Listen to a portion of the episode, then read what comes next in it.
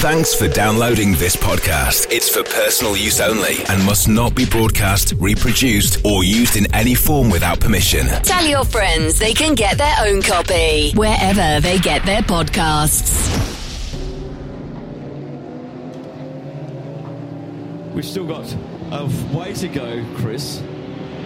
It's um, sort of. Uh, do you think anybody has the answer to get up on terms with the, the Eastalent racing team? Unless they can figure out how to do six pit stops in the space of three and a half seconds, no, I don't think so. Because it's incredible how the race leader has done so many more pit stops compared to the car that's in second. Because that's a a lot of time that they've lost. But like you said, with their strategy, maybe during those code 60s, yeah. they played it to perfection. They saw what they could do here, and they kind of figured out, right, well we've got to try this. You know, what's the what's the harm in trying it? And it seems to be whatever they tried during those Code 60, during their rapid pit stops, oh. it's worked out because it's the best time to do it, right? The entire field is neutralised, no no one overtaking, no one's going to come at you pretty fast. That you can take your time in the pit lane if you need to. But of course, that's not something that they did. They they found a strategy that I don't think anyone else thought of. Yes, tr- quite true. Um, uh, it'll be interesting uh, uh, to see how that's going to play out. Um, uh, Di Binks uh, will be joining us in the uh, the, pit lane in a little while. we've got a little bit, a bit of a break in the pits for the give the camera guys a rest for an hour or so. So uh, Di Binks will be back on with us around about 6 a.m. Oh, we're still going. Okay, camera's still going, but Di won't be talking. She'll have a little break, and she deserves it as well. And uh, I'm going to step out for a, a little while. I may be gone for a walk and I may be gone for quite a while, or I might just throw myself at the floor and the back of the commentary box for a few hours. And uh, I'm going to hand over the reins to Snowy, who can sit down and talk for a little while. And look at, oh God, he's taking his shoes off. I've got to get out of the box now. I, I would do the same thing, but I don't want to have to open a window because then it's going to get very, very loud. These windows do open, by the way. I don't.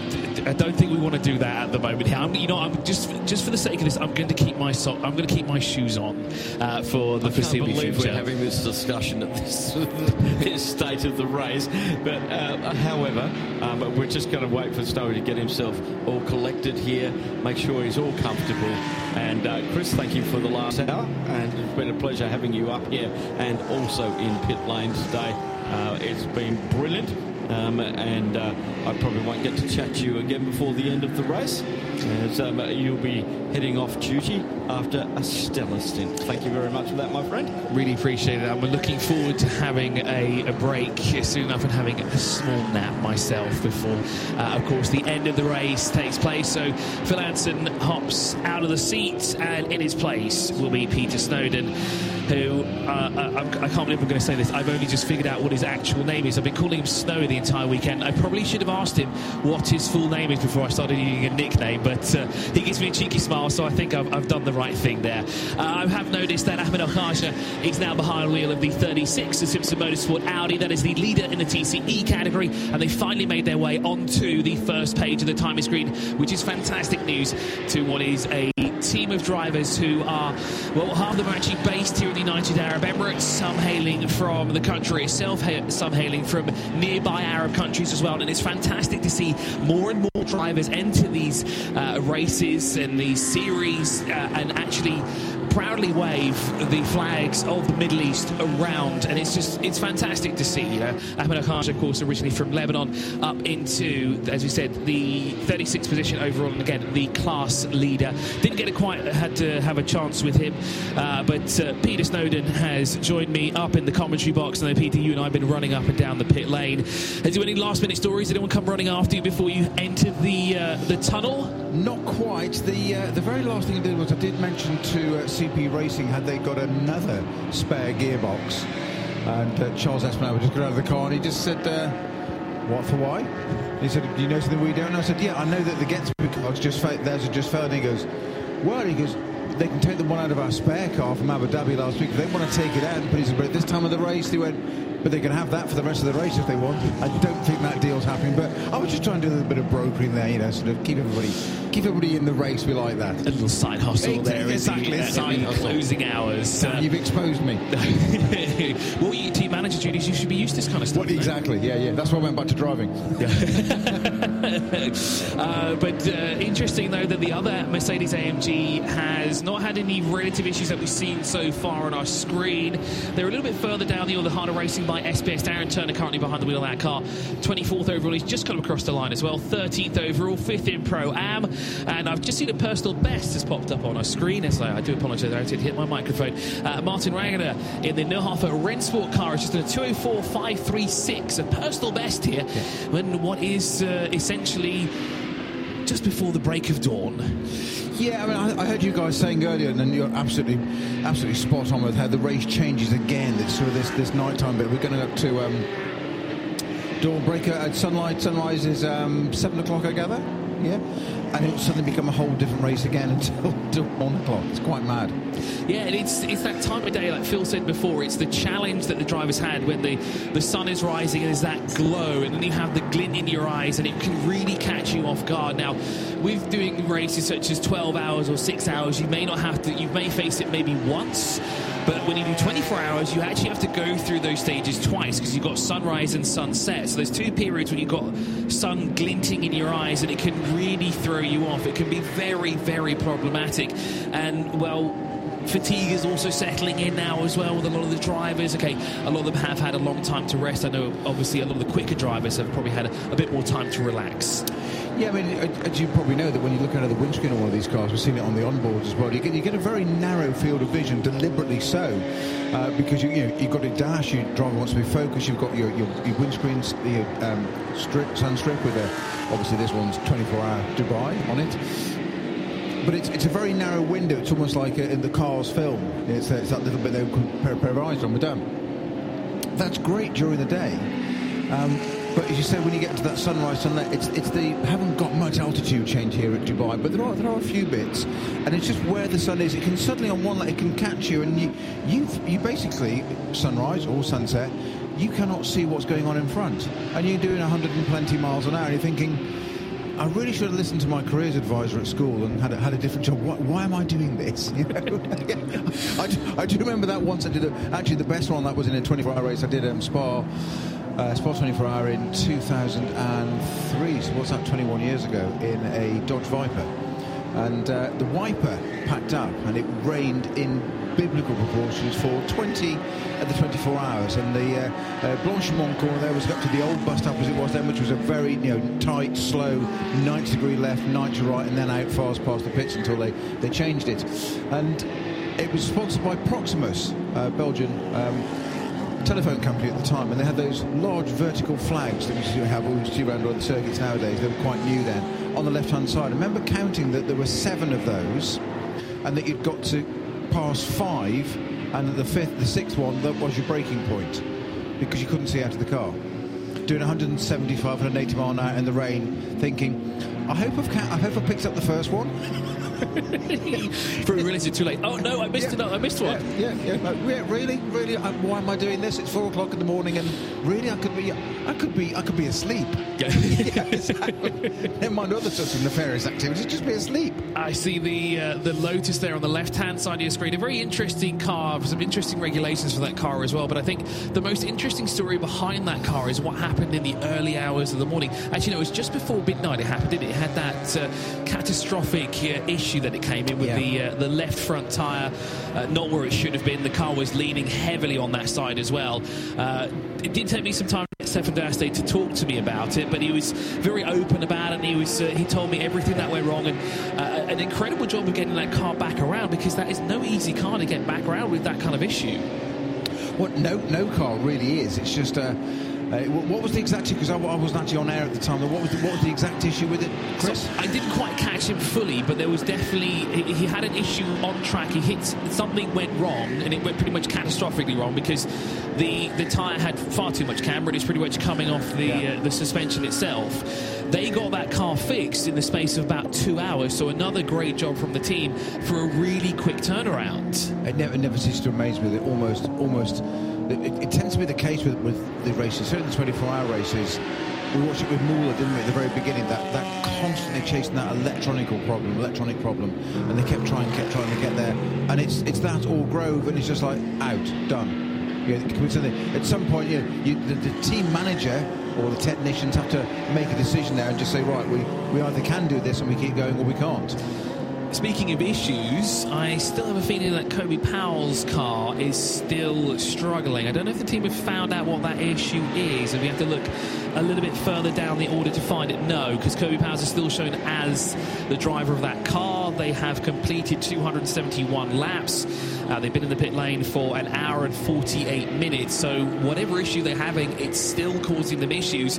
And again, a very strange issue. To have something as a, a, a, a steering issue that when you turn one direction works perfectly fine, but then when you do it, the power steering for some reason doesn't work. So a very unique and an, uh, an anomaly essentially for an issue like that to appear. Yeah, I heard you guys describing that when I was walking up the pit lane, and I, and I was like you, I was I wasn't on air, but I was trying I was trying to process that of what what what could it be? Because I heard you and Phil discussing it, just saying, well, it's it's not it's not a rack, it's what it's it's almost it, it's almost it's hard to process how what that could be unless it's just a it, it, they were saying it didn't. It turned one way, it didn't turn the other. It was like when you see the Audi. It was like it's been seized, hasn't it? One element seized. Exactly, and when you see the Audi uh, representative puzzle, then you see the driver puzzle, the team puzzle, then you know, like, okay, well, this is a this is very strange. If if they don't know what the issue is, then how are they going to get it solved? Because of course they're the ones that build the cars, they're the ones that are constantly in it, testing, practicing, uh, racing the car as well. And uh, of course, of course, Audi have a, a, massive crew on site here with a lot of spare parts available. But when it comes to finding the issue that you can't find, well, it makes things a little bit harder, doesn't it? Well, it goes back to what we were saying about the the Muller car. Um, that uh, when we I interviewed the um, the technician on there on that on Muller from the team, and they were completely relaxed and I was trying to work out the dynamic of what was going on. And they were all standing around the car, obviously attentive, but they, were, they weren't doing a great deal of work and not suggesting they were remotely lazy. The reason being, once I had a little bit of greater depth to it, was it was a Porsche issue. So their point was, if you think about it logically, you have a driver issue, you have a track issue, you have a car issue or a preparation or a manufacturer. And at that point, it was they had to. It was just a process elimination. It's, it's just just, just a, a, list. It's not. It's not a question. It's not a blame game. But there was nothing that Muller had done wrong or could could have done wrong. It was something that failed with. It was a Porsche component because it was electronic. So they were just standing back and just and literally the great the great quote was, he said, as long as the Porsche's engineer engineer's head is red. He was follically challenged as well, by the way.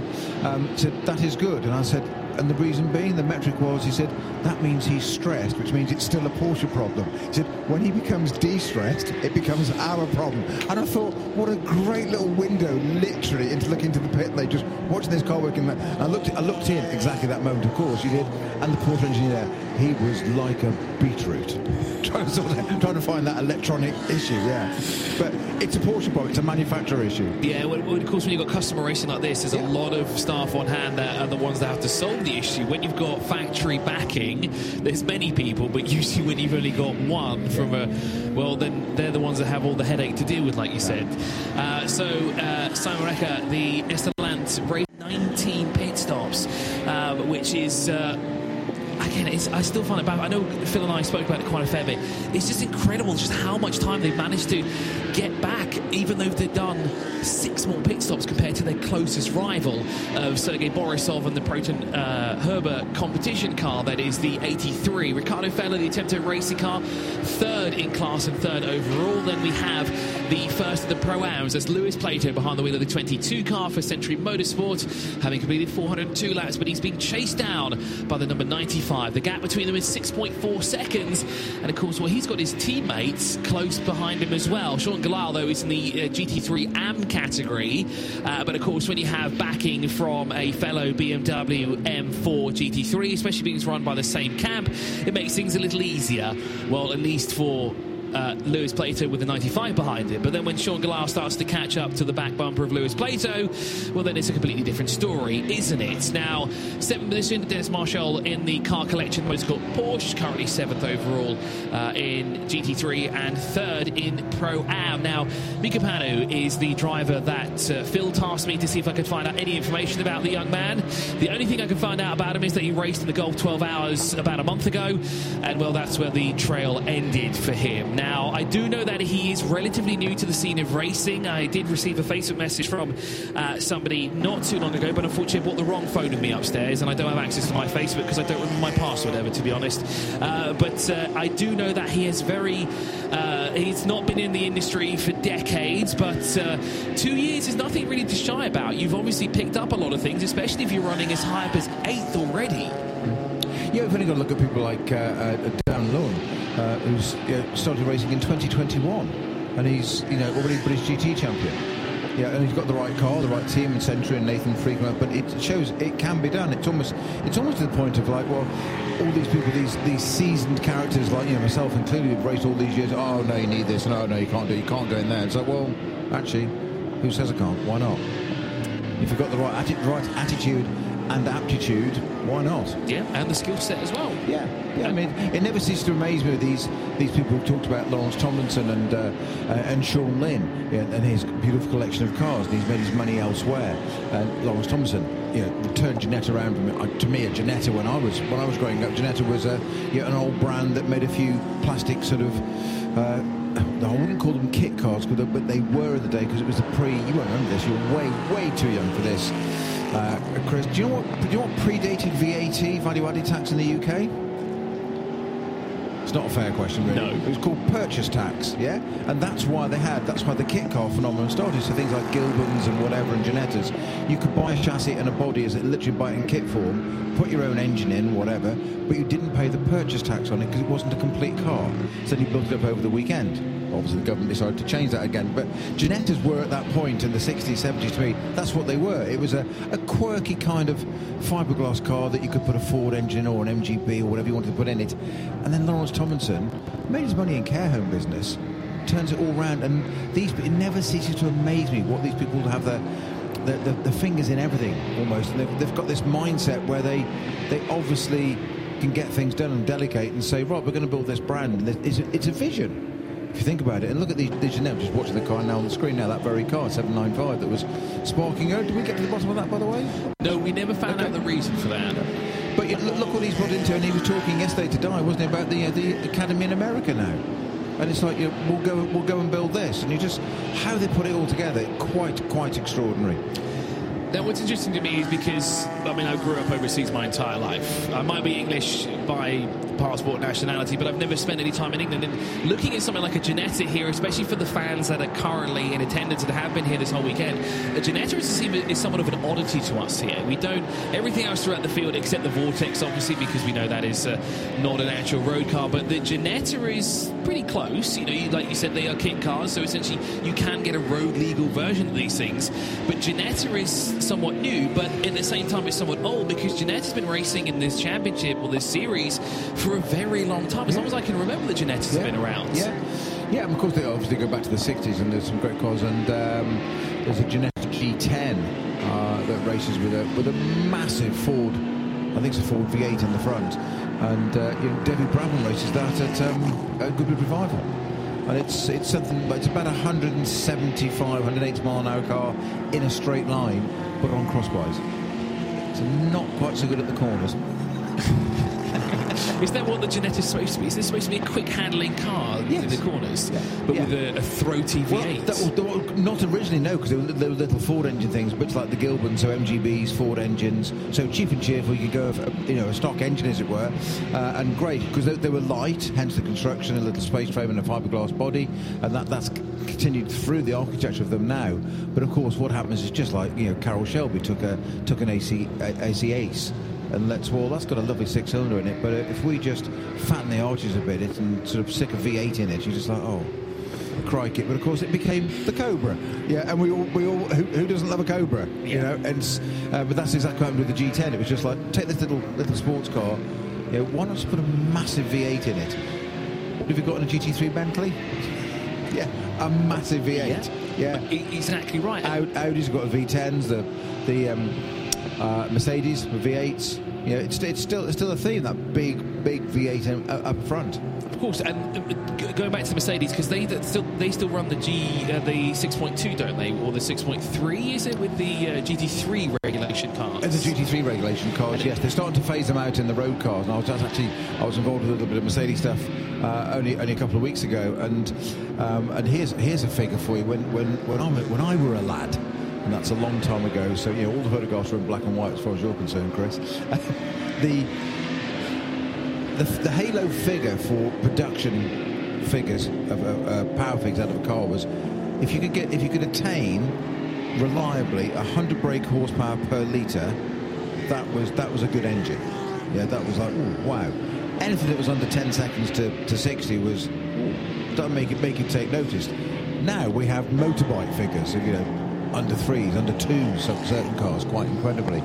Um, but we, I was looking at the, the new, new architecture of the uh, what is the A series uh, Mercedes engine, the little A class cars, sorry, and that they're a four-cylinder, two litre, and they started at 420 horsepower out of a two litre, uh, and they've now just going to introduce it into the new C43. Uh, so they're going to get a, going to move away from AMG, going to move away from the, the V8 6.3, the thing that we've been known synonymous with for years. And they've now, with their technology, they've now developed a turbocharger that has a little, um, I think it's a five or eight kilowatt motor, electric motor, on the turbo shaft to spin it or keep it at the right speed. So it d- takes away the turbo lag. And with that, also, it makes now 476 brake horsepower out of a two litre. It's ridiculous when you think. Nearly 500 brake horsepower. It's such a small little I know. engine, a little two-litre engine. You're churning out close to 500 horsepower. But we say that. We say that. Formula One cars. 1.6 is 1,000 horsepower. Fair so enough. why, why are we surprised, really? You know, but in road cars, it's it's incredible. I think it's that thing when you look at it from a, a race car call, they're throwing all the budgets at it. They're, you know, testing everything to see if- what will work, what doesn't work. Can the engine actually withstand a thousand horsepower? But when it comes to a road car, you don't really think, oh, my four cylinder engine's got 500 brake horsepower. How much has your V8 got? Oh, 150. Well, that's nice. Well, talking to German manufacturers is very much uh, their forte today. We, we, we, I heard you guys talking earlier. Is there? I think it was you, Chris, said there's going to be another German manufacturer win here. It, it'd be, it'd be a, a very unwise man or person that bet against it, wouldn't he, at this point? Because uh, let's face it, the leading non-German brand uh, is the Team Parker Racing Bentley with uh, Max Lynn at the wheel now, which is currently in 12th, not even inside the top 10. You say it's an Audi, Porsche, Audi at the moment, then a BMW and Porsches. Uh, good old mix up there, but it's uh, I think with the demise of the Get Speed Mercedes, that was the car that was really going to uh, te- uh, challenge the uh, Eastalent racing team Audi. Um, it's they're only two laps ahead though. I was, I was, I was gonna. I, I, I won't do the curse of the commentator. I'm, I'm gonna. I'm gonna pause and rewind. Actually, exactly. I'm not. I'm not going to say what, what was going through my head. Uh, yeah, so the There's a long way to go. Yes, there is. And uh, interesting enough, we were talking about Ginetta before. They are the second highest non-German manufacturer at the moment. They're in 15th at the moment, with Michael Simpson currently behind the wheel of the 795. But I think it might be an arduous task for him to tackle uh, the GT3, the 992 cars that are in front of him. So maybe not really look at the Ginetta, but the Bentley, it could be a force to be reckoned with. We still do have seven and a half hours remaining on the clock. They are a couple of laps behind because of a fair few issues that they had earlier on in the race. But motorsport is motorsport. We can't count them out just yet. But uh, as you said, uh, it's very, it's looking very likely that we'll have another German manufacturer winning in the 19th edition of the 24 Hours of Dubai here. Yeah, Uh, top uh, top ten cars are all the, all the GT3s. Um, I'd mentioned Max Lane and the Team Parker car there in 12th. That's because just snugging in between there is the is Fabian Danz at the wheel at the moment of the Red Camel Jordan's Porsche, which is the 992 category. There therefore is leading that, and it's their 13th and 14th as well as first, second, and third in that class. And the leading uh, GTX category car is Michael Simpson in that Ginetta we were talking about in the Toro Verde Ginetta. Uh, yeah, currently in 15th overall, but first in GTX. Talking of which, that's the is that the red and Porsche that's in the pits at the moment? I think it is. No, it's the red Camel. Look on the on the bonnet. It's a slightly different livery. So this is the uh, 909 car. Now, it looks like a, a rotor change about to be undertaken on that car. Chris, I don't know we call them rotors. Would you say rotors for uh, our Australian friend Phil, and uh, discs for us. I think we call them. Um, I think it really matters. Tomato, tomato doesn't really matter, does it? I was going to say when he said the word rotors, I was thinking that's isn't that a different part of the brakes that we changed? Because well, a rotary engine. I was thinking. Oh yes, exactly. Going back to Mazdas at Le Mans. Yes. Uh, so unfortunately, uh, we just saw the Get Speed Mercedes drop off the first page of the timing screen, which moves the well one of the other Mercedes AMGs that had its own issues with transmission. Shane Lewis now behind the wheel of the 85 for CP Racing moves up onto our first page of the timing screen in 36th overall. Currently behind Ahmed Alhaja for Simpson Motorsport, the leader in TCE. Uh, of course, he's here actually this weekend for a little bit of redemption after what happened to him in the six hours in Abu Dhabi last weekend had a bit of an issue when he was driving behind the wheel of the. And, uh, well, he's come back, as you said before. He wants to be on the top step of the podium, and he's now doing it in a different category. Granted, he's in the same garage, uh, but of course, he will be doing it. Uh, in style, to say the least, of course, uh, with uh, some other local talents alongside him. Uh, Autotech, Porsche is in as well, the 961 of Mark Davis is currently in the pit lane as well. They've just come in there, so that's not a lengthy pit stop. The new half Neuhofer Rennsports Porsche is also in. Marlon Ginger behind the wheel of that car at the moment, 33rd of all in the 992 category. Uh, Red Ant Racing is in the pit lane, so you weren't technically you weren't wrong. You did have it right with the 903 being the pit lane as well. Uh, they're currently in, in, from 17th overall, fourth overall in uh, the 992 category. And of course, we just saw pictures of Fabian Danz, the 909. Maxwell Lynn moves up into 11th overall. Team Parker Racing in that Bentley. Jason Hart, I think, has just got back. Porsche, yes, indeed he has. We'll continue on in 10th position overall. Mikael Pamba for Resoon More The Racing has got behind the wheel now of the 714, uh, taking over from the Kuwaiti driver who just hopped out of that car. There's Reicher there across the line in the Eastalent Racing Team Audi. Our race leaders by at least two laps to the good, and well, plenty of pit stops under their belt as well, which is still every time I look at it, it just it baffles me how they've done that, how they found the time to actually physically be this far ahead. Uh, looking through the time pages, though, it looks like Lewis Plato will have to owe us a pit stop in the uh, not so distant future. He's been back behind the wheel for an hour and 35 minutes. The car behind him, Cosmo Pappy, has been behind the wheel of the 95 for about just over an hour. Uh, the Fach Autotech number 962, the driver's been behind the wheel of the V4, one hour and 18 minutes, 116 for uh, Alex uh, Bukanchinov in the MRS GT racing car. And uh, further down, we have another car, the team captain America, uh, Richard Edge, the 925 car in 27th, also been behind the wheel for an hour and 15 minutes. Uh, closing in on an hour and 20 minutes is the Vortex V8 driver of Oliver Gomez in the 701. As we uh, now have 7 hours and 25 minutes left on the clock. It's starting now to, well, we're edging closer to sunrise, which is going to throw a spanner in the works for all the drivers. Uh, not just fatigue, but of course the sun elevating up in the sky as well.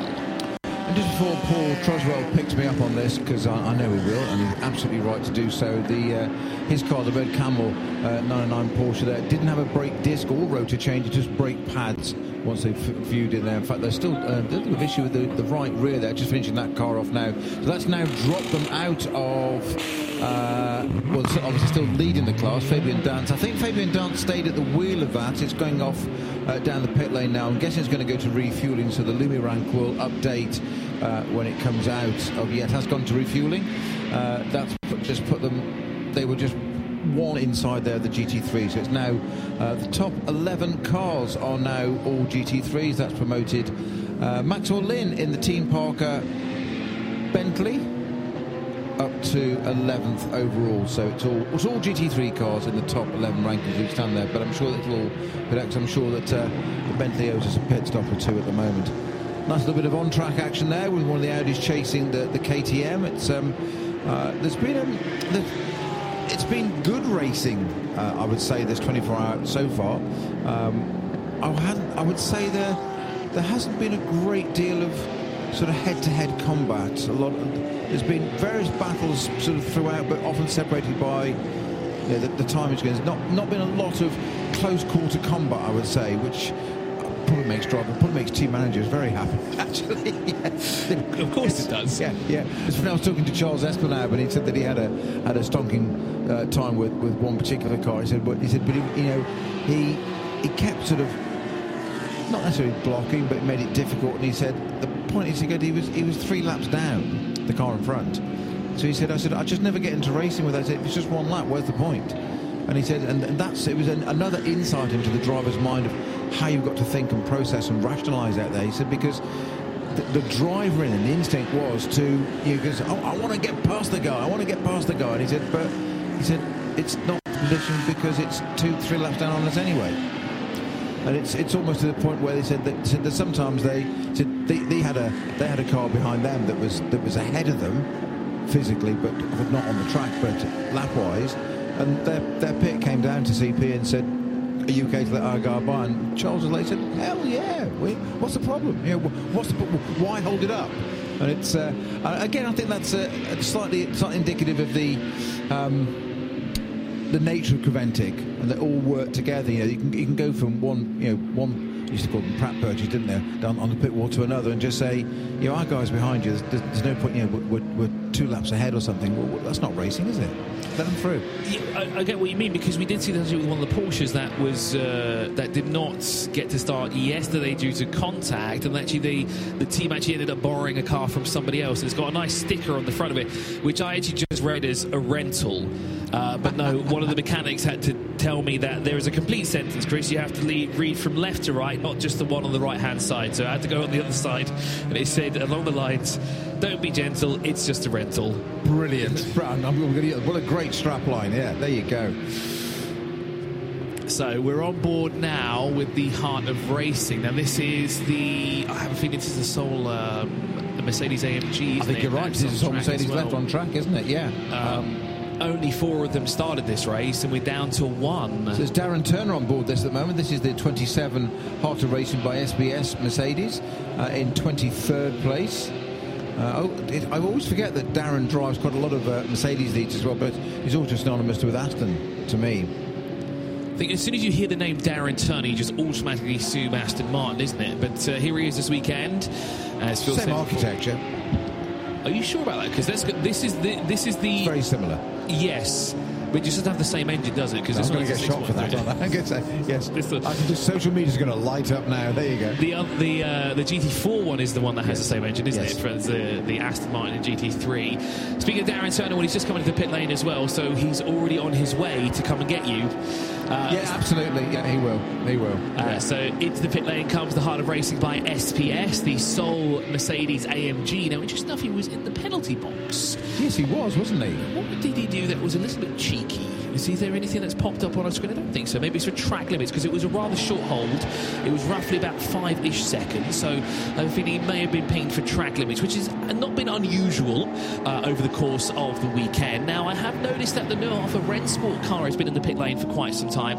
15 and a half, se- uh, 15 and a half seconds, no, 15 and a half yeah, minutes. There was. You're absolutely right. There was a well, ah, there was a warn. Yeah, there was a warning for car 27 at 5:31.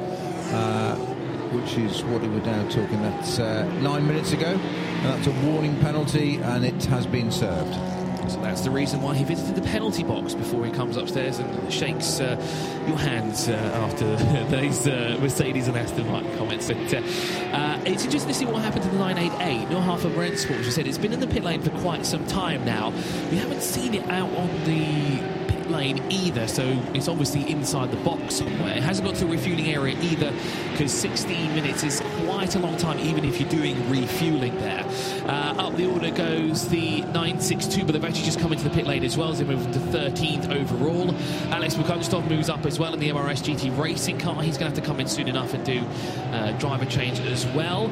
Uh, speaking of driver changes, Rik Breukers is now behind the wheel of the 909, so Fabian Danz is out into uh, behind the wheel goes Rik Breukers. So the red Camel Jordan's NL car. They're currently third overall in the 992 category. So those uh, brake pad changes did cost them quite some time because they were up there in the lead. Now Julian Hanses is behind the wheel of the QMF by HRT. Um, number 931. That's the Qatari car. Uh, they are currently leading with a gap of a, at least one lap between themselves and their closest rival, which is the 962, which has come in to do a pit stop. And that's actually the car that we're looking at right now. And now that, that has had a brake disc change at the front right there. I just actually saw that taking place, unlike the uh, the red camel car that didn't. And you, you can see it on the right hand side as well. So yeah. well spotted there. Um, so we know that they've had a fresh set of uh, brakes on the front end of the car. Of course, those are the bigger brakes, because that's where all the stopping power, isn't it? Because all the weight of the car shifts to the front end. And of course, those are the ones that probably wear out more compared to the rear ones because as I said, there's more weight on the front end of the car, isn't there? Uh, that is the 909 that we're looking at now. As you said, that's the car now that's in third place overall in the 992. Rik Breukers is currently behind the wheel. He is a minute up the road from his closest rival of uh, Flint Chewing in the 908 car that's currently 17th overall. So uh, we could have a battle brewing up here soon enough. That'd be good, wouldn't it, as we get to head towards dawn? How far are we off, do you think we are? What did we say that was going to be? Seven o'clock, we said, so we're an hour and a half off, an hour and 20 off that, aren't we? Yeah. And of course, that will throw the spanner in the works. Uh, Ollie, Ollie Webb now behind the wheel of the Simpson Motorsport 138.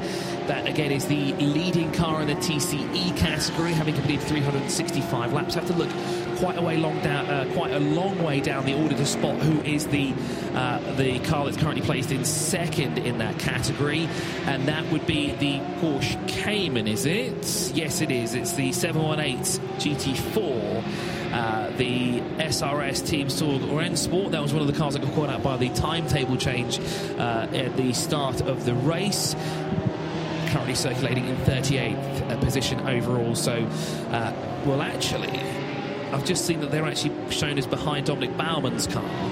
Now, that would mean they're actually technically behind Ollie Webb, but there looks to be, there's at least two laps separating uh, those two cars. So, quite a long way to go there for the SRS Team Sorg Rennsport car. Now, the car that's in third in that category is the CWS Engineering Ginetta G55 of Colin White.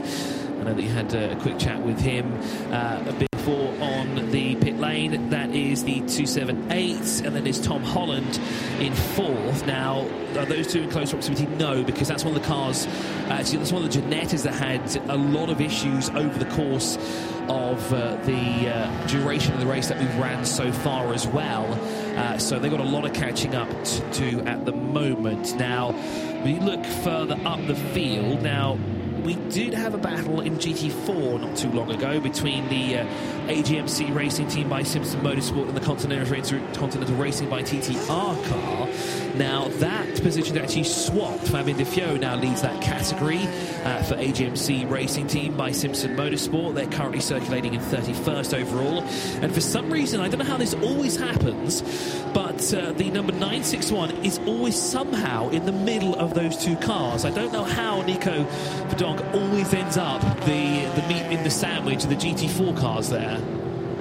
It's obviously a place he's comfortable with. It must be because he just seems to always be floating around there. Yeah. He's certainly going to be the cork in the bottle there as well for whoever's a, whoever's in second when we uh, when the checkered flag waves in about seven hours and 15 minutes. But still plenty of time left on the clock. Of course, the 902 car is quicker of those three, so he should really get through uh, in due time. But it just seems to me every time I look at the screen, that car is always just nestled in uh, between those two cars. Darren Turner has stayed behind the wheel of the Hard Racing by SPS, the 27 car uh, now in 24th position, trying to climb its way back and get some laps back. Uh, Greg Gorski now behind the wheel of the HRT Performance car. Yeah, oh no, he's been out in that car for a while actually because he's done that for 44 minutes.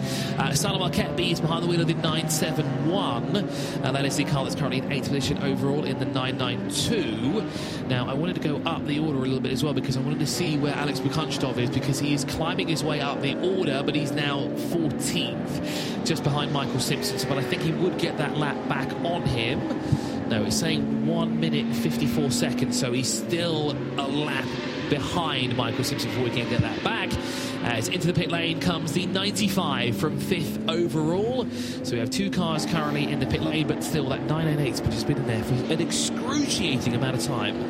you mentioned Darren Turner there, and the comment uh, I think was down the pit lane that uh, uh, I've forgotten who attributed to at the time of um, stay stay racing because it's the it's the easiest job in, in the paddock. Uh, and it, I mentioned it was Darren Turner. It was actually, it was, I remember there the conversation a couple of nights ago. It was Darren Turner recounting that Steve Soper had said to him very early on, race as long as you can because it's the easiest job in the paddock. Don't get involved in anything else. So what do you do? Why not build a simulator business? Ooh, that was a bit of a twitch there from one of the Ginettas uh, just in front of the onboard of Darren, yeah. Exactly. Now, that looked uh, quite worrying because, of course, a lot of the Ginettas have been having a lot of issues, especially those CWS engineering ones. Now, that it, could that be now more issues for that car there? And it is quite uncommon to twitch like that through a corner. Yeah, I mean, it's it's, it's, it's slightly showing. I mean, it, it depends what it can be. Now, obviously, that car depends which one it was. The two, it was the two seven eight car that had the issues with the uh, anti-roll bar that had, had snapped. Literally, uh, it, it, wasn't even a link or a drop link on it. It was the anti-roll bar itself had snapped. And on that note, it was quite funny. We were interviewing uh, Colin White because he'd obviously forgotten that he needed to do that as well. And we're talking to him about the power steering, and he just went. It was almost like it was like tomatoes. Oh, got to put those on the shop. Mustn't forget milk. it's like he went. Oh, I need to go and do that. Must go. Sorry. It's just like oh, it's just wow. As you say, so commentators helping preparers get their preparation guys get the car sorted. Fantastic. You got to pick up. You got to go pick up your uh, check from them after that. For no, I don't. don't I don't think. Well, if it is, it gets divvied up amongst the commentators. Trust me. It's like it's like tips at the pub, isn't it? It's divided between all the staff equally. Yes, we work as a team. uh, Simon Reicher now is still in the lead, but it looks like that gap has come down to about a lap between the top two now. So, Proton Huber competitions, Sergei Borisov, well, lead is just gone across the line, so it goes back up to two laps difference between the 54 and 83. But Sergei Borisov, Borisov excuse me, is trying his best to try and reel in that 54 car. Uh, Freddie Tomlinson now behind the wheel of the Toro Verde. Ginetta, the leader in GTX, having completed 401 laps. And then we have Van Eindhoven behind the wheel of the Auto Tech, number 18 position, the number 962, excuse me. Chris, there. very quickly, sorry, which, which colour Ginetta was it that Darren Turner had the had in front of when it had the twitch? It was black. Black. So it was the 278 car because just watching the onboard with Darren here, he's just gone past the 277, and I don't think he's done that that quickly in a lap. So uh, even I did, so it sounds like it was the 278 car, i.e., building up that which you said of that was the car that had its issues with its power steering and and. Uh, anti-roll bar at the same time. So I'm hoping there aren't any issues with that. So uh, let's have a look at the lap times of that car. So Owen Hissey was in that car. This is the, the 278 which I haven't got on my screen over this side. Have you got it? You got it down? You're looking for the 278 CWS. Oh, it is. I see the 227. There's Cotton and White in the Ginetta G55. Last time around a 214. So two seconds slower than their than his personal best behind the wheel of that car, so not too much off the pace there. But uh, that twitch that could be sending some alarm bells off uh, here and there. I mean, it's a possibility that fatigue could also be setting in as we uh, fast approach. I think fatigue setting in with the commentator as well, as in AK this one. I didn't realise that there's a. So I'm, I'm, used to doing pit lane. I don't know there's a thing here called a mouse, and it has a wheel on it. And if you if you roll your finger across it that way, it moves the screen down to the bottom, doesn't just leave it at the at the 36th position on the grid. It's witchcraft. I didn't know these things existed. We need to get touchscreen up here so we can do the same thing on the screen. So we just scroll straight up so we can actually see this, the bottom half of the timing screen. Because we're, I'm, I'm, currently using my phone to do the same thing. So I'm currently having to scroll up and down. Uh, being, to being see. somebody that uses a, a fruit-based system of, of IT, if you know what I mean, uh, not mentioning any other brands are available too. Uh, I'm, I'm not used to I haven't used a mouse in probably 10 years, so I'm used to a touchpad type thing. So I was like, what is this? I honestly, for a minute, and then I dismissed it really quickly, I wondered if it was Phil's wallet. But it's it, he wouldn't have left that here, would he now? no, I don't think he would have. 278 is oh, having now, an issue. hang on. Big issues, absolutely. Sorry about that. The huge moment there for the 278. Is it, is it Mark Griffith in this car now? Is it Mark that's uh, in the car. We've got to use the mouse of dreams yeah, up here. No, it's Colin, it's Colin himself. It's Colin White in that, and they're actually they're uh, 40th and 41st in positions. They're running in tandem as team efforts, uh, 278 and 277 in that order. Uh, but Colin White having a massive moment there as you quite rightly pointed out in the uh, in the Gen- CWS Ginetta, it is his car. It is named after him. CWS Colin White Services. Based down in uh, sort of Glastonbury way, isn't he? Um, with dismantlers. Now, just watching it exit there, nice and tidy again. Now, he had one of the big moments very, very early on in one of the first qualifying sessions, I think, on Friday, didn't he? Had this car was twitching around a bit, and we, we, we went and had a chat, and he said, "No, no, it's just just me getting used to it and the circuit and whatever." And it was very, very sandy there, but just just watch. He's looks to me like he's taking a very careful apex there. Where is he on the track at the moment? Let's have a look. Uh, 278. He is Just turn 16. 16, isn't he? Yeah. So he's coming through. So you've got the, the 14 and 15. You do a, a left hand. You stay stay centre of the track coming at turn 14 there. That's the that's the big bowl. So you've got the 12 big fast run down through 13. Pretty well flat out in a GT3 car. Gorgeous. Uh, and then that big bowl, that pull up for uh, 14. You then sort of come out of 14. You don't go to the right hand side of the track. You stay central. I just noticed that Colin White just seemed very slow through 14. They were very cautious with it. Uh, maybe it was just a, just a just an anomaly. Might be, as you say, getting tired. True that, and he did come into the pit lane, did he, as well? So, as you said, it's probably fatigue that might be setting in here at the moment uh, for the races. Of course, it is now fast approaching seven hours to go here at the Dubai Autodrome, with seven hours, seven minutes to go on the clock. It's about to go 6 a.m. local time. Good morning, good afternoon, good evening from wherever you're watching around the world. We'll be saying good morning. Well, actually, no, it's it's almost 6 a.m. We can officially say good morning here, can't we? Uh, it's good evening still, technically, if you're watching in the UK. If you're watching in Australia, I'm pretty sure it's Monday already, if I'm not mistaken. And of course, if you're watching somewhere over in the uh, in the US, you're still uh, you're probably just waking up for. Uh, uh, you're, or, no, no, you're having lunch now, so wouldn't it be in the US right now? Um, into the pit lane, though, comes we can't see behind the flags. Who is that? That's making their way into the penalty box, first of all. It disappeared out of view now. That was Sergei Borisov, the Proton Huber competition car. Now, that's interesting that they picked up a penalty because they are the second place car. That is not their pit box. Their pit box is a lot further down the road. A short hold there, so give will take about five seconds. And the car will now make its way to its pit box. And it looks to me there will be a driver change taking place as well. So Sergei Borisov, after a fantastic stint behind the wheel, will relinquish duties to the next driver who will see who gets out or will get confirmation once they exit the fuel station on who that driver is. And incredibly enough, it's the only car currently in pit lane as well before we hit the seven hours to go. The only other cars that are kind of in the pit lane are the ones that are having some sort of issues and they've been there for quite some time. I have noticed that the 701 has just made its way out of the pit lane and off it goes. That was a very quick stop. Yeah, that's what you need. Nice, nice and efficient. It's, it's I've said it a few times in the race, and uh, forgive me for repeating it again, but it is the adage of sports car racing of stay out of trouble on the track and stay out of the pits, and that's that's what you need to do. Um, I think it was uh, Christopher Haase that was saying that earlier uh, when we were talking to him, and, uh, and then of course the uh, the Fabian Schiller. Uh, I spoke to what.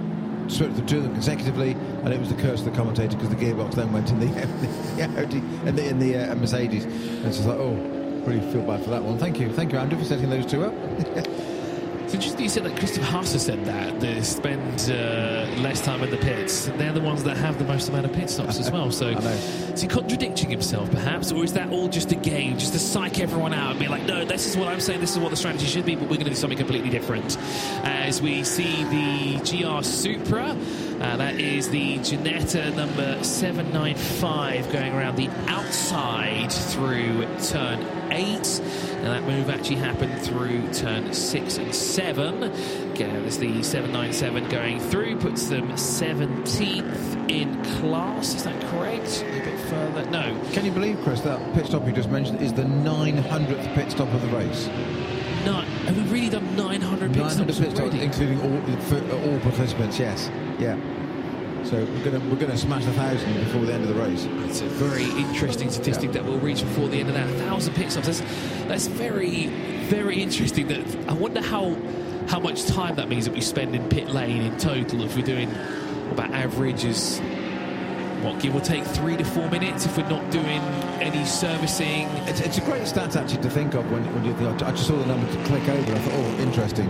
Um, when you try and explain to a layperson what it is we do when say, when they talk about you're going to commentating, we're doing this, so what? Because most people are just they're just so Formula One generic. That's what they know. They might know about, about touring cars, but everybody knows about Formula One or have heard of it. Uh, you can get some people you mention Le Mans and they just go, no, look blank, and you think, how can you have not heard of the world's greatest motor race? You, must know Formula One, Le Mans, and Indy 500 as a minimum.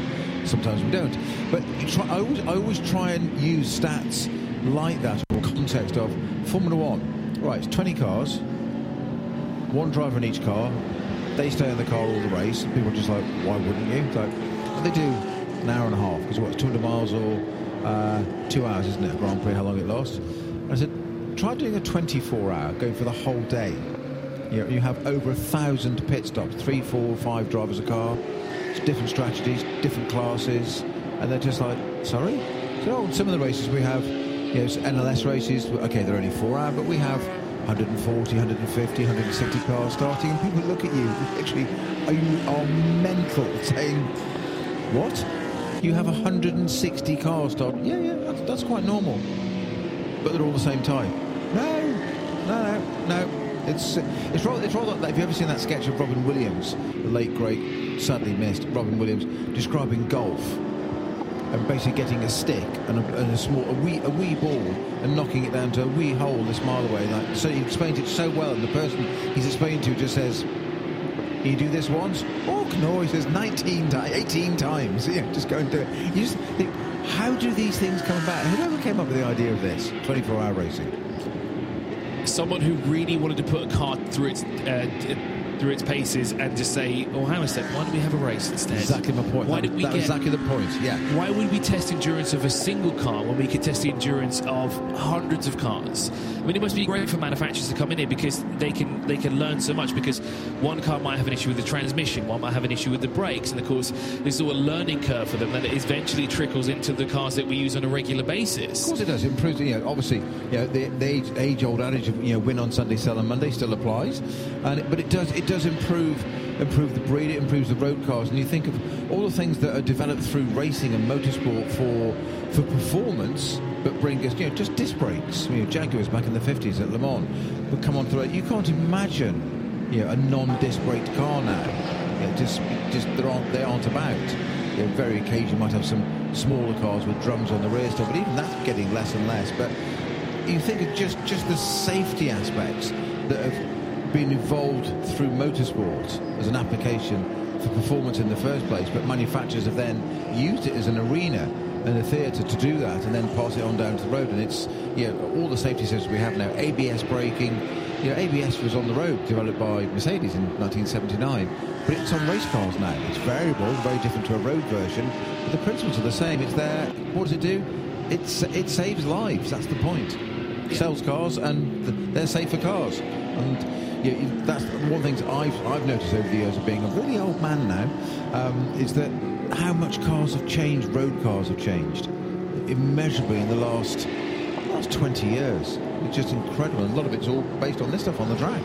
We say 20 years. Look at what's happened over the past few years. How we've evolved as as cars in many different ways, whether it be gearboxes, engine types, uh, the way a car looks in terms of safety. You know, cars have gotten a lot more safer. We, have lost a lot of the boxiness of, uh, or some of the most iconic cars ever built. We're, we're, witnessing the end of the wagon era. Wagons are becoming a thing of the past as everyone looks to more crossover-based cars. As now into the pit lane comes the leading Audi R8. We did see Markus Winkelhock was patiently waiting about two laps ago for Simon Reicher to come into the pit lane. The Eastalent Racing team have bought their car in now for the 26th time.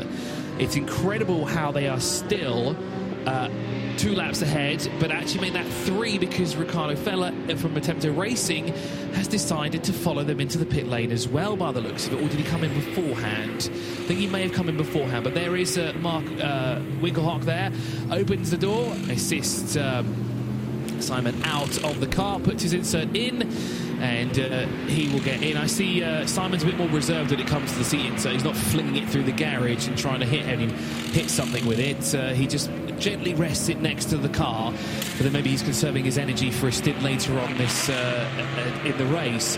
Uh, a very, very quick pit stop there for the 54, and that's probably how they've been able to do so many pit stops so far. That was mighty quick. They were in the pit lane for, well, they did that from pit in in well less than a minute. They they were in the pit lane and they stopped, did a driver change, and into the fuel station. Impressively fast uh, to get that done so quickly. Uh, but of course, second place also with them there, the 99 of Attempto Racing, Ricardo Feller. Uh, uh, Jack Barlow now behind the wheel, the, uh, the Century Motorsport, not Country Motorsport, Century Motorsport, it says on the screen here, Chris. Uh, that is the 22 car. They are now fourth overall and leading Pro Am still.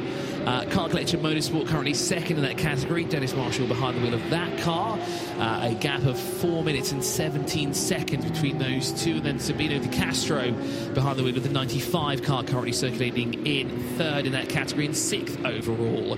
Uh, Michael Johnston in the second of the Century Motorsport cars. The BMW, uh, the number 14 down in seventh. As uh, Wilfred Mafrina from Centerlock Junior team in the Audi uh, in eighth place. Mathieu in the Haas RT car. That's one of the top four that uh, Phil had his eye on. That's the one that hasn't had, uh, well, is not out of the race just yet. I'll touch some wood before I finish that sentence. Uh, but it hasn't, it's not exactly been a perfect race for them either. They've had their fair share of issues. But they've also done a fantastic job to stay within the top 10 again. And Jason Hart actually rounds out the top 10 for Hoover Motorsport there in the 50. Now, in terms of the classes, GT3 leader is uh, now Markus Winkelhock, who's behind the wheel of the 54. In Pro Am, it's the Century Motorsports Jack Barlow down in fourth position. In GT3 Am, it is the Michael Johnston Century Motorsport car, currently in seventh. Uh, the leader of the 992 category is Johansa, the QMMF by HRT Porsche, currently circulating in 12th. Then we have to look back to 17th position for Freddie Tomlinson, the Toro Verde, the leader of the GTX category.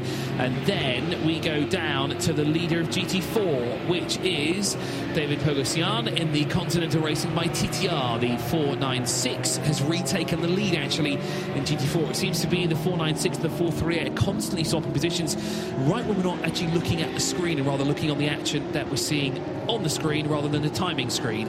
And Ollie Webb is the leader in TCE here at the Dubai Autodrome. And I'm feeling that's all the classes that we have here. Yes, indeed, because the last car that I see here is a GT4 car, and that is the Century Motorsport M4 of Piers uh, Johnson, who unfortunately is out of this race. No, extraordinary. We heard you mentioning uh, the temperature earlier on, and it's. Uh well, we're an hour off sunrise yet, and it's already 22 degrees, but it's only going to go to 27, it's predicted today. So, uh, yourself and Phil talked about this earlier that it's not actually dropping that much during the night. Uh, you know, it into, I think he said low teens at best, or mid, low to mid teens, and that, it is proven. It's you know an hour off sunrise, it's still only five degrees less than it's going to be at, at midday. It's interesting. The weather here uh, this time of year is quite odd because usually around January, February, okay, bit to December, it does get a bit cooler. We've had some cooler days here, but it just doesn't seem to be that cool here tonight. And as you said, we're already at 21 degrees centigrade. We're only going to go up, sorry, 22. Yeah. Sorry. Uh, we're going to go up to as high as 27. And you said we're only five degrees off.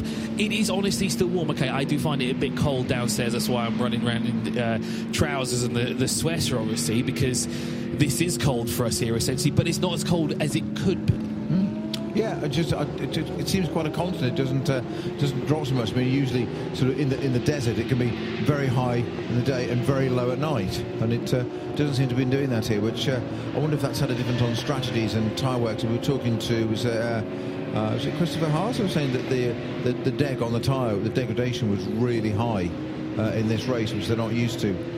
Um, there was a little bit with a sand abrasion very early on. Obviously, that, that most of that's gone uh, now. Um,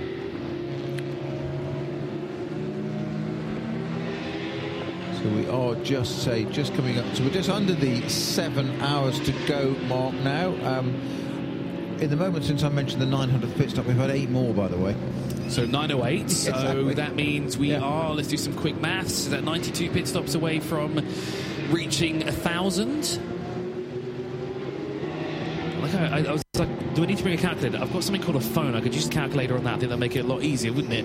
It's like the whole mouse situation. Phone, Exactly, calculator. exactly, yes. Same thing, isn't it? Um, we're looking now at the 909. This is the Rik Breukers driven car. They're currently second overall in the 992 category. They're a little bit further back from uh, Julian Hanses by little, I mean, two laps behind that car at the moment. The QMF by HRT. Markus Winkelhock there indeed behind the wheel of the race leading 54. Now ahead of Sven Muller, who's got behind the wheel of the 83, the Proton Huber competition car. Ricardo Feller stayed behind the wheel of the Attempto racing car, so no driver change for them, just a splash of fuel. Well, probably a bit more than a splash of fuel because we're not uh, that close to the end of the race just yet. We're about 53 minutes away from uh, the sunrise.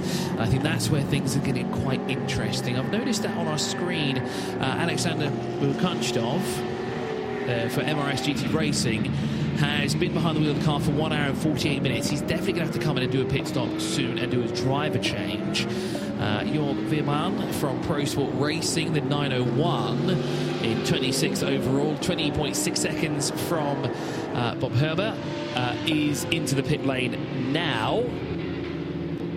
So, is that a change of position? It could be. No, it wouldn't, because the Team Captain America car is a little bit further back. Now, I do, I, should, I probably should have asked this, and I know the question was, why did they do it? I, I, I get that, obviously, they're, they're fans of it and everything like this, but I would have thought if you're going to decorate a car, or, you know, cover a car, livery it up with a superhero, I'm pretty sure if you're going to do a race car, I think the Flash is probably the best option to do not Captain America, but I don't know. It I'll be honest, it does look very cool though. Well, there's your answer then. That's all it needs to do. It looks very cool.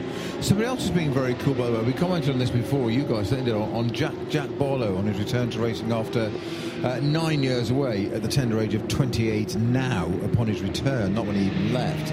Uh, just to put in perspective, here, he's, they're running in fourth place in that Century Motorsport BMW, uh, number 22 car. Um, Sven Muller, you just mentioned in the uh, Huber competition Porsche. Sven Muller is is a pro, pro, pro. Let's just say, exaggerate for clarity. Yeah, uh, his his last lap was a 2019. Yeah, Jack Barlow.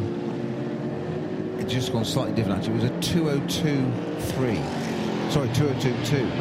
It's only three tenths different to Sven Muller in a M4 BMW that he's had not a massive amount of seat time in and hasn't raced for nine years. So I'm pretty sure he shook the rust off quite fast. Well, exactly. I don't don't think there was much rust there, but was it? or, he, or he laser Yeah. cut it off. Yeah, Team Verdigray.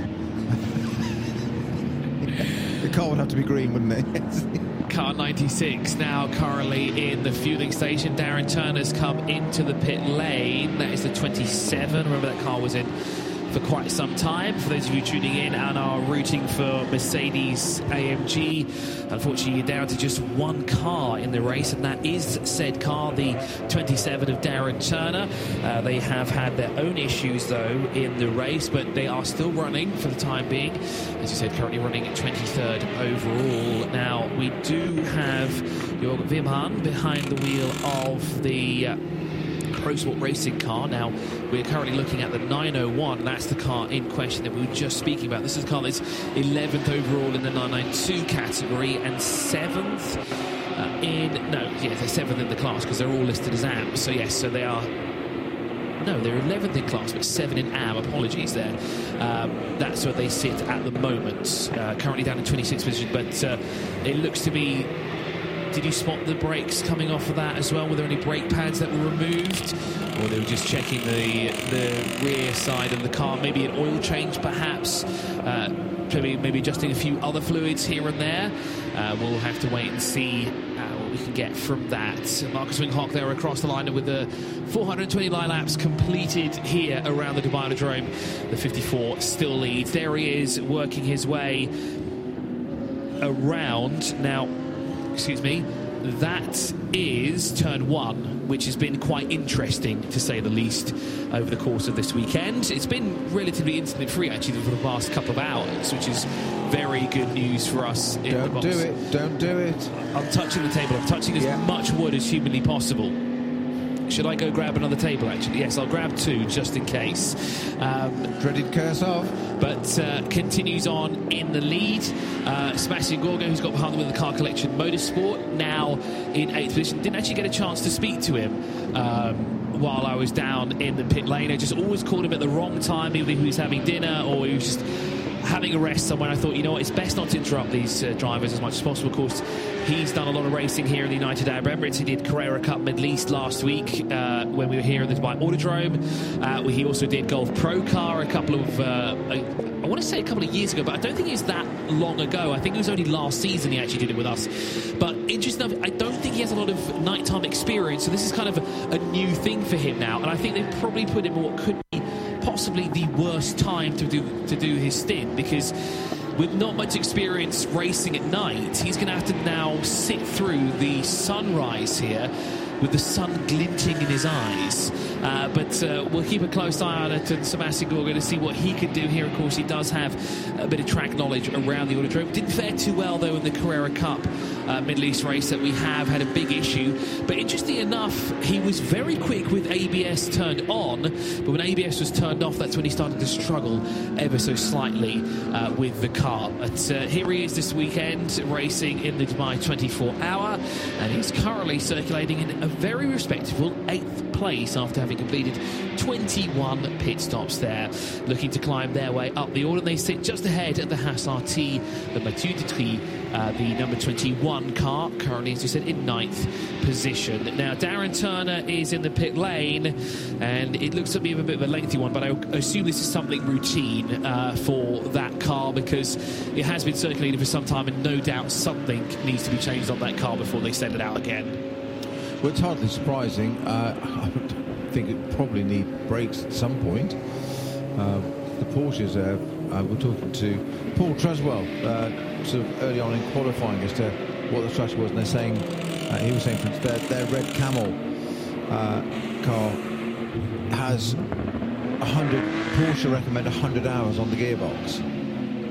He said, but we'll talk about strategy and how you think of things as a team manager and whatever. He said, but he said, that gearbox had finished Abu Dhabi last weekend with 102 hours on the gearbox. Said, so how vital is it? On the basis that it's had some new, it's had a strip down part way through and had some new bearings and bits and bobs in it, it puts it, had some new components.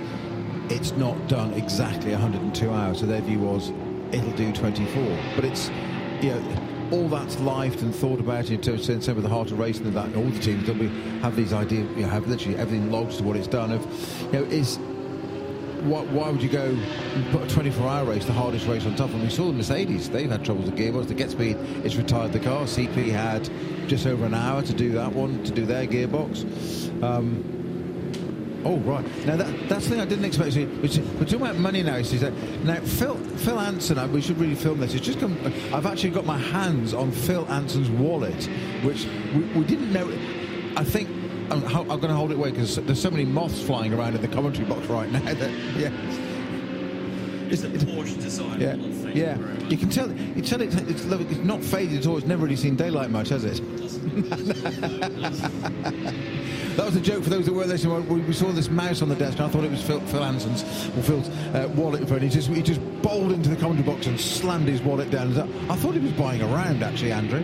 I know Uh, this- good. I know this is this will probably be wildly off topic, but I wonder if you then if you saw my wallet lying around, what would you think that is then? If you thought uh, the Phil's mouse, Phil's mouse was a wallet, It doesn't surprise you that somebody like you has a wallet like that, given the shoes and shirts and socks that you seem to be drawn to and watch. you can't forget the watch and the sunglasses. And the sunglasses, yes. Uh, and Diane is down in the pit lane. She's uh, joined us. Good morning, Diane. Morning, Dan. Morning, Diana. Oh, sorry. It's Diana. right. Uh, um, yeah, just uh, come back into the pit lane. We're all ready uh, back uh, down here, just waiting on a few more cars to come in. It's um, see a few teams coming out onto the pit apron now to, to wait on the cars. So as soon as I've got any info for you, So you, might you managed to uh, fix the headset then? No, Ah, it's still broken. Have you, have you have you read your messages on WhatsApp? Yeah. Okay. There- Some of There's a grovelling apology from one of your fellow commentators about your headset. That would be Who me. would that be? I okay. don't know you. Fair enough. I'll, I'll disappear then. See ya. So, race leader still the 54 car. Now, who are we currently on board with at the moment? This is the Krone Racing car. Now, let's have a look at where they are currently on track. Or maybe let's have a look at where they are in the running order, because I'm not seeing them on our first page of the timing screen. Let's have a quick scroll. Let's grab the mouse and scroll through.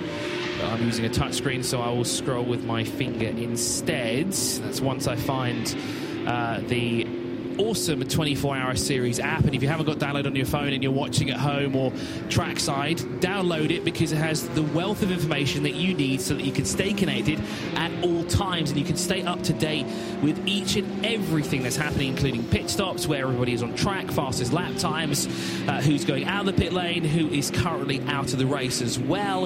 Uh, it's great to have. Well, I can tell you who will be going out to the pit lane in a minute. Certainly, who's come in. That's Max.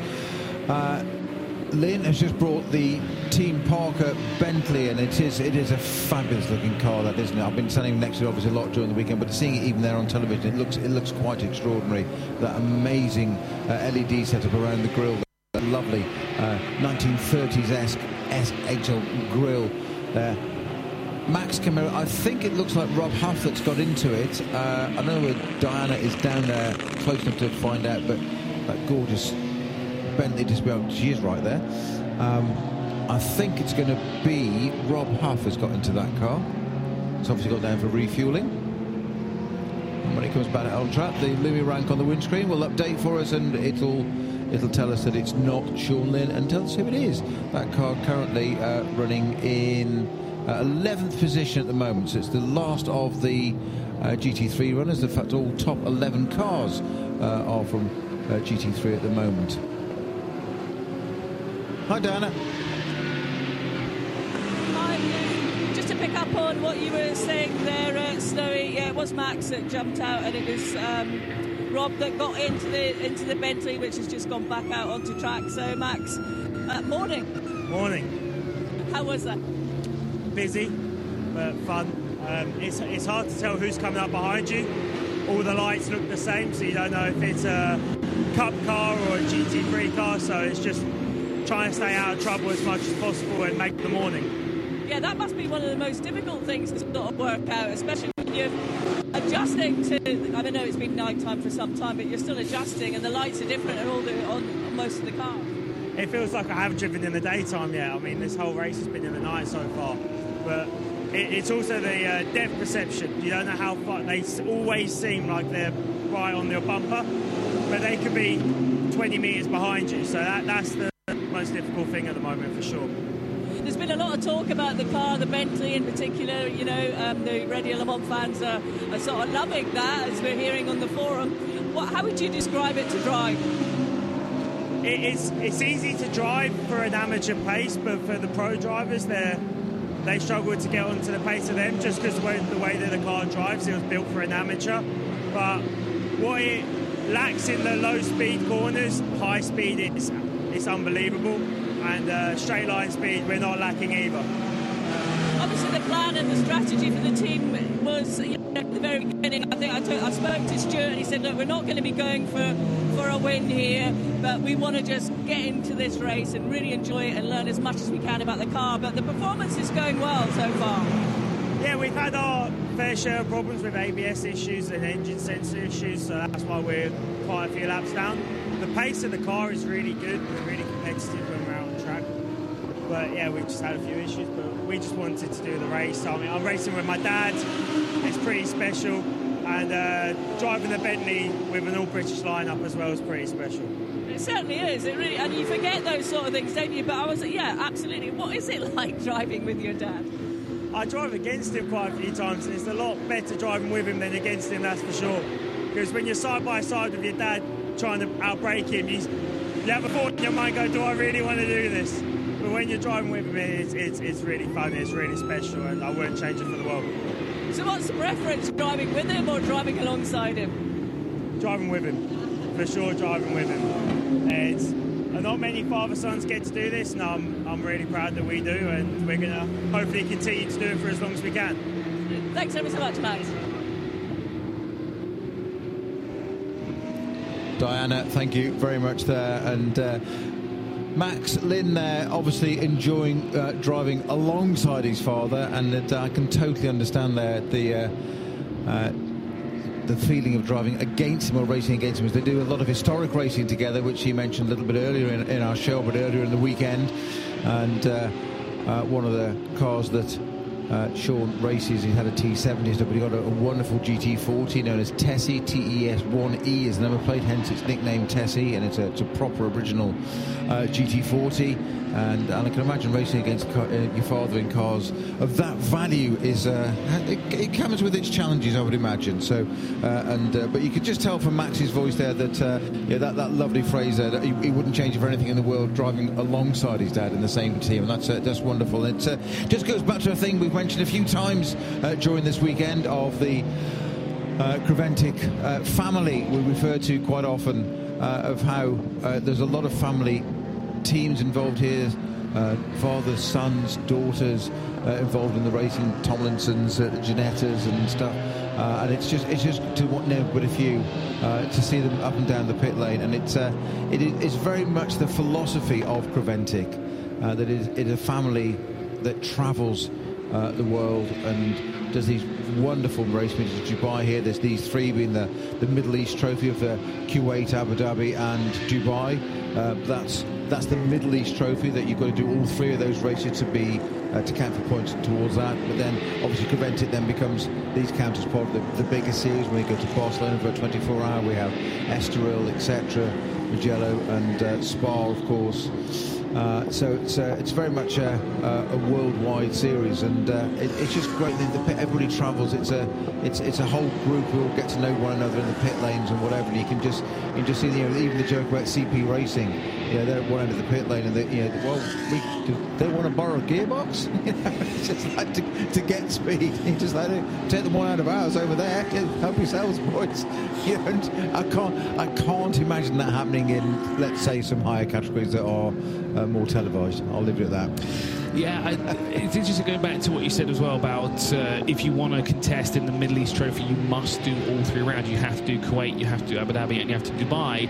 Because I was sort of wondering why during the same weekend that we had the Kuwait, the 12 hours of Kuwait, we also had the 12 hours of uh, the Gulf 12 hours, excuse me and we had a local team participate in Kuwait. Now, of course, with them being based here, it would have been, you know, you would have thought they would race here instead of Kuwait. But however, because they want to be in that championship hunt, which they are in, and they're currently, you know, leading that category at the moment by the end of this, we're looking to be at the end of this 24 hour it's a smart move, right? They want to stay here. They, and like you said, it's a it's a family friendly environment within the teams itself. You know, everyone's here, everyone's got each other's back. If you if you need something, someone's going to have it. Someone's going to have some sort of spare part lying around, whether it's a really small bolt or, uh, like you said, entire transmissions. Probably uh, there are spare cars as well that people have borrowed from other teams as well, just to get them on on the grid. And that's what's great about the Creventic series here. It's true sportsmanship.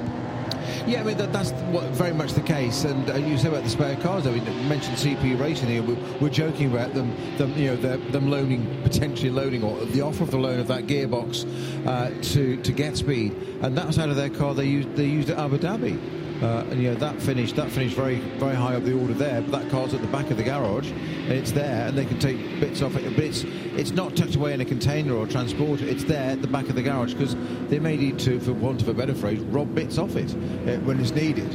Um, and it sits there. But what they're doing is, uh, what I did notice was, what they've got some mechanics uh, earlier in the weekend, they're, they're starting to cycle through that car whilst they're all here now. It saves workshop time back at the workshop of doing that car.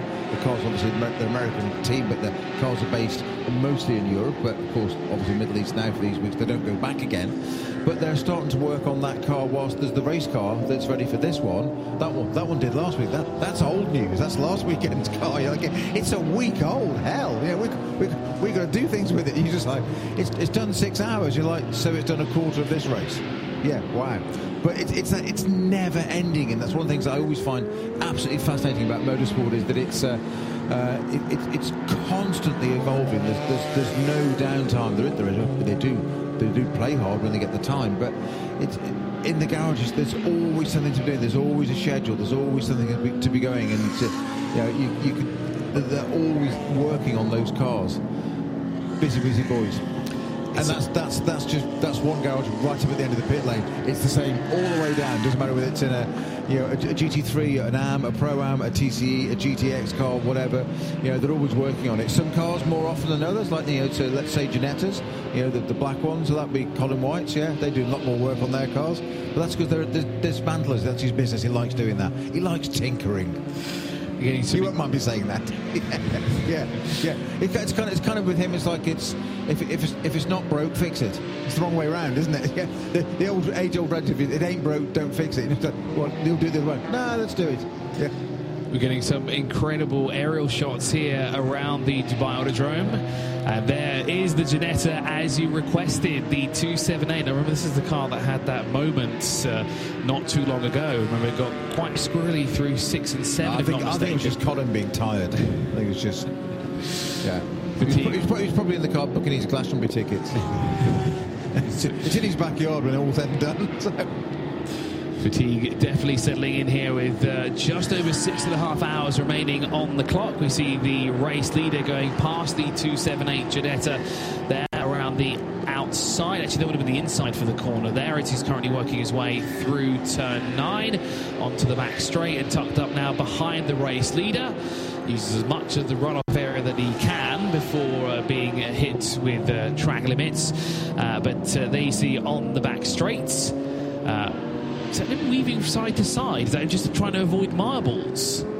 Well, everybody had commented, but uh, they did as well about the, the, the amount of uh, detritus out on the circuit in Derby. You can see a bit of the marbles there and a, slightly more lit part of the circuit there, but uh, that did seem um, more than I would anticipate. Of course, when they went offline, it was a piece of debris that came up through and took out their power steering belt earlier, of course. Um, so, not quite sure whether. I just wondered if there's a steering issue there or trying to that was, that was slightly more more weaving than I would have expected. It's not exactly tire warming at this stage of the phone race, is it?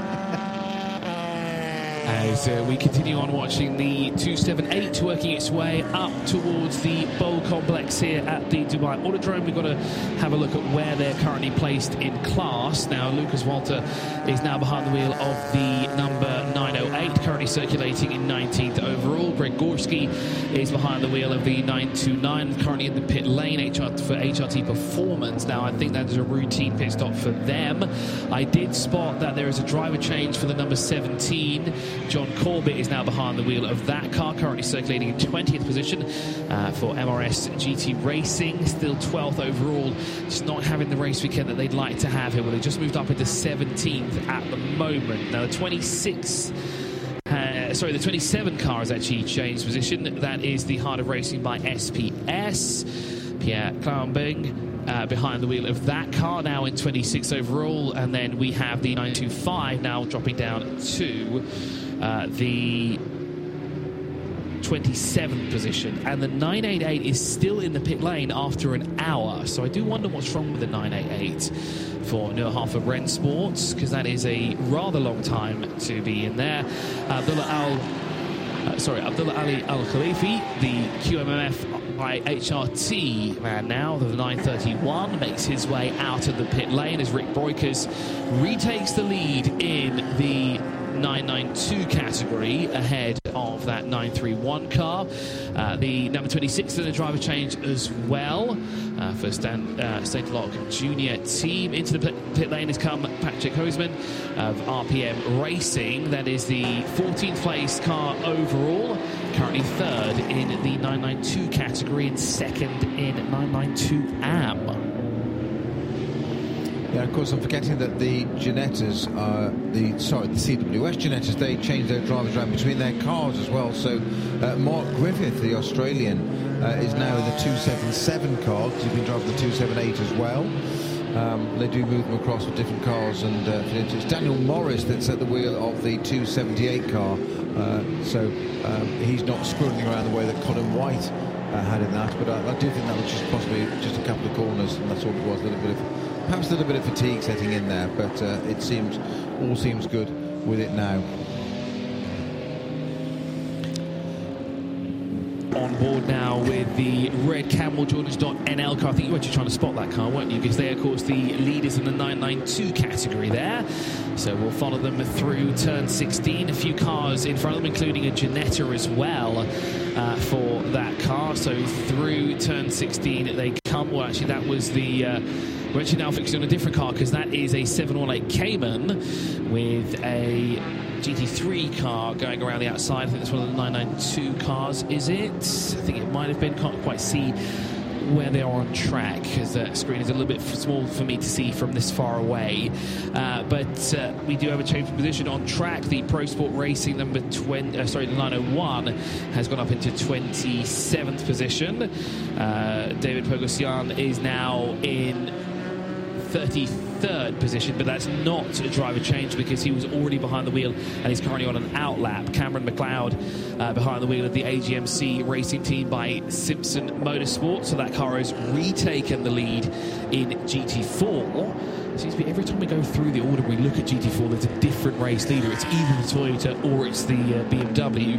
I wonder when they're going to sort that out. I guess that'll be sorted out uh, when we hit uh, 24 hours of race completion. Uh, Solomon Kepi's moved up into 22nd position. That's because the HRT performance car is currently in the pit lane getting refueled, as is the 907 as well, is down in the fueling area. I just want to wonder, did um, the Bentley rejoin, didn't it, with uh, Rob Huff at the wheel? That's currently 11th. Yeah, I'm trying to look, look, at its times there. So it's yeah, 203 dead is what it's doing. So it's only slightly off the pace with with Rob at the wheel. Uh, just over half an hour to sunlight or sunrise. Uh, no signs of that at all yet. So uh, you guys, you guys, the local ones, you've you've got the knowledge of how, how quickly that is. I mean, I don't expect somebody just goes and turns a light on, but uh, I'm, I'm, quite surprised that in, in, half an hour's time, predicted sunrise, it's still, you know, it's, it's still as dark as. Yep. So Phil, Phil's, Phil's apparently how it works is it's just an Australian click of the fingers and that's it. It's just like that's how it works. You know, he's got oh he's got a switch. He's got a big switch over there on the wall. That's how it works. I mean, honest. Just just you wait yeah. see. You see. You look at the screen. Say, guess what it is yet, but you'll look at the screen at one point, it'll be darkness. You'll look again, and the sun will be out. So about half away, half an hour away from uh, sunrise here at the Dubai Autodrome, and now we see a driver change for the HRT performance car. Holger Harmsden is behind the wheel of that car, now 23rd overall. Uh, now we've got a good group of cars here. This is two of our 992 cars, and I think we got some info from the pit lane.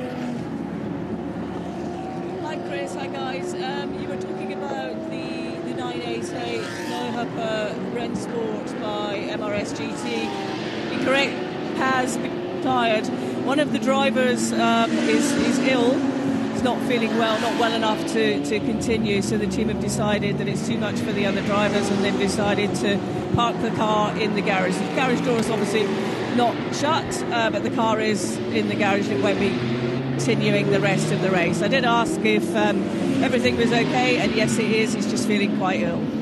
And, and so, thanks, Diana. Which, Diana, which, which car number was that? Sorry. The 988.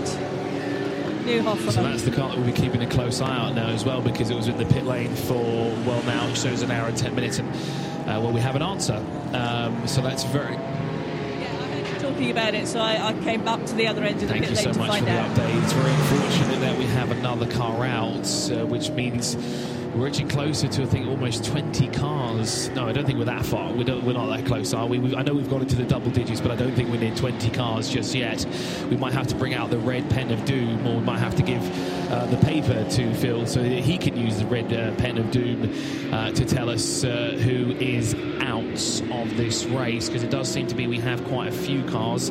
Um, let's see if we can actually figure it out by checking out the uh, 24 hour series app, which you can download right now for yourself, and you can stay tuned with all of the action on track with live timing, uh, all the drivers that are behind the wheel, the teams, the times, where they are in class, and of course, who is currently in the pit lane as well. Now, it doesn't technically show us who is not uh, continuing on with the race, but we can say for sure there is a fair few of them. So, cars, so positions 45 to 55.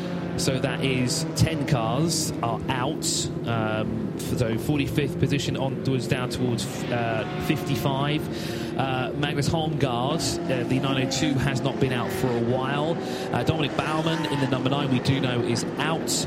Um, and we just got a report from pit lane that the 988 is officially out as well. So that makes a total of 12 cars that are currently confirmed not continuing. Although I'm inclined to believe that uh, Kobe Powell's and the AC Motorsport team may be able to figure something out. I mean, we still have time left on the clock, but when you've hope, got such a hope springs eternal, hey? once you got when you have such a mysterious uh, anomaly with the car, how long is it really theoretically going to take to figure out what the issue is? I mean. Is there enough time left on the clock to treat this as just then the rest of it could be a testing session, basically? Well, that, that's often the case. We see it in quite a few of the NLS races that we cover on, on radio show. Uh, with uh, you know, th- those are just four-hour races, but quite often, if they're pre-24-hour races at the Nurburgring, you may have a situation just like that where the car has an issue. It's not. It's not going to be competitive anymore. It's not in contention, um, but it's it's data gathering. Uh, and you know, we, we always say that the, the NLS races um, they're not not about the N24. It isn't part of the series. It isn't part of the championship. You know, in theory, it's got nothing to do with it. Like heck, it has because you will see the numbers before everybody uses those races to build up to the N24, and then it drops off a little bit afterwards immediately. Although there are now uh, it's a 12-hour race last year as well, a couple of races. But uh, it, it's that it's that data gathering. So as you say, you, you, you've you've paid the money out to be here. Team, logistics, shipping, spares, whatever. You pay money to go testing. Well, you've got this here testing now. There's no better test environment than, than racing. So, you know, but then again, of course, there's the, the risk ratio, the risk reward ratio, isn't there? You know, do you go out, if something happens and you're in a non competitive position and, you have an incident where you get hit and it's nothing of your fault, do you think, well, was it worth it? I don't know. It's a, it's, it's a tricky one. It's how, I guess it depends what kind of team you are, how much data you've got already on those cars. It's that double-edged sword, isn't it? It's, uh, you, like you said, you don't know whether you should do it in case something does happen, but then at the same time, like you said, you've paid you've paid to come here, you've paid the teams to come here, and everything like that. Might as well use the time that you have left to continue on, and like you said, test it in an actual real environment around other cars. That also at the same time could pose a risk to others on track. Yeah, and that, that can come down to as, as well if, you, if you've got drivers that are quite new to a car or something. Well, go and get them acclimatised, get some, get some seat time because otherwise you're going to have to go and run a test again, which is a, another expense. You've you, you've got the outlay already here. So then we didn't mention, by the way, Chris, is uh, we've talked about various components on these cars and having to do all this time and whatever. Something I haven't really mentioned is, is, is the electrical side of stuff, uh, because obviously so much of it's running the dog. You've got to run lights, and cars don't often run lights for as long. Uh, and of course, lights these days, they're you know, high definite, high intensity lights. They're very, very different to how the days when, when I was racing, which was a couple of wet candles at the front with a, maybe a cover over it. Um, but you know, joking apart, it's it, it's very, very different. And all those charging systems, alternators, everything's got to work. In fact, we saw one of the Ginettas, didn't we? I think it was a CWS car with, with the headlights out. It was just literally the fact that the, the multi-block on the back of the lamp just, just wriggled loose. And they put the bonnet off, pushed it back on and put the bonnet on. It took less time to do that than the whole pit stop bit. Or pit coming in, slowing in, going out again. So we're looking at the race leader here in the GTX category, Freddie Tomlinson uh, of Toro Verde. The closest car to them is the Mikel pit number Resume More Than Racing KTM down in 17th at the moment in the 714.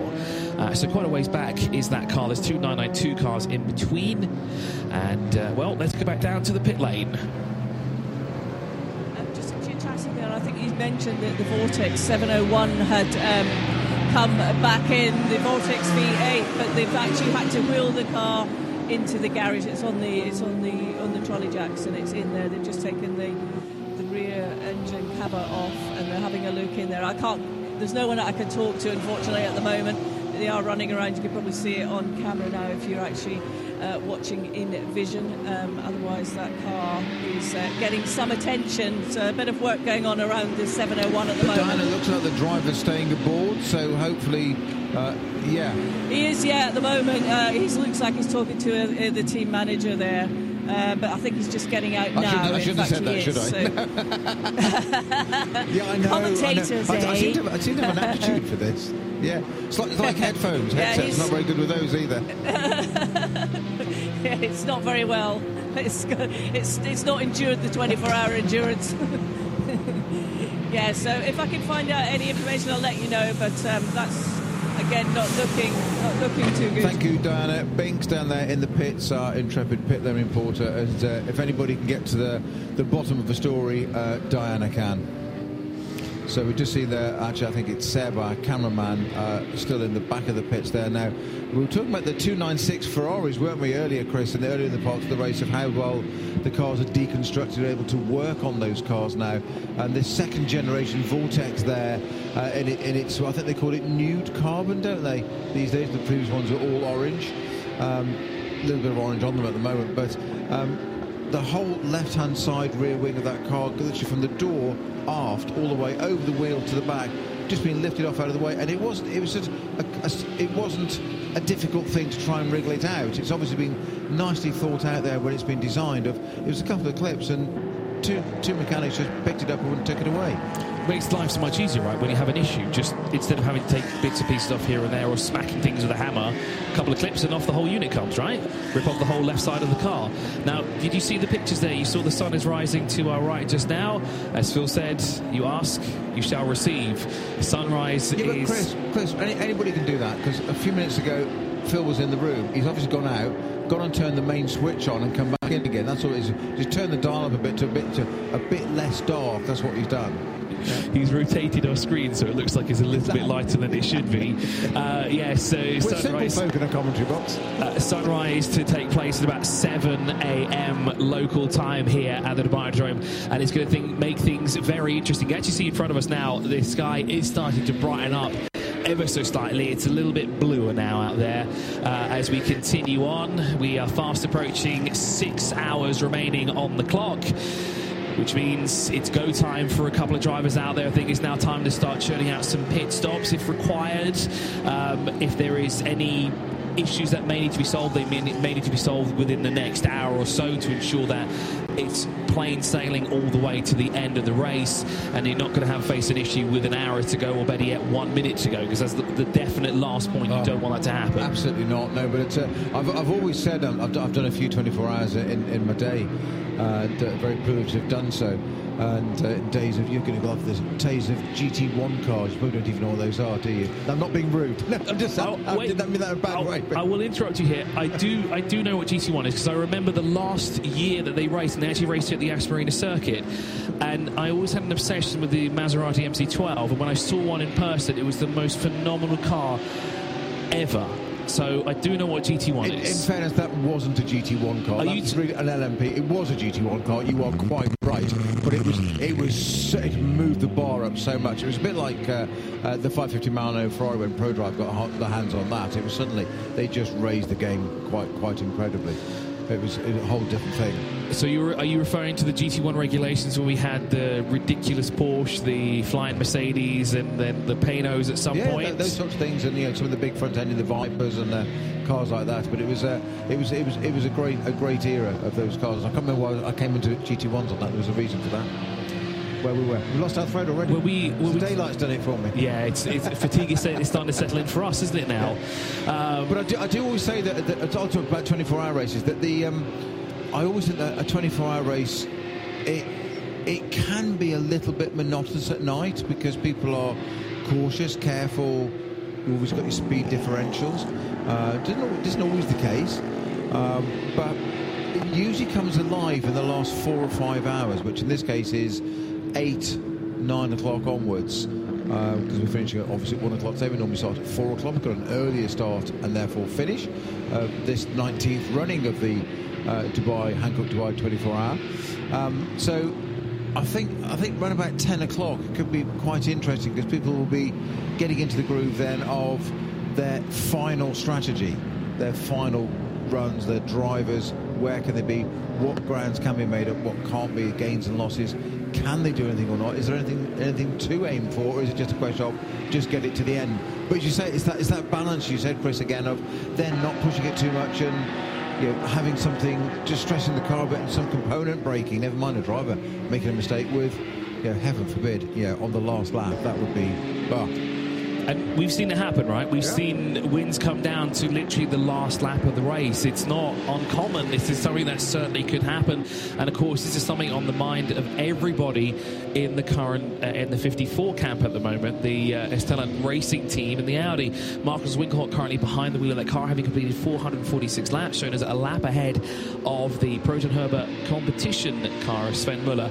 Uh, we can't see the gap there because it's just showing us as two laps, but uh, you did see that Sven is pretty fast, but Markus Winkelhock is probably just as fast, maybe just a little bit faster. So it's going to make uh, the job of the 83 team a little bit more difficult because they're going to have to start pushing really hard now in the closing stages of this race, this final six hours that we're approaching here. I'm just loving the uh, the neon light strip there. I'm sure you guys have mentioned already on the 992 uh, Porsche there, as in I do mean the 992 number, not just the fact that it's a 992. Which one are you talking about, Snow? Yeah, the one that's got 992 written on the side of it, but it's got the uh, uh, the canards down the side with the, the neon of it that's then flowed down up the upright onto the rear wing, but it's also on the inside of the circuit. So it's done for the team rather selfishly. It's not done for the commentators on the outside of the circuit, is it? We must make a note on that, Chris. Well, I've got to have a word with I the team. we should have it on both sides, right? You're there's probably absolutely right. There's 100% a reason why they have it on the right hand side, right? Uh, probably makes it a bit easier to spot the car at certain times, especially when it comes through across the uh, the pit entrance like this, or even pit lane that is. And uh, well, we've got the 937 of SMP Racing currently in the pit lane. That was Alexander Smoliar. currently was behind the wheel. Didn't see there was a driver change for that car, but we'll get an update once he comes out of the pit lane. If there was a driver change, the Resume More Than Racing car, Artur Choist is now behind the wheel of that car in 19th at the moment. Now, where's Alexander? Has he come through yet? No, he hasn't. No, he's gone into the fueling station, so we have to wait a little bit longer before uh, we find out who is behind the wheel of that car. Uh, the 701, as we got the, the report. Thanks for the update there. So no driver change there. So Alexander will stay behind the wheel of the 937.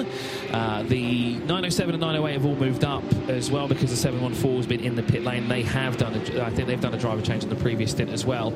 Um, and Mika Pano, who's got back behind the wheel of the Haas RT car, that is now in ninth overall. Uh, Jason Hart still floating around the top 10. He's currently in the 10th position.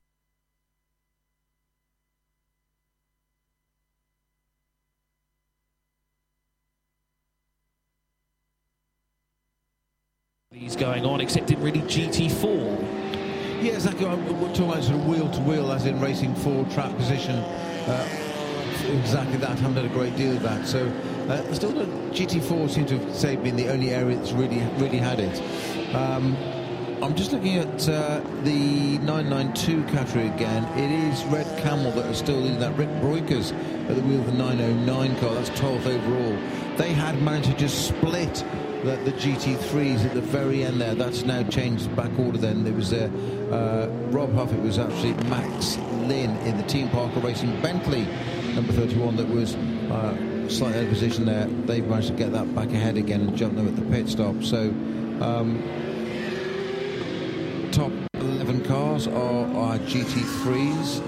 Uh, leading 992 classes, to say the 909 Red Camel, uh, Jordan's Porsche with Rik Breukers at the wheel. That the second is the uh, QMF by HRT Porsche right behind that, and then we get our first of the uh, GTX cars, our leading class there is Freddie Tomlinson, uh, son of Lawrence Tomlinson, owner of Ginetta, the Toro Verde white Ginetta um, in Furton GTX. And uh, we then have, actually, I've forgotten, so we do have one, uh, John Corbett in the MRS GT Racing Porsche is in uh, 17th position. That's uh, a GT3 amateur AM car as well, and there's one a bit further down. That's uh, Pierre Kleinubing in the Heart of Racing Mercedes. That had a couple of issues, didn't it? It was a little bit of time out. That's down in uh, in 25th place. And of course, there's the recovering CP Racing with Darren Law, a Daytona 24-hour winner, uh, way down in 34th place. Of course, they've had a, over an hour out having a gearbox change on that Mercedes, and uh, uh, Mercedes usually, is, you know, pretty pretty much like a Porsche, uh, really tends to do what it says on the tin and pretty reliable and just keep going. And uh, very bizarre that uh, CP Racing have had a, a gearbox uh, failure on their car. They were able to change it, and uh, GetSpeed Racing uh, knocked out entirely by uh, their gearbox issue, took them out of the race completely. So, um, not not normally the case. Um, now, it is there has to be a, a correlation for the fact that. Uh, Phil Hanson has disappeared out of the commentary box for a few moments again and it goes a little bit lighter and he reappears as if it's just like nothing to do with me there's a there's a there's a definite synergy going on there? He was a bit early though for the switch because yeah. it's six minutes early but according to our well, it's actually eight. See, see I, that's my point. I don't think it is a switch. I think it's a dial. I think what he does he disappears out for a bit and just moves the dial up a bit on the sunlight and brings it back. That's what it is. Comes back in again. It's just it's, it's, like, it's like a magician. It's all smoke and mirrors, you know. It's sort of yeah. Seems it's got a timer on it as well. It just slowly turns, doesn't it? Yeah. Uh, we've got some beautiful shots, though, of the sun rising here at the Dubai Autodrome, and of course, it gives us an amazing view of what the Autodrome have done over the past uh, couple of years to make this facility bigger and better every single year. We've got a lot of grass, we've got some branding, we've got the new viewing deck as well through turn 14, uh, the Apex Garden that you can now see into view as well, a lush green area that, of course, will be packed later on as we get uh, uh later on in the day towards the end of the session as well. There'll be lots of fun things to do down there later on. Of course, that comes in when we come to the end of the race here, though, at uh, the uh, my 20. 24 hour. I can't believe it's uh, almost six hours to go. Where has time gone, to be honest? Uh, so almost six hours to go. So like the, the race we had in Abu Dhabi a week ago, we've got that race to go yet. And we did a whole build up of that. Oh, we still got that to go. And we're saying again, it's almost done. It's not. Uh, Phil needs to go and do the dial a bit more. The sunlight's lots of the bit. It's yeah, not come off. as much yeah, as he exactly, said it would. exactly. He's, he's there. See, look, see, he's moved. He's good. He's good, isn't he? He yeah. is good. We knew he was good, but I didn't realize how good he was. And I had to work with him.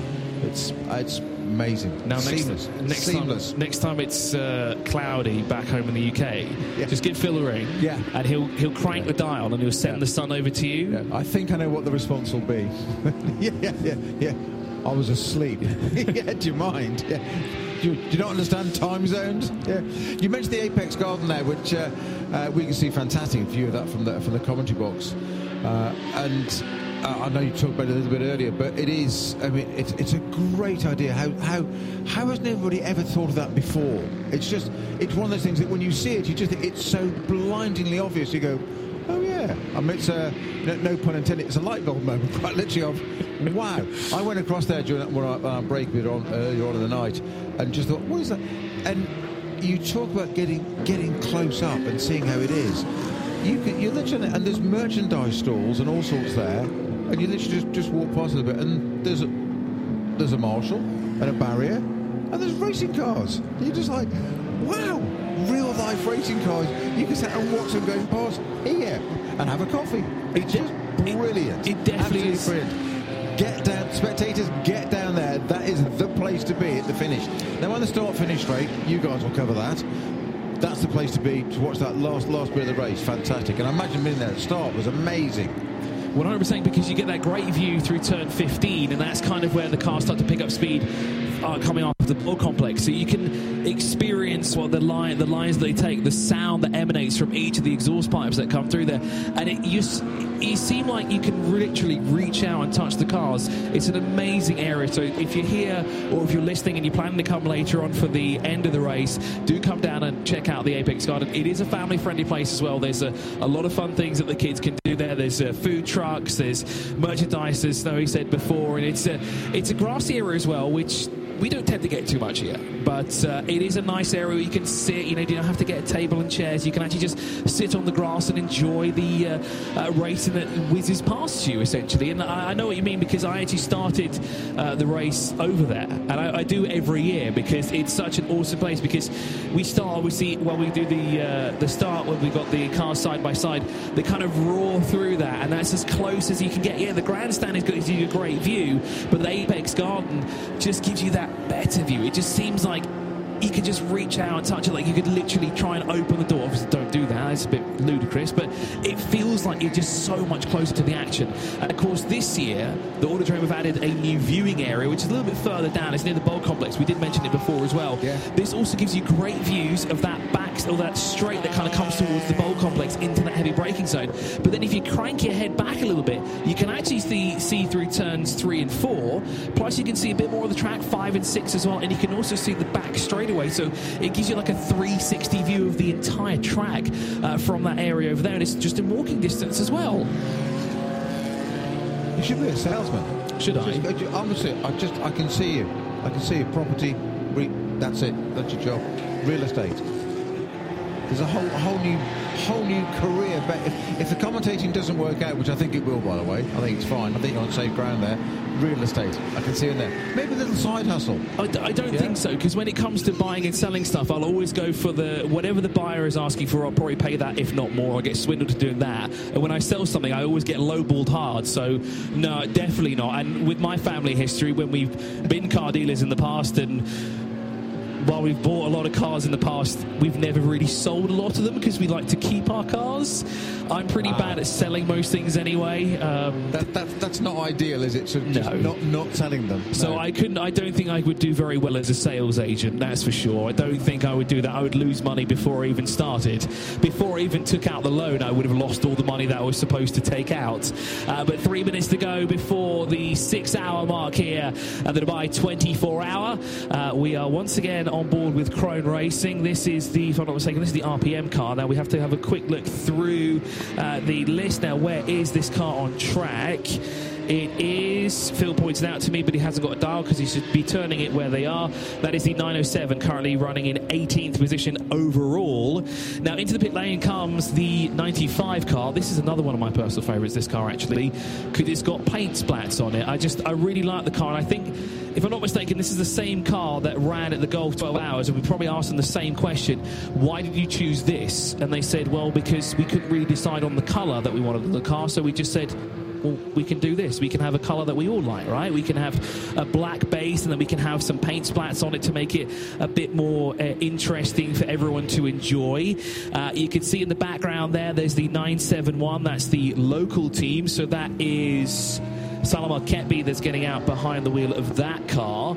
I do wonder who's going to get behind the wheel of that because I think we'll see Christopher Zöchling towards the end of the race as uh, there goes the now that is the 95 car, excuse me. That is the car that's fifth overall. Sabina De Castro, who's behind the wheel of that car. There is the 903. He's getting busy again here with six hours to go. I think just as we head into that uh, six hours to go, and of course the, uh, the, the sunlight bit at seven o'clock just come out. We're going to have a, a, change in the commentary box as well, change of order to take you through to the the end of the race. I'm going to be replaced by uh, the man that should be in charge all the time anyway, Mr. Phil Anson. Uh, he's very kindly uh, let me come out of the pit lane and do a bit in the commentary booth, I don't do a great deal of these days, uh, NLS. Uh, so thank you for letting me have your chair for a while. Um, and just show me where the daylight. I, won't knock the daylight switch on the way out, but make sure that's where it is. Uh, but you're going back in safer hands now for the, for the end of the race. So I'm, I'm going to step away, and I believe uh, uh, Andrew Marriott's going to replace yourself, Chris, and it's going to be a whole change of team right to the very end. So, uh, Phil, I will I will hand over to you, sir.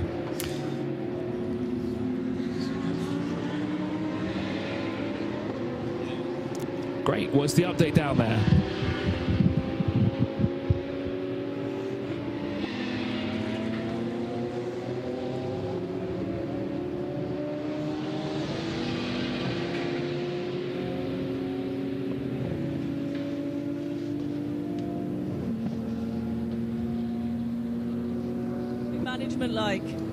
Obviously it's gone, you know, from darker into light. How are things evolving out on the circuit? Yeah, of course, in the night you always see a little bit more.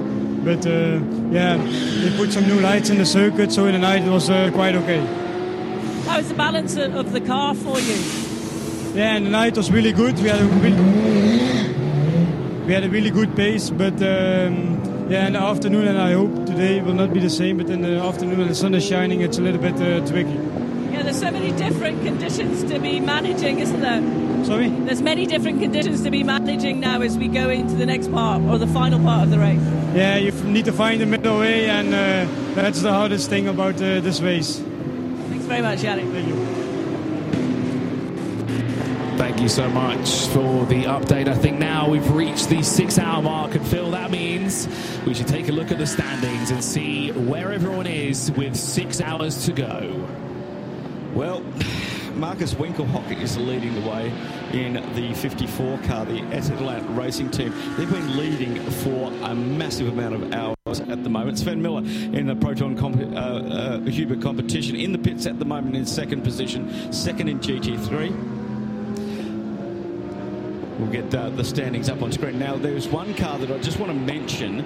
It's the 936, the K Kramer Racing. It came into the pits and drove straight into its pit box under its own power. It's not allowed to do that. We'll get back, back to that. There we go. The 54 in first position.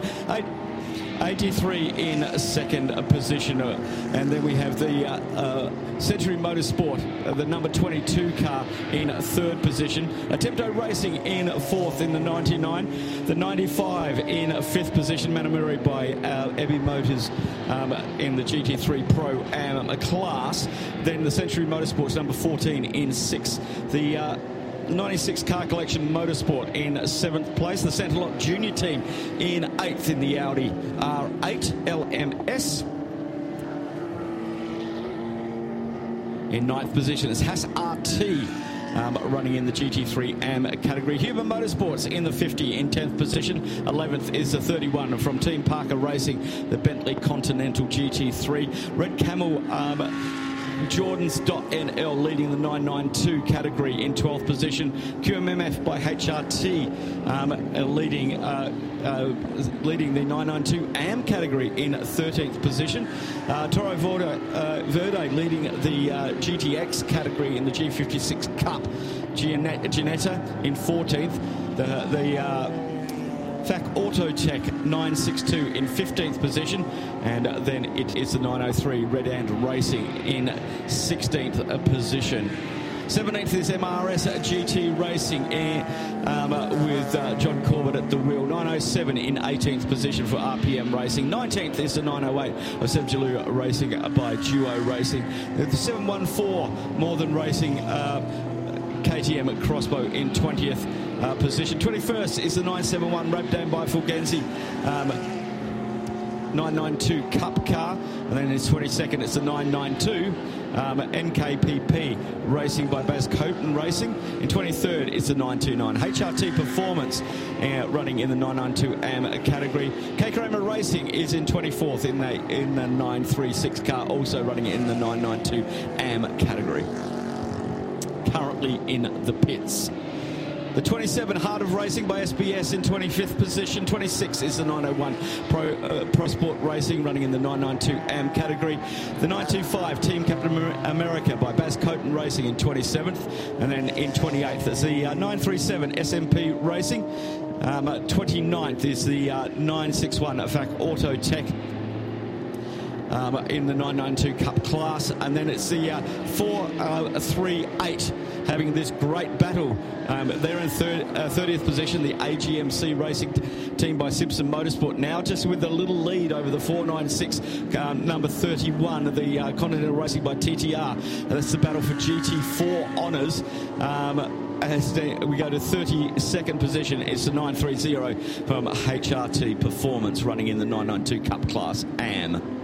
33rd is the Vortex, uh, but had some troubles overnight running. Uh, that's the 701, the 85 CP Racing after a gearbox change in 34, uh, fourth position. 35th is uh, the leading TCR, that's the 138 Simpson Motorsport um, RS3 LMS DSG Audi. Uh, the 988 in 36th position, New Ho- of, of a Rennsport by MRS GT in the 992 Cup class. 37th is the 227, the SRS team Sorg Rennsport Racing in the 718 Cayman. They've had a very good run. Uh, the 38 uh, 38th position is the 278 CWS Engineering and the TCX class in the Ginetta G55. GT3 Evo of GetSpeed, the 30, uh, number 9 GetSpeed in the pits um, uh, uh, for retirement for that car. We're going to start getting into the cars that have had some trouble now. The 902, the Homegard Motorsport uh, in 40th uh, position in the pits as well. The Muller Motorsport has got back out there. Vladislav Lomko out, out at the wheel at the moment in 41st position.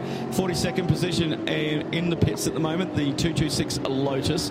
Uh, the CWS um, Ginetta, the 277, had a few issues and back out racing as well. In 44th position, it's the uh, um, uh, the 989 um, MRS GT Racing running in the 992 AM category.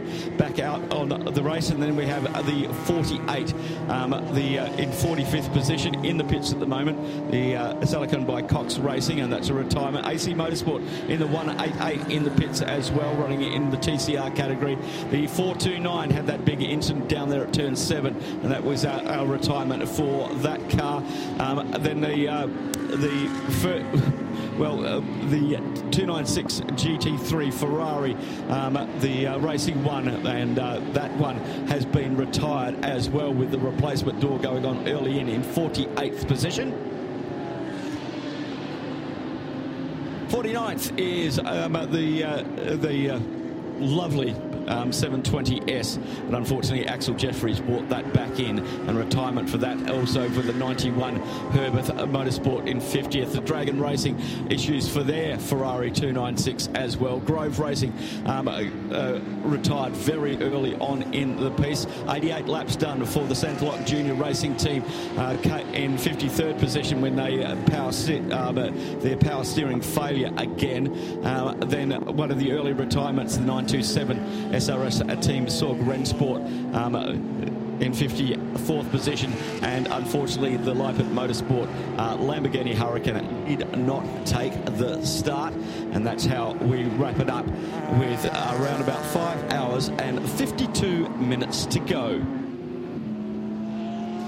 And we have Diana Binks down in the pits. I was just waiting for you to take that breath there before I interrupted you. I'm so sorry, but uh, yeah, I have got Freddie Tomlinson who's just jumped out. Um, who was while you're in the middle of doing the updates there. Um, Freddie, how, how was that stint tonight? Um, it seemed as if you were um, had a few challenges, but you've overcome them. Yeah, we we had a few challenges with the car and things, and obviously it's tricky with the traffic at the track because there's lots of cars out there, but it's it's good to get through the night and then fingers crossed for the rest of the day. And how's the Ginetta holding up? Yeah, at the minute it's it's holding up pretty well. I don't I don't think we've had any issues since I've been asleep or anything, so I think we're all good. So touch wood, it goes goes well to the end. Looks like the team were doing a fantastic job. A very sort of slick pit stop there when you came in to hand over. Yeah, very quick pit stop from the boys. They've been doing a very good job. So yeah, thanks to the whole team. Yeah. And are you going back out? Um, I'm not sure yet. I think I'll have a little sleep and then I'll see how I'm feeling after that. And how much did you enjoy being part of that race? Yeah, it's been amazing. Um, it's just such a huge spectacle for the whole country and for the city, and all of the buildings around the Motor City is really cool. So it's, it's been a great race. Yeah. It's been great to see so many fans here, wasn't it? Like at the start of the race, the grid was absolutely packed. Yeah, I've, I've never seen a grid so packed at the start of the race. So, yeah, it's, it's unbelievable seeing how quickly motorsport spread in the UAE and hopefully it'll continue to spread uh, over the whole of the Middle East. Thanks, Freddie. Thanks very much for chatting to us. Thank you. Thank you.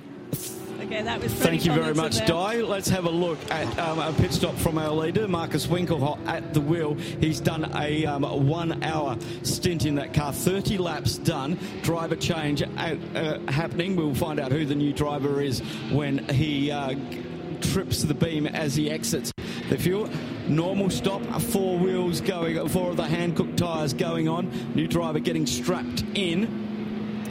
Everything going very, very swimmingly for the 54, the Eastalent racing team at the moment. They've been leading this race now for many, many hours from lap 226, and we're on lap 456 as uh, uh, Andrew Marriott joins me to go to the end.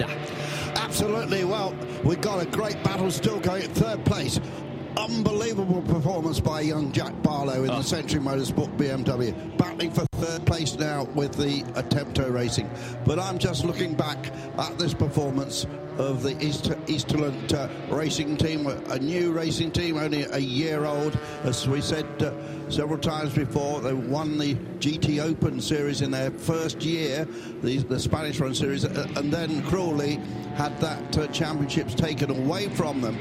But uh, I analysing that as we see the 929 Porsche go through, is you've got two of the very best guys who race Audi R8s in that car. True. In Markus Winkelhock. He knows how to win 24-hour races.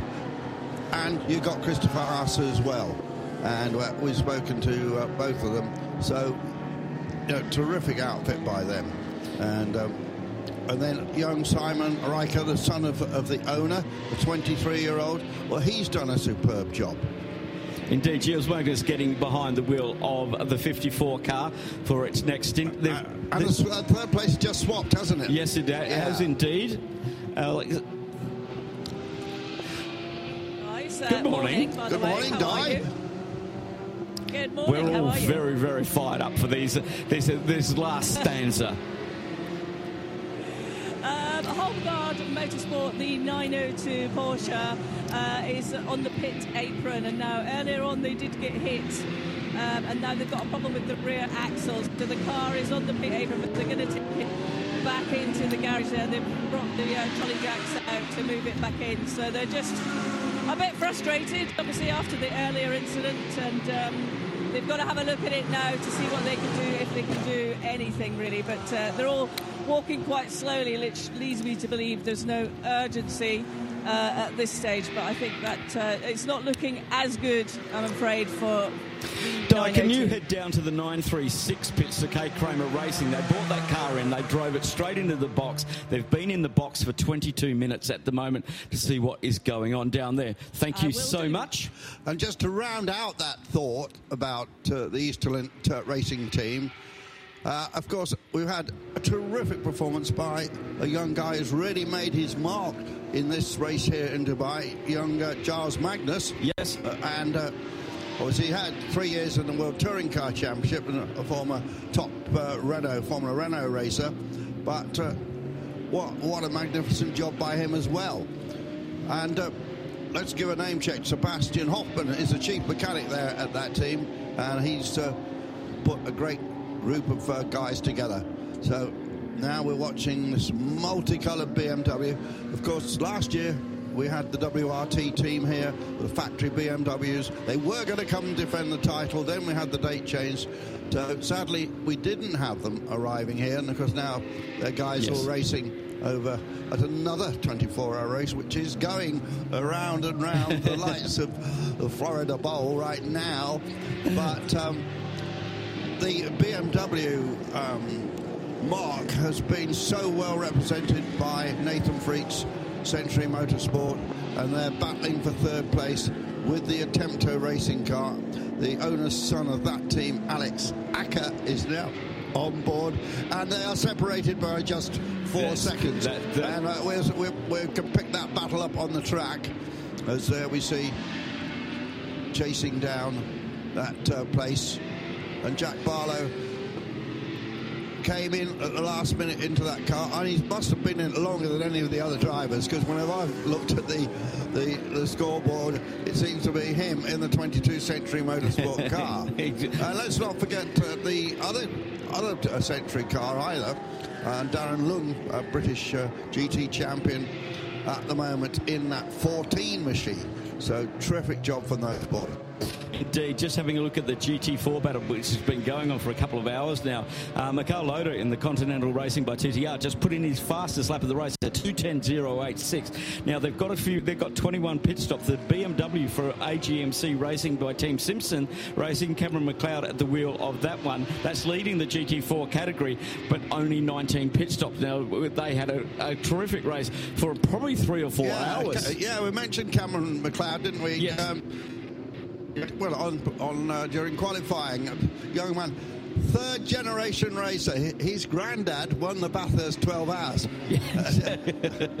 um, so um, uh, that's coming your way, not in the not too distant future yeah, as well, well, after uh, Daytona. Yeah, and his dad a racer as well. His dad involved that company Mark Cars Yes. that raced in this series Silhouette to Mark Cars. And Yes, also uh, been seen at, at Bathurst, of course. Well, they got the, they've got the latest evolution. They started Yeah. off with the with the Ford Focus and the Mazda 323 Yeah, silhouettes, right, uh, which raced here um, very successfully and raced in the Creventic series. I was with Amro Ahmed when he was driving one of those Mark Yeah. cars at uh, the Creventic event at Zandvoort before all of the modifications were made for Formula One. He'd never driven a V8 car before, and it was raining. And, he had, and uh, the, basically, the head on show said, "There's all the switches for all the safety stuff. Do not turn them off." Uh, now we've got Diana. Now I think we can go down to Diana Binks doing sterling work down there in the pits. Thank you very much. Uh, we, uh, I've just come down to find out about the 936, and they've actually just wheeled the Porsche out onto the pit apron, and it's going to rejoin. But when I went in about a few minutes earlier, they said they had no power in the engine, and they were sort of shaking their heads and not sure what was going to happen. And then within two seconds, they've they've wheeled the car back out. So they must have found some issue, and I guess they're going to go and check and see. You know what happens on this installation? Yeah, because they drove that car in under power, which is a definite no-no in Creventic racing. You must put um, the, the, the, you have to stop on the apron, and the car has to be pushed in and out of the pits. So there may be a penalty coming along for that. We'll wait for that um, happens. And they have got a 10 Yeah. second time penalty for not res- uh, respecting pit stop regulations. Now, the Creventic organisation, of course, is Dutch. Yes. And Holland undoubtedly punches well above its weight in motor racing. Of course. And has had some great heroes over the years, going back to Le Mans winners like Guy van Lennep, and of course now the very best uh, driver in the world, winning the World Championship.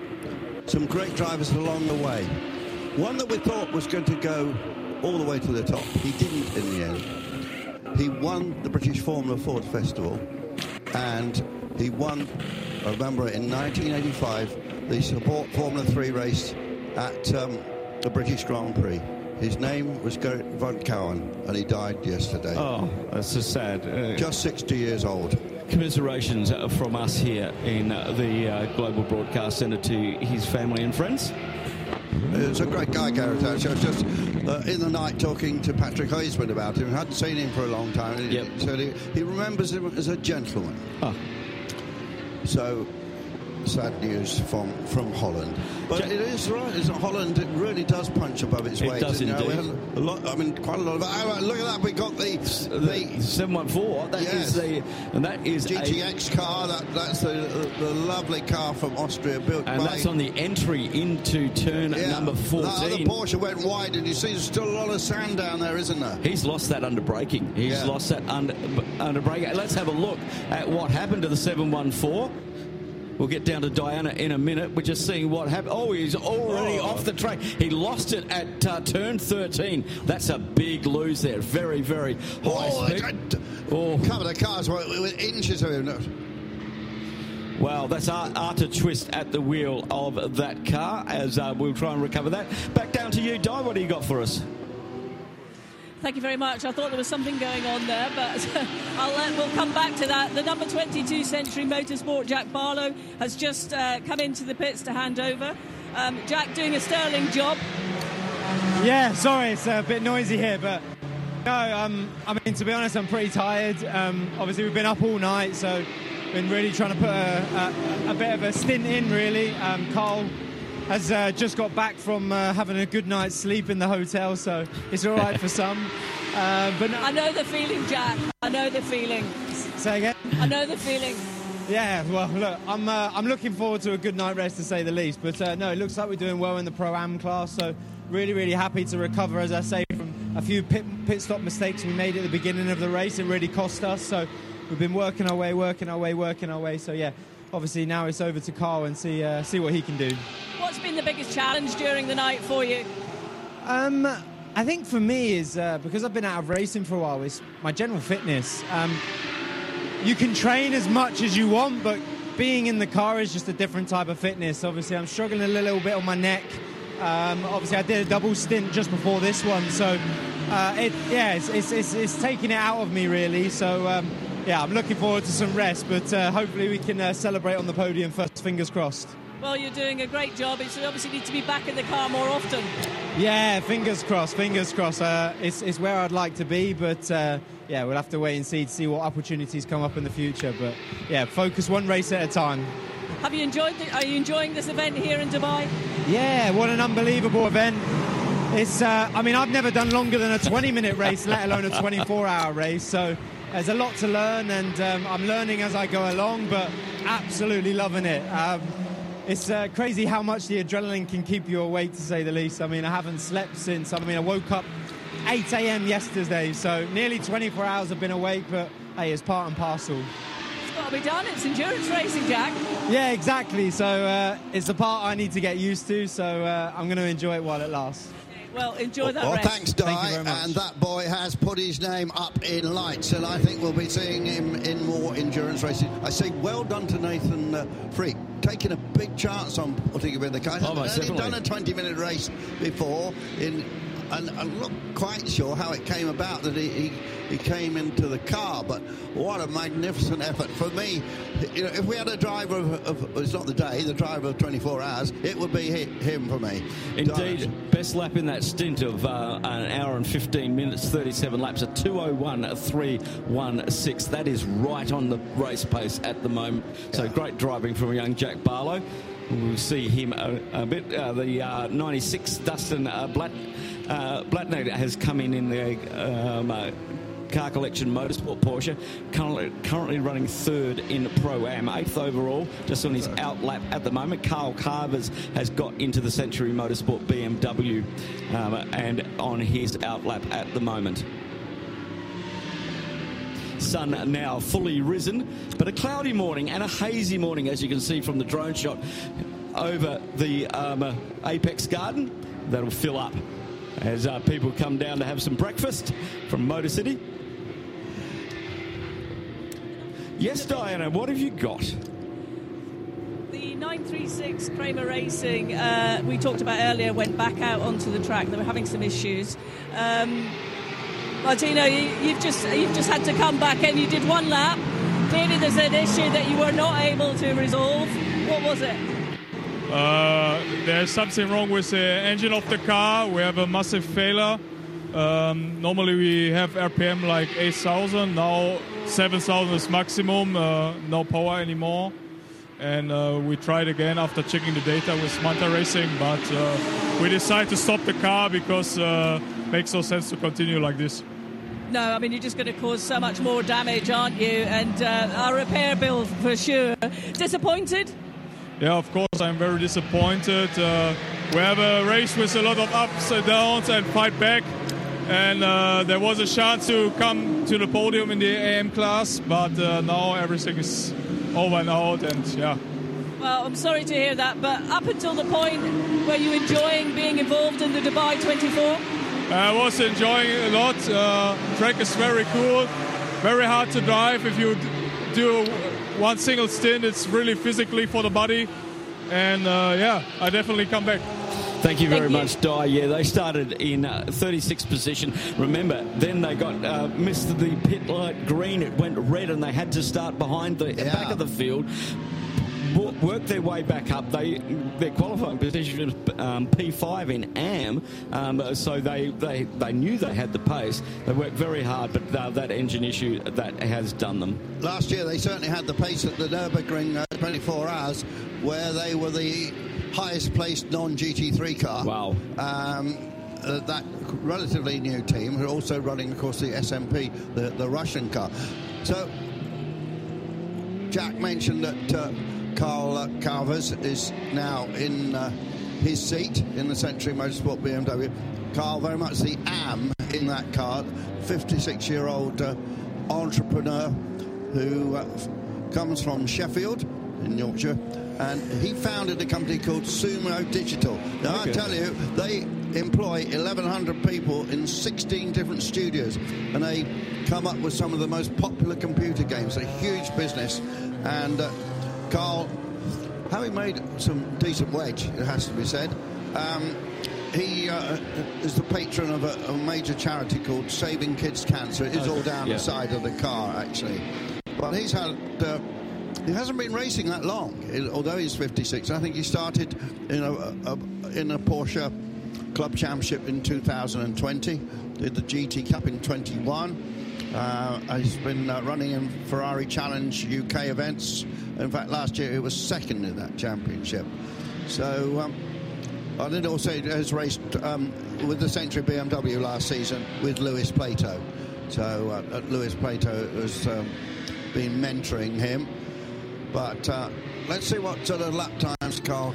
So Well, he's doing, you know, good times. Yeah, he's, You know. he's going to be under a bit of pressure. I'm just waiting for Cosimo Papi to come across the Yeah. line. I reckon it's about 25, sec- 19 seconds, and that is the battle for uh, Pro Am GT3, first and second for uh, Century Motorsport from Manamauri uh, Energy by Ebimotors. Well, I call that the Willie Motors team. Yes. that's what it always was, the Willie Motors. Which Yes, is, oh, oh, for years, Willie Motors, yes. But I, I think as as that team progressed, um, I think they bought uh, the Ebby, Ebimotors is, is they sell Porsches, but they're also a very successful. Uh, Porsche racing team in Italy. They've run, won their cars have won the Porsche Carrera Italian Cup a number of years, and uh, very professional. That's had a nice clean run. So Cosimo is the youngster, the young gun in that car, just drafted in this year uh, to uh, drive along with the um, Italians and the Romanian. So uh, interesting to see.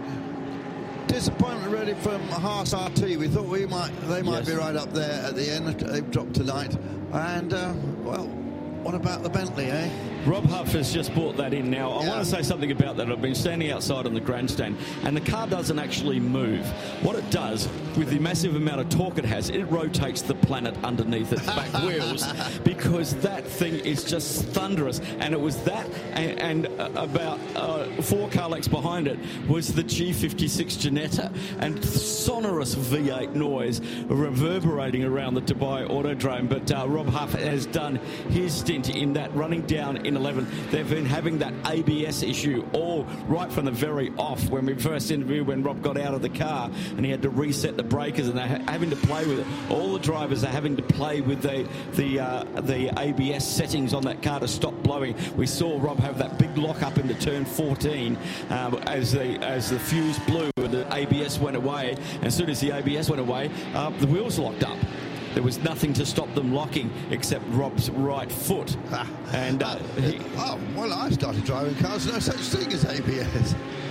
yes, I, I was also. Oh, you modulated the brakes, didn't you? With, Yes. uh, cadence braking, we Yes, it's it. called hands, feet behind, and um, head Yes. racing. That's all the computer power that you have. Yeah. And I, I, we'll talk about how to adjust the brake balance. Well, you're a former motorcycle racer. Yep.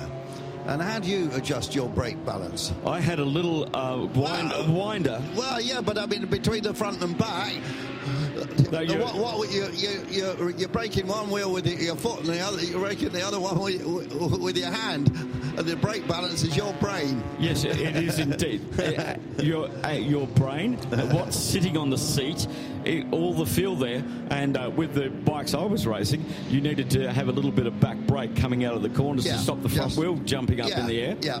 And so uh, trail braking on those sort of things. Uh, um, uh, we've got um, the Heart of Racing by SPS, currently fifth in Pro Am in the Fuel Bay, and Stephen Paulette also in there for Pro Sport Racing, a- uh, in the Am, down in the Fuel.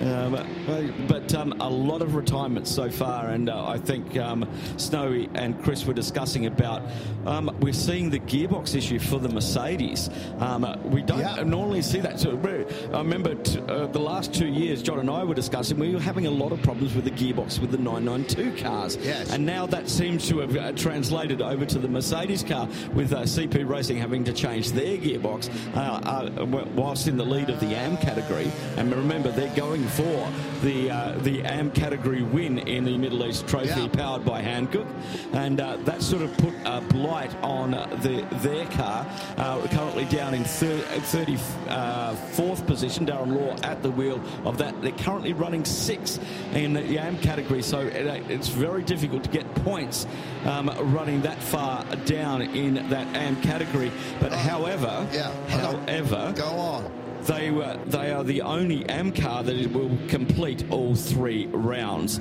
So they should get the AM. The problem is they may not get the GT3 um, winner due to the fact that Manamauri Energy by Ebimotors um, um, is currently leading that that, that um, championship um, in the, the 95 car. So. There's a lot to play for. They're on ni- uh, six, they're actually 68 points and um, 60 points. So this could get very exciting for the GT3 and the GT3 AM. Well, it's, it's so unusual for Mercedes. I mean, we've seen them obviously win here uh, with the red. uh, With the uh, Black Falcon the- team, which is, is now the, the, one of the two HPT teams, of course, Yeah. is Haupt, the Haupt racing Yes. team, and then the Hubert uh, uh. And then we've got the HRT team that we're racing with us here, which is I think the, is it the Han- Hanover racing team? It's short for Hanover Racing Team. Okay. They have a flag uh, uh, over their pit with, with the flag of the city of Hanover on it. I wouldn't know that flag if you hit me with it in the well, face. it- It's got sort of castles on it. um, so, obviously, there's been quite a lot of Australian participation in this race. Yep. We just mentioned uh, McLeod. John, John Corbett, who we see circulating at the moment in the 17, um, is Sydney based. I think he's probably a Brit originally. Um, so he, he's a, a guy that's uh, raced in the Radical Euro Masters Series and has had a, a TCX podium here in the past. So he's, and he's also raced Le Mans actually. It was interesting. uh, We were talking about the sun come up, uh, uh, came Yeah. up, came Oh. up uh, uh, half an hour ago. Oh, the two seven sevens getting pushed back in the Yeah. box as well. Now they are. Let me have a look at uh, where the two seven seven is. Uh, we've got the two two seven there. Where is the two seven seven? Let me just go down there. The 278 is running in 37th, currently second in the TCX category. And uh, the 277, with all of those issues, running down in 43rd position at the moment, currently fourth in the TCX. Yeah, um, while I was uh, getting my head down, obviously we were talking Mercedes, the GetSpeed car disappeared. Yes. Was that another transmission? Do we know? Um, I'm not 100% sure. I've got to look at my my um, writing that is uh, getting hard, Yeah. harder and harder to read as we get on there. I'll get back to you on that one. But I had a very interesting conversation um, with Khaled Al Qubaisi, a multiple winner here with the Black Falcon team. Yeah. And he said when the sun comes up, the race restarts. Yes. Okay, he said over the night time you hold position, you just make sure you stay out of trouble. Remember, we had um, four tenths of the track in pure darkness Yes. back in those days. And if stay out of trouble, keep the car in one piece, and then when the sun comes up, that's the time the strategy starts to play in, and you start working towards where you're going to be at 1 p.m. So quickest man out there at the moment, though, is Mika Paru, uh, Panu in the Haas team. He's circulating 202. I wonder if we'll get back down under the, the two minutes again before the end of this race. Well, the, the, the, it's it's actually quite a cloudy morning uh, this morning, so the sun's not really going to hit the track with. Uh, and we saw when the sun does get on this track, it gets it gets greasy. Yeah. Okay, there you can see that's all the pickup from uh, the Hankook tyres Yeah. that is being thrown out of the wheel wells. Now, my uh, old friend of mine, whose uh, autobiography I ghosted, called David Hobbs, Oh yes, made used to call these, and he did the Formula One for many years in America, and he called what we've just seen clagnuts. And the American public did not, never heard the expression clagnut, and they were so excited by it, they even made T-shirts with Oh, the word clagnuts on it. Ah, so uh, that, book, that book is called Hobbo. It's still available. It's sold a lot of copies actually. I signed a lot of them. I'm sure he's, he's probably at Daytona signing them and selling them still. Yes, I ran into David uh, in uh, 2022 when I was at the uh, IMSA race at Road America. And uh, he was in the uh, visitor centre signing books. I had a great chat with him there. What a character he is. Yeah, they've got a home in Elkhart Lake, you Yes. see. Um, um, in fact, the family have just sold their Honda dealership. Really? Wow. Uh, and they own the premises uh, in uh, in uh, Milwaukee. Yep. Wisconsin, of course, um, where Harley Davidson comes from. Exactly. And uh, also a very famous beer. Indeed, it does. Yeah. So, Gilles Magnus, the uh, former, former Ford, former Renault runner, I should say, doing a grand job, keeping that uh, Eastalent Racing Team Audi up front there. And now in the Proton, the uh, Proton Huber competition portion is second. It's uh, Renat Salikov, who I don't know so much about. Um, I did I, uh, when I was doing my prep, try and check him out, Renat? No, don't know so much about Renat. But uh, we can find out. Yeah, but Mark. he's doing a good job as well, actually, for somebody who's not very well known. So, when, I- you know, I look at it, been around a little while, look at an entry like this, and I know who most of them are. And then you say, ah, who's he? These And then, I- and, then, I- and, then, and then, and then he's quick. Say, I should know who he is. it's nice when uh, we have new faces pop up. Uh, Absolutely. It's brilliant. It's absolutely brilliant. Yeah. Um, it works. Um, you know, uh, getting new people into this type of series, and they come here and they really enjoy it. You know, um, 24-hour race is a huge commitment by all of the teams. Yeah. Um, uh, and they all come here with the, you know, uh, they want to win. They want, you know, there- there's no two ways about it. Everybody comes here to stand on the podium and stand on the top step. Little story about 24-hour races. Oh, I think Di's got somebody, so I think we can go down there and get the very latest from the pit lane with Miss Diana Binks. Thank you very much. And with uh, CWS and uh, Mark have just got out of the car. We saw it being wheeled back into the garage there. But Mark, you were just telling me that you did actually uh, get hit out on track. Yeah, between turn 13 and 14, the madman in the quad bike, or Sorry, I just need to come back out here. It's not getting the signal. okay, sorry, the madman in the quad bike or the KTM belted into the rear of me, and I went off through the rubble. I didn't hit anything. He had a big spin, but the, I think it's on a toe link in the left rear, so it's just making it hard to drive around corners. Well, I could see they were struggling, you know, to get it back in the garage there. Yeah, oh, they're just getting old. it's getting Well, they're doing a great job behind. They're working frantically on the car. Will we get it back out? Yeah, we'll definitely get it back out. And I've got to tell you, the mechanics working in our pits this weekend are fantastic. They've done a sensational job. They've kept us going. They do a great job always. They do, don't they? Yeah, very good. Okay, well, hopefully you'll get back out, Mark. Yeah, we'll go back out. Thank you.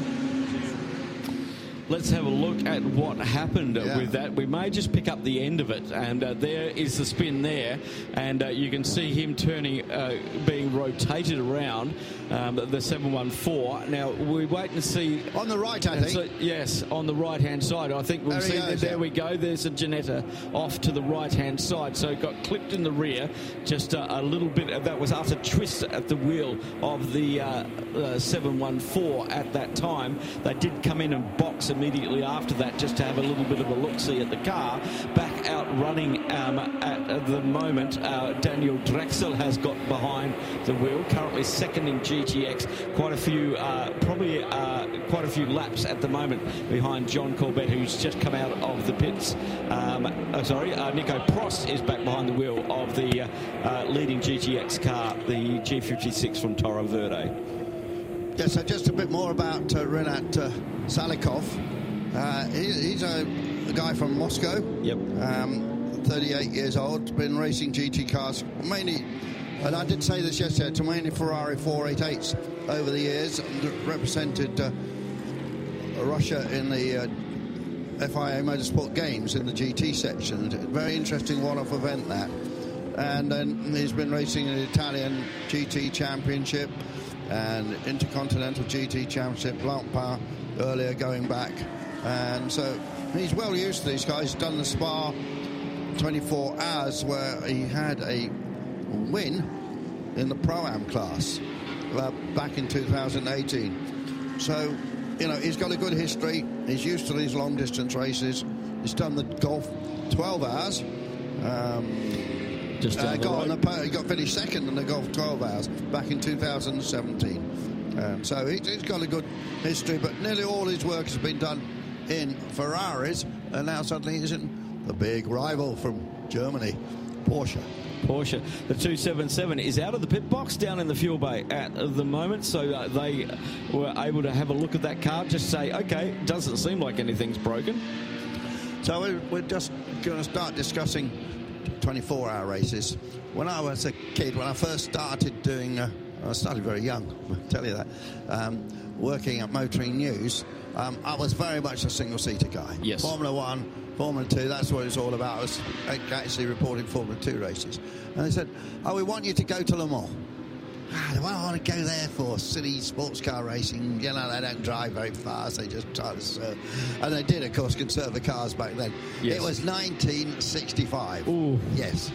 Um, and, of course, what happened? One of my greatest heroes, a Formula 2 guy, Jochen Rindt, Austrian, the only ever posthumous world champion, went and won the race with a guy called Masten Gregory. And of course, there's always the story did the reserve driver Ed Hugus ever drive it? Wikipedia says he did. I didn't see him. Oh.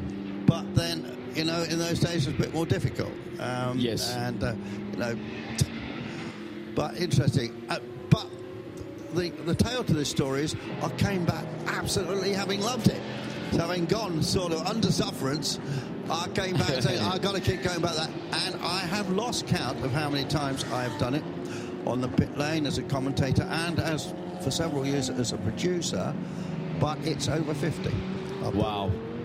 So um, I've been, been there, done that. I still like to go back, but must say, love the Le Mans Classic, which uh, Oh, yeah. uh, proud to uh, work for uh, Radio Show Limited the last couple of years. 'cause t- it's every two years that event, but Yes. they, because to tie in with the 100th anniversary and all that, they had they had two consecutive years, and always great racing. Uh, All the Vortex yeah, the Vortex has had a spin. Vortex has gone And, around. uh, uh, one of the guys that always does very well in in that event, uh, two or three of them, of course, um, you know, are all in the 961 Fach Autosport uh, Auto Technique car, and uh, Yves uh, Shamama is currently driving that, and he's one of the guys that's uh, a real hero um, at the uh, Le Mans Classic. He, he drives a, a beautiful Tosh and uh, other cars as well, and uh, Yves Shamama. Uh, Swiss, but it was based around a big company in uh, the United Ooh, States. A little And- bit of contact there. Oh, yes. Yes, there was contact indeed. Lionel Lamarouche doing a good job to keep that car off the wall. He got spun out, didn't he? He did indeed. He got fully rotated, back see what pointing in the right direction. So uh, he's back motoring again. He didn't come into the pits. Um, he's uh, going, yep, I'm fine. Thank you very much. Car feels fine. Let's have a look at uh, if there's any bits of carbon fibre hanging off. And anyway, back to the Ginetta. 276 this time. Yes. Um, uh, But, I mean, we had a lovely interview, didn't we, just uh, 15 minutes ago from Freddie Yeah. uh, Tomlinson and Freddie Tomlinson. I mean, that's a sensational performance by that car. Oh, and you know, we, we had an interview yesterday with, with Lawrence, the boss Yes. of Ginetta, Yeah. talking about how it, it's been built as a budget car to do these kind of races. Indeed, it was. Uh, but there's not much budget about it, is it? I mean, that car is, you know, a development car. We're calling it um, the uh, G56 um, Plus. Uh, and uh, yeah, very impressed with what the team uh, the team have done with that. Now, that car that was involved in that incident was a 22 of Century Motorsport. Ah. Okay, and uh, that is under investigation at the, the moment, 22 and 701. Could the penalty. 22 is Carl Cavers. Yeah. And uh, he, at the moment, is having a battle for with uh, Cos- Cosimo Papi, Manamauri uh, Energy by uh, Ebimotors. Um, they are 11 seconds apart at the moment. He cannot afford to get any type form of time penalty because that's going to bring them very, very close together. I think he may well get one for that. Yeah, Will, uh, that, will it be a 10 seconder or? Probably. We- We've seen these uh, ones come up before with uh, incidents uh, similar to that. They're never exactly the same, Yeah. but uh, it was more a tag than uh, anything else. And uh, they normally a 10 second penalty. One was 15, I think. Yeah. We'll leave that up to the stewards. They've had a fairly busy race so far, and they're, they're still going. And uh, they'll, we'll let them have a look at that to see if they can uh, work out whether they can uh, work um, a solution to uh, rectify this. Uh, this. He's not going to lose third place in the GTX because there's only three cars running. But um, they want that Vortex 2.0. They're making more of them. They've sold two of them so far. Um, and uh, they want to make some more as, as well. So. They're- we're just seeing if the 22's got any issues as well, whether there's a tyre rubbing on the uh, right hand side. I just saw a little bit of smoke there. It looks pretty clean at the moment. Yeah, it was a bit of a NASCAR kiss, wasn't it? It that? was indeed. Yeah, it's yeah. a bump and run. Bump and run NASCAR. Dale Earnhardt Sr., the, uh, the absolute master of that. Yeah, I had the uh, privilege of, of interviewing uh, Dale Earnhardt when he raced the Corvette that year at the Yes. Daytona Oh, 24. Daytona, yes, he did. And uh, he told me something that nobody knew, that his grandmother, one of his grandmothers, was Scottish. Oh, I didn't know that. No. Wow. And then I was I was producing for Sky Sports a show um, where he was killed, and uh, that was that was pretty challenging for us actually. Very much indeed. I did go to Daytona in 2022, and I went to, um, took the tour around in the in the, the buggy train. Yeah. And the uh, American flag at turn uh, four on the bowl um, is uh, always there.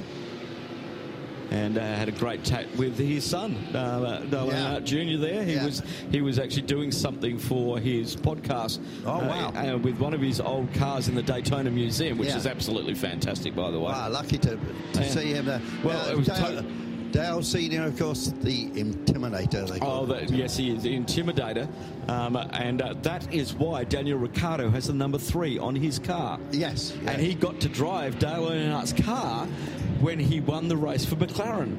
Did he? Yes, indeed. so? And Yeah. Zak Brown said, "I'll give you a drive of his number three car if you win a race." Yeah. and he won Monaco. Yeah. And so uh, that all went out over the. I can't remember where it was in the states, but uh, he had to. Oh, okay. I've got a clutch pedal and I've got a H pattern four speed gearbox. What am I going to? He had a ball, absolute ball with that. But that's why he wears the number three. He's a massive fan, and uh, Zak Brown used it as a bit of carrot and stick, I think. They don't seem to do it so much these days, but 10 years ago, um, certainly Mobil ran some very interesting programs where they, they, Lewis Hamilton and Tony Stewart swapped cars. Yes. And it was all filmed, obviously. And uh, love that sort of stuff. When, uh, but Tony Stewart, know, former IRL champion, raced so much in, uh, in NASCAR. Um, uh, who I worked with uh, once at the Daytona uh, 24. I had a for a long gone team actually, but um, he was a, he was a, he was really a terrific guy to work with, Tony. S- smoking Tony Stewart. Yes, well, he is married to Leah Pruett, Pruett NHRA top fuel driver. Yeah, absolutely, Now, Tony went into A Fuel, which is a, a nitro car without the supercharger on it, got all his licensing. They're deciding to have a family, so Leah is stepping away, and Tony Stewart in this season will be driving an NHRA top fuel Wow, car. okay, he loves racing, everything. Uh, oh, he races. he owns a race. He races sprint cars, Yeah. uh, uh, midgets, um, uh, compacts, everything. Because he had a bit of a re- reputation not being great with the media. You know, he, Yes. he, he chucked the odd camera. On, um, Yeah. But I found him actually delightful. He was he was running uh, for the Crawford team together with Johnny Mowlem and Jan Lammers. Yeah. And I still got in my office um, the hero card that they all signed. Brilliant stuff. Um, yeah, the, the uh, legends of uh, US racing uh, is, is something else. Um, uh, my uh, cousin Dave Grubnic is uh, the, the used to uh, run um, for Connie uh, in the Top Fuel. He was a uh, Top Fuel driver. He's now uh, Brittany Force's engineer Yeah. for Force Racing. She runs Top Fuel. Her dad, who's 70 now, still runs in the 14-time NHRA Yeah. champion John Force in funny cars. Uh, Robert Heights stepping out this season. Um, Austin Prox, uh, uh, son of the legendary tuner Jimmy Prock, um, is also racing um, in the Montana Boots brand uh, top fueler for John Force Racing as well. So uh, a lot going on. Uh, his two other daughters have also Ashley Force, a funny car, top uh, nitro funny car, and uh, the middle daughter as well won the championship Yeah, before yeah. stepping out to have kids. So So, there's something really strange, isn't it? The, the one sector of motorsport where women are right up Oh, there yes. is drag racing. It- Why? uh, reaction times. Reaction times. Yeah. Reaction times. Uh, you know, you've got Yeah, yeah. you've got uh, um, top uh, top two, you know, pro bike riders like Angelle Sampey's Yeah. moved over to A Fuel now.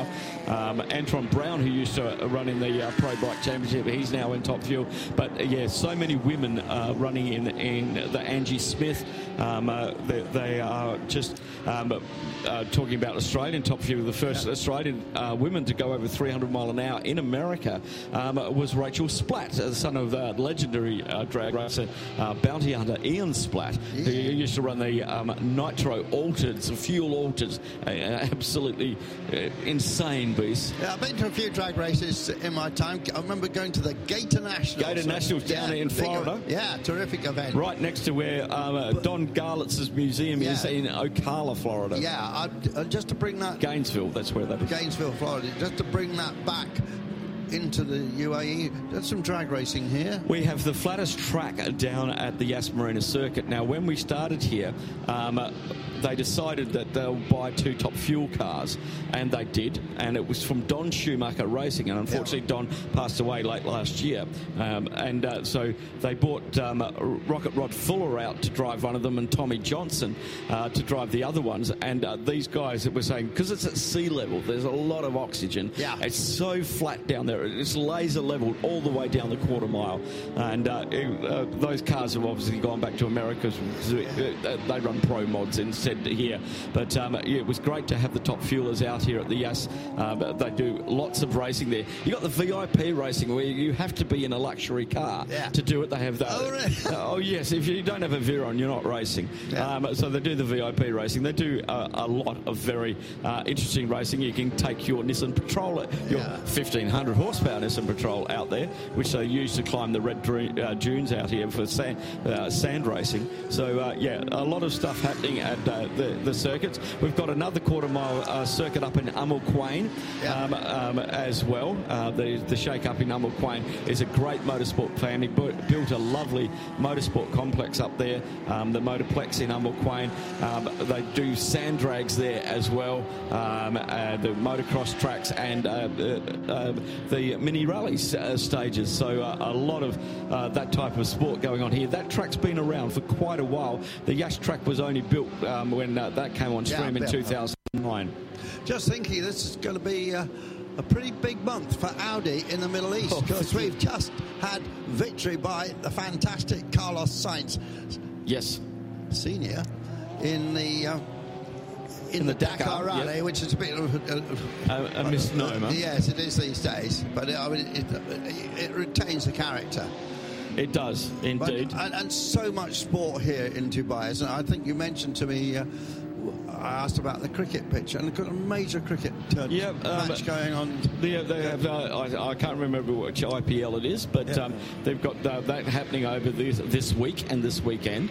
Um, I know it's happening because all the roads around Yeah, my place yeah. are closed. Yeah. But uh, lots of cricket happens here as well. And then, of course, golf last week, and Yeah. uh, Rory McIlroy, the winner for was it third or fourth time of the. Uh, they call it the Desert Masters or something Desert- like that. Desert Classic, And yeah. there is a motor racing connection because Rory McIlroy is one of a number of sports stars With Alpine. Was just bought into Alpine, exactly. exactly. So there is a connection there. And that's going to that's going to happen more and more, I think, Yeah, in, in I think Formula so. One, Yeah. uh, and in other sports as well as they, they're bringing on.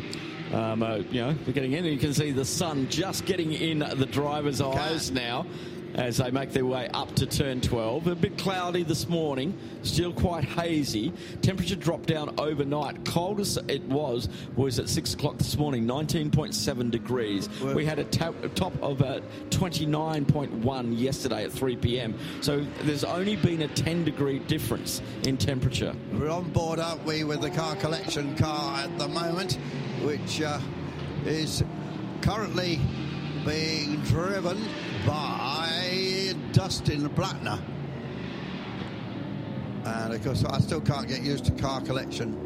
Uh, Peter Schmidt's team running uh, in a Porsche rather than running uh, running the Audis that they've run for so many years. And that- that- the company's grown out of uh, supercar storage, basically. Yes. That's what car collection is. Bit of smoke coming out of the back of the 227, so make their way up to turn 12. Nice move by. Oh, that uh, left rear tyres rubbing on the Oh, yeah, 227. yeah, yeah. Oh, the Oh, the vortex has gone again. Spreading the sand all over the show. You can mix that with some rubber. Oh, mix it with the. That was on the, that was on, that was on the exit of turn 12 that he uh, uh, lost that, making his way down through 14 um, now. You can see that smoking right rear um, there. Oh, almost a collision between those two. Is he going to come into the pits? Does he know he's got a tyre rubbing on the, that right rear of the uh, white car heading down into turn um, number 16? It's on left-hand corners of that tyre. That he must have had a contact, um, and the the guard has dropped down onto the tyre. See if anything happens on this. Right-hander, turn one. Uh, it'll be the left-hander at turn two. Two, uh, yeah, that's It's- where it'll hook up. We'll just see if that that vortex back running again. Didn't bother going in the pits. That smoking car is behind the Yeah, vortex yeah. at the moment. And uh, he can't continue with that. It'll it'll cut through the carcass. Going to have to be very very careful. Just noticing that Sean Lynn is back in the, the Bentley that he had bought recently. And uh, there's still quite a good battle going on, isn't there, in the 90, 992 category? Oh, yeah, Because uh, Luke Brooker's, I mean, he's led most of the way, but I noticed about an hour or so ago that the QMMF car by uh, HRT had sneaked ahead of it. And I wonder what the gap is the gap's opened up a little bit now. Julian uh, Hans is a young guy that uh, QMF, QMMF has put with the Kuwaitis. They've been doing a, a super job, actually, haven't they? Indeed, they have. Yeah, uh, the battle on for GT3. There's a couple of laps between uh, 479 for the F- F- East- Eastalent. They're about a lap and a half ahead of the Proton Huber uh, competition. 477, 476 for Attempto. That battle going on for Pro Am in the GT3. 6.8 seconds separate Sixth Century Motors and Manamauri Energy by uh, by everybody. So that's still continuing on. The battle. Um, um, uh, the, in the AM category, BMW uh, from Century Motorsport leading the AM category. The second of the AMs down there in uh, eighth position, Miko Panna, uh, um, uh, Panna with a Haas RT. A uh, bit of work to do there. And uh, they, uh, but it's the Red Camel Jordan.nl leading that 992 category. They've done that for oh, probably the last six or seven hours. They've been in the lead of that category. Um, uh, QMMF by HRT leading the AM category, second in 992. The second AM um, is uh, RPM Racing in the Fuel Show at the moment. Philip Hamprecht there. We've got a yellow flag at turn 14, um, which is in the bowl there. I just can't see anybody. Maybe they're up against the wall. We do lose a little bit of vision from our commentary box in the grandstand overlooking the pit lane. Cars running from right to left um, in front of us. Interesting guy, Mika Panu from Finland. He is an occupational, occupational health doctor in uh, real life, and um, he says his uh, his hobbies include motorsports, boxing, and ice hockey. That's a very sort of Finnish thing, isn't it? Okay, that's very Finnish. But uh, his his Mika is not spelt like Mika Hakkinen. No. So, with two eyes. And I thought it might have been a typo, but it's not, Not. because I've just gone on his website. Um, so he's an occupational physician. GTX battle, well, it's not really a battle at the moment. Nico Prost up in 15th position, leading the GTXs in the Toro Verde Ginetta G56. The KTM. Oh, there's that smoke. Yes, Very uh, pronounced uh, now. very yeah, it's the 227. That's the uh, SRS uh, team Sorg Rennsport. Yeah, that's a, a sort of Nürburgring based team, I think. Run a lot of cars in Nürburgring 24 hours. And ooh, that is a problem with 22. 22 Oh, has slowed. Carl Cavers at the wheel of that car, or was it just coming out of that Oh, yeah, corner? yeah, he definitely It's- it's- came off the throttle. Yeah, Something I- happened, and now he's got gone past him I again. think he saw the smoke coming out of the 227 Yeah. and he backed off. Discretion being the better part of valour there. Yeah, it seems to be all right now, doesn't it? That's the 718 Cayman, um, uh, running um, um, first in the TCX category, um, six laps ahead of um, the Ginetta uh, 278 um, with Owen Hizzy at the wheel at the moment. And uh, Benito Tagale has a little Oh, issue. I call him Benito Tangle.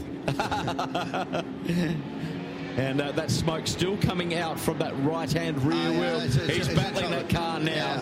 He's battling that car now. He's got to come in. Now, is that that right rear will, or is that something else? Yes, because it, it could be something else. Yes, Yeah. indeed. Uh, we don't wish that on them. Only with just under five hours to go. Here we go. I'm Is it- sure it's coming from the tyre, you know. Yeah, it's Got that's that- what. Might be uh, leaking oil line, Possibly. like that, onto the exhaust. Huber car into the pits. Very bright racing boots there.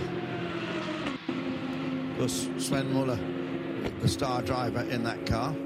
Oh, I almost tripped Oh, he over. almost went over it, didn't he? Yeah. Very, very close. Second place, 83 in to the pits, along with Darren Leung and the Century Motorsport BMW. Now the play, the engineers will be working very, very diligently to work out how many more stops do we have to do. What do we need to do to get to one o'clock? Back in the car collection car, Dustin Blattner driving it. The 96 machine. I haven't spoke much about Dustin Blattner in this broadcast, but uh, just a little bit about uh, the American, who I believe works uh, in the uh, film industry and visual effects. And uh, he's won his class in the past in the Gulf 12 Hours. And normally races in the Porsche Sprint Challenge back in the States.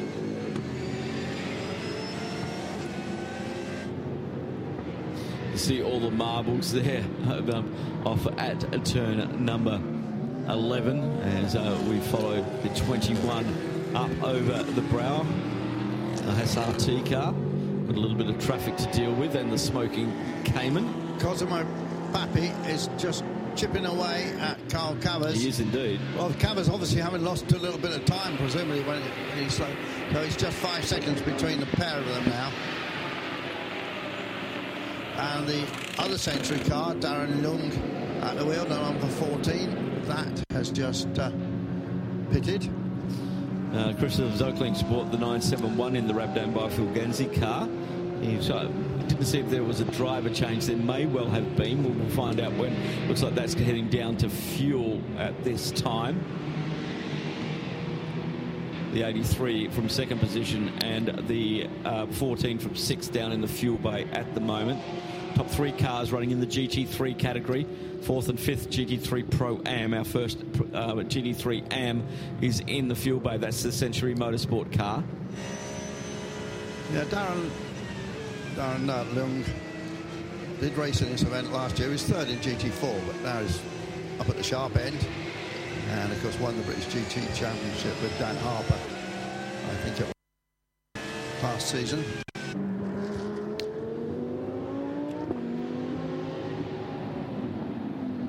Michael bon, uh, um, on his outlap now in the 930 930 uh, HRT Performance Porsche. 438 laps completed. Our leader has completed 482 laps.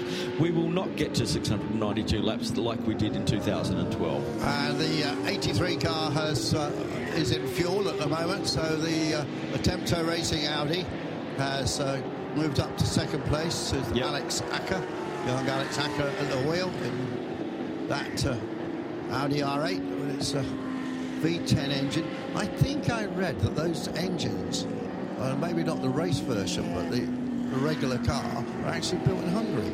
I have no idea. Yeah, that's. Um, It's way. our, our, Audi's uh, factories are spread wide from Ingolstadt, you know, so. Uh, It's well, way out of my price range, unfortunately. Yes, um, I couldn't tell you oh, no, that one. Just under five hours remaining before we see the checkered flag here at the 19th running of the 24 Hours of Dubai and round three of the Middle East Trophy, powered by Hankook. Hashtag uh, 24H series, hashtag this is endurance. Don't forget you can get all timing and the YouTube feed on the 24series.com uh, website, and you can also head over to the radio show limit, net, limit, limited network of channels on RS1. You can hear um, the Dubai 24, and on RS2 IMSA, you can hear the Daytona if you're 24. really clever, you got two uh, laptops or something, you could watch both of them simultaneously. That'd confuse you, wouldn't it? Well, there are people doing that. I've seen uh, the Twitter feed, and uh, definitely. Now, that's a little bit of oil debris on the back of that. I think yeah. you're, you're correct at that. They've got an oil leak there. The uh, race control will be looking at that very, very carefully just to see if that car's not uh, dropping some oil on the circuit. And just to remind ourselves, as one of the potential winners yesterday went off on oil and Yes. into the barrier, and that, of course, was the Herbert Motorsport car ending the, the run. Yep. Of that machine, and. Uh, no, I think it would have been. They would have been right up They would have been up there, yeah. Were, they were now twins. Incident involving car 22 under investigation. So the 22 is under investigation. That's Carl Cavers. And uh, that is uh, for that incident. Down with. Um, so things. Uh, drivers are. Get, dri- let's have a look at uh, a, a replay here of um, the pit stop. Well, Ah, well. well. It- it- it- it's there to be knocked over. Yeah. It's there to be knocked over. Was that Shane climbing out? I think. I think it was Yeah. of the uh, 95. Sorry, 85. Uh, was uh, Darren Law getting out of the car. It was Darren Law. Okay. Yeah. So he was getting out.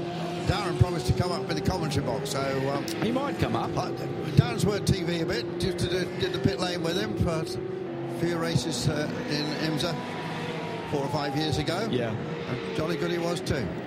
But now he's very much the big team boss with Flying Lizard, of course.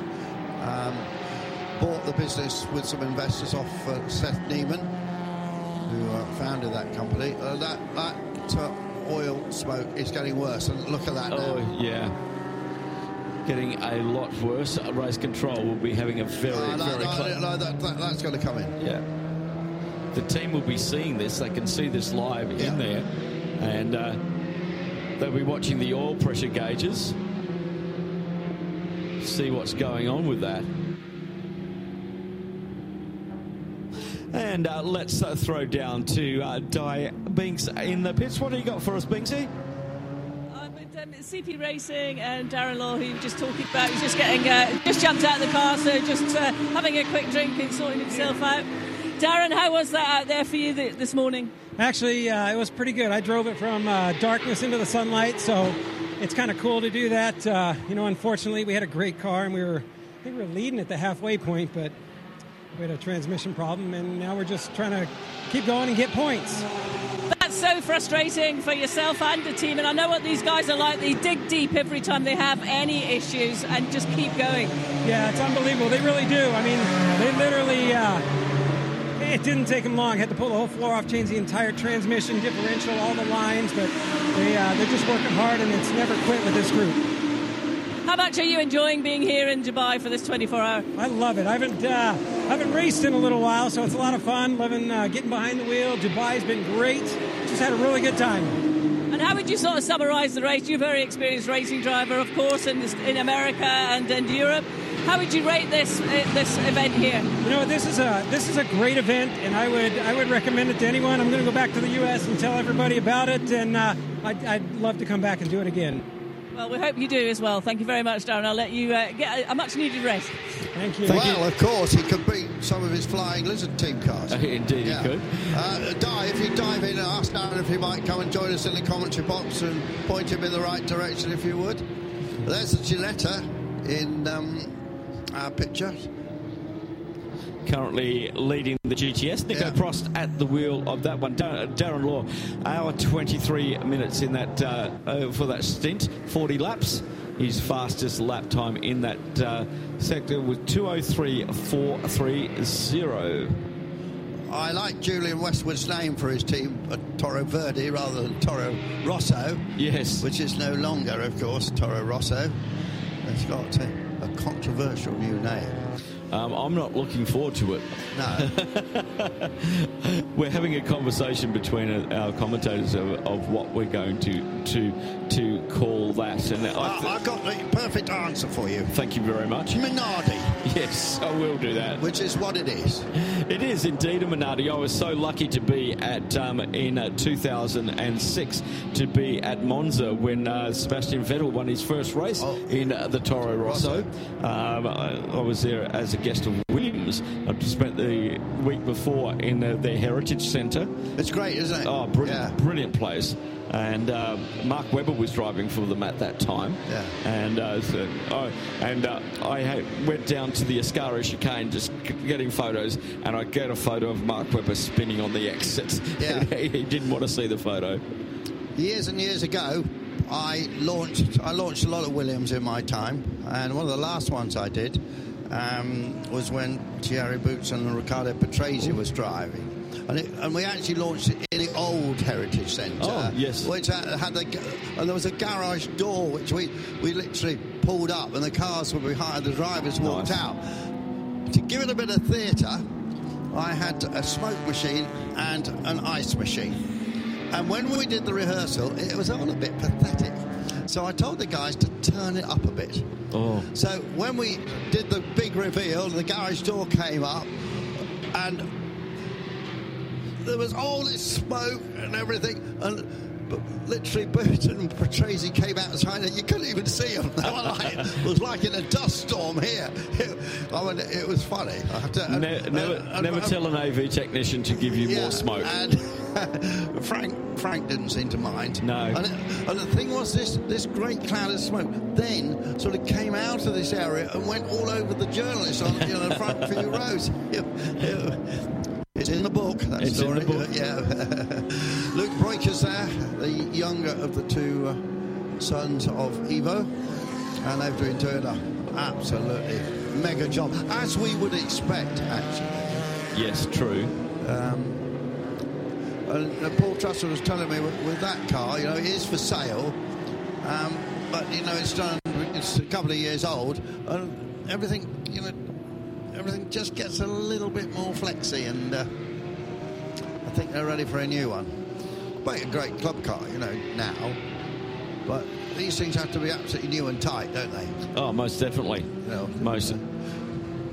Most definitely. We've got an older 991 uh, Cup car running out there as well. You can tell the difference because it's the, it's the way the rear wing is attached. These have the swan necks. The 902s Yes. have the swan necks. Yeah. And that one, uh, the uh, 901, is attached underneath. Now, I, I should know this, but I'm not quite sure. We've got a red ant and we've got a red camel. The red camel came first, of course. Yes. But I can't remember. Ivo did tell me why they called it red camel. But there'll, there'll be a story. There always is. And we're going to see camels at the end of this, aren't we? We will indeed. Can I get my camel joke out of the way? Yes, you can. Right, Let's do all it now before the diggers Yeah, let's arrive. do it now. So, um, camel with one hump's a Bactrian. The camel with two humps is a dromedary. What's a camel with three humps called? Humphrey. dear. so I had to get out of the. Okay, no, your coat's hanging out by the door. yeah.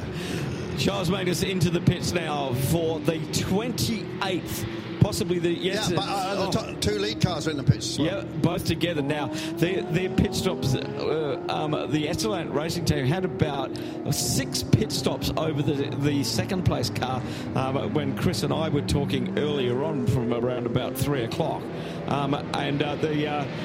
Uh, attempt Attempto Racing is sort of easing that back a bit because um, remember the Eastalent racing team had a lot did a lot of double drive-throughs through the Code 60s Yeah. just to top up a little bit more fuel, extend the run.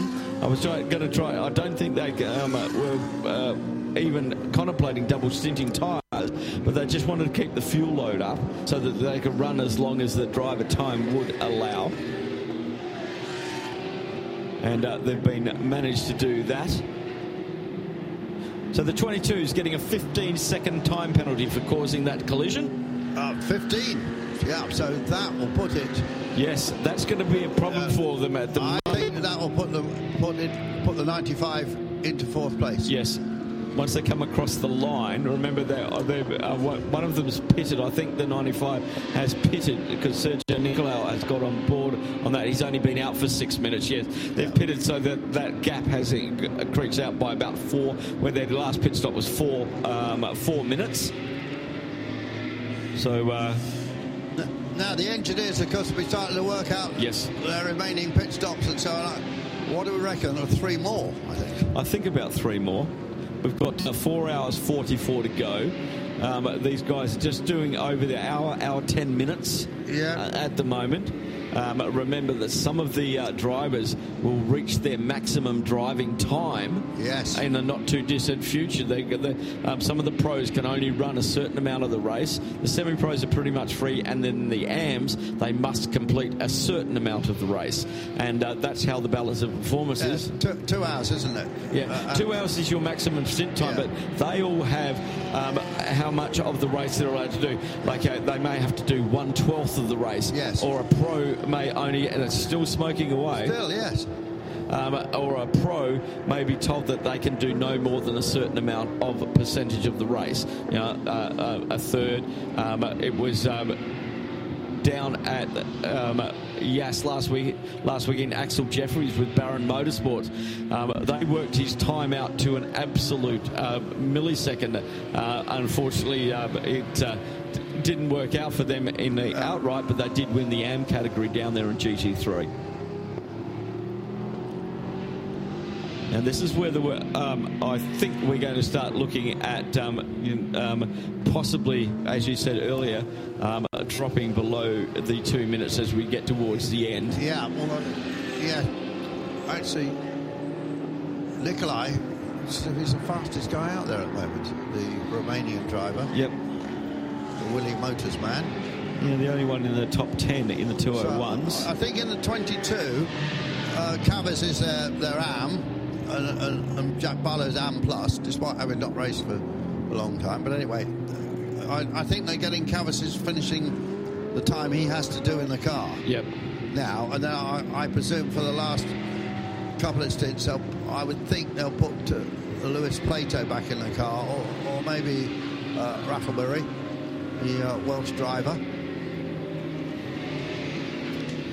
So just looking at um, what uh, they can do um, for uh, AM drivers in um, uh, the uh, T- GTX, GT4, TCR, um, uh, a minimum of 12 uh, twelfth of race duration. Just two hours. Two hours.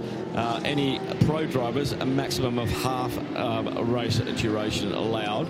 Um, when you have a semi-pro in GT3 AM, maximum of quarter race uh, for those. Minimum of 12th of the race for the um, AM BOP. Um, AM Advantage, that's free.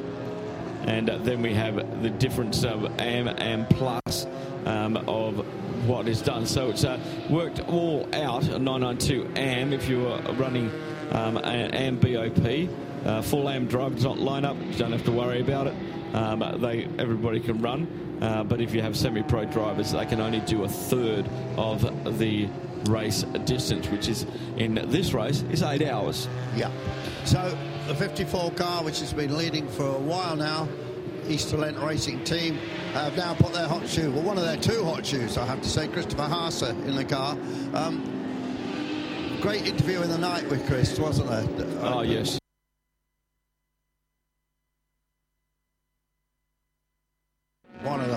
Fastest guys out there. No- Nobody rows an R8 around faster than he does. 278 was crawling down the pit lane. You can see him engage the gear and spin the back wheels up. So it's a gear selection coming back to haunt the car again. And now, of course, the tyres picking up all that. It's uh, going to take him a, a lap to get the uh, marbles off the tyres.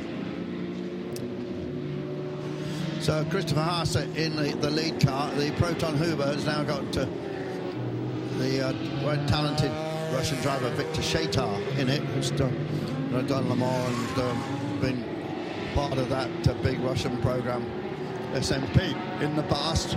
And then Dylan Pereira now in the Attempto car. Uh, and then it, it's in uh, fourth place ahead of uh, Nicolae, although they are running close, and maybe the 15 seconds will make the difference. It may That- well do. That car has to serve that penalty. And then it's the Indonesian, Sean Gelael, guy that uh, ran in some uh, first practice sessions at a number of Grand Prix uh, two or three years ago. He did four or five, actually, uh, for Toro Rosso. So, uh, according to the regulations, any penalties more than 30 seconds must be served before the last two hours of the race. All right. So And, uh, but anything under 30 seconds will just be added on to time. Oh, will it? Yeah. Oh, I wish they'd t- tell us we have to do the sums then. I'm not doing sums. I just I just did a sum. Yeah. Um, our lead car, Christopher Haase, in the Eastalent uh, racing team, have been leading for the last 262 laps. Right. Okay. How solid is that? Yeah. You know, we're on 488 laps. That's over half the race they have led now. They did swap backwards and forwards um, in the early part of the race. The last race leader was a Hassart T car on lap 225 and only led for a lap from GetSpeed, who led from 223 to 24, and then Eastalent from 193. So that's where they really got it. And they were swapping on pit stops um, with the uh, GetSpeed car and uh, that is the nine, which unfortunately retired. That's one of the AMG Mercedes Yeah. uh, that uh, retired from the race, but always up the pointy end of the field. Back at the wheel of the SMP backed Porsche is now uh, Vitaly Petrov. After his uh, Formula One, three years he did, um, and did a season at DTM. Yeah, about now the sun's up, everybody's settling in. Now everybody starts to listen for the rattles. And uh, Team Captain America by Bas Koeten Racing is getting a 10 second penalty for right. track limits, six offence. So you get three offences, you're okay. Once you get up to six offences, that's when the penalties kick in. And then if you get to nine, you get another 10 second penalty. It just, just continues on as they put in these new regulations um, in uh, Kuwait um, uh, at the uh, the second running of the uh, 12 hours Hankook 12 hours of Kuwait. Um, that's when they introduced the okay. If anybody gets really, really out there with their track limits, we will um, give them a drive-through penalty.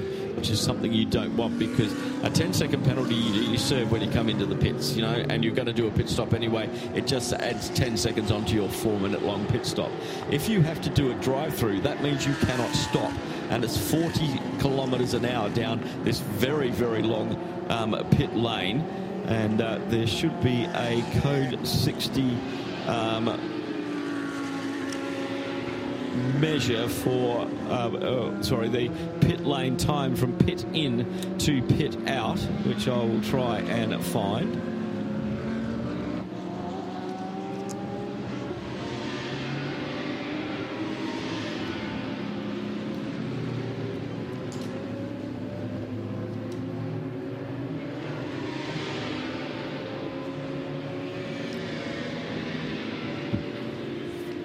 Oh, nice to see the BRDC badge on the Ginetta. BRDC British Racing Drivers Club has 800 members. 600 of them qualified through being racing drivers. Oh, uh, who was, was Damon Hill in charge of that for a while? A little while, yes. Yeah, um, David Coulthard is our president. Okay, so DC. So we've got 600 uh, racing driver members and 200 associates, like myself, having done things for motorsport. Oh, yes. Uh, I think mine, I, I pretty well bought mine actually because I brought quite a lot of sponsorship to Silverstone back a long time ago, including the main sponsor for the British Grand Prix. Yeah. So, yeah. What? Uh, it's a great club to be in, and uh, a lot of people. Yeah, and uh, and there's to, to become member, you you have to. There's a quite complicated.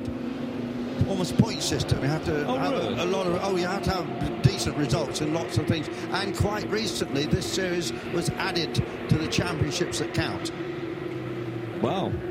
That's uh, oh, that's interesting. So this series uh, looks like a disc change going on uh, down there.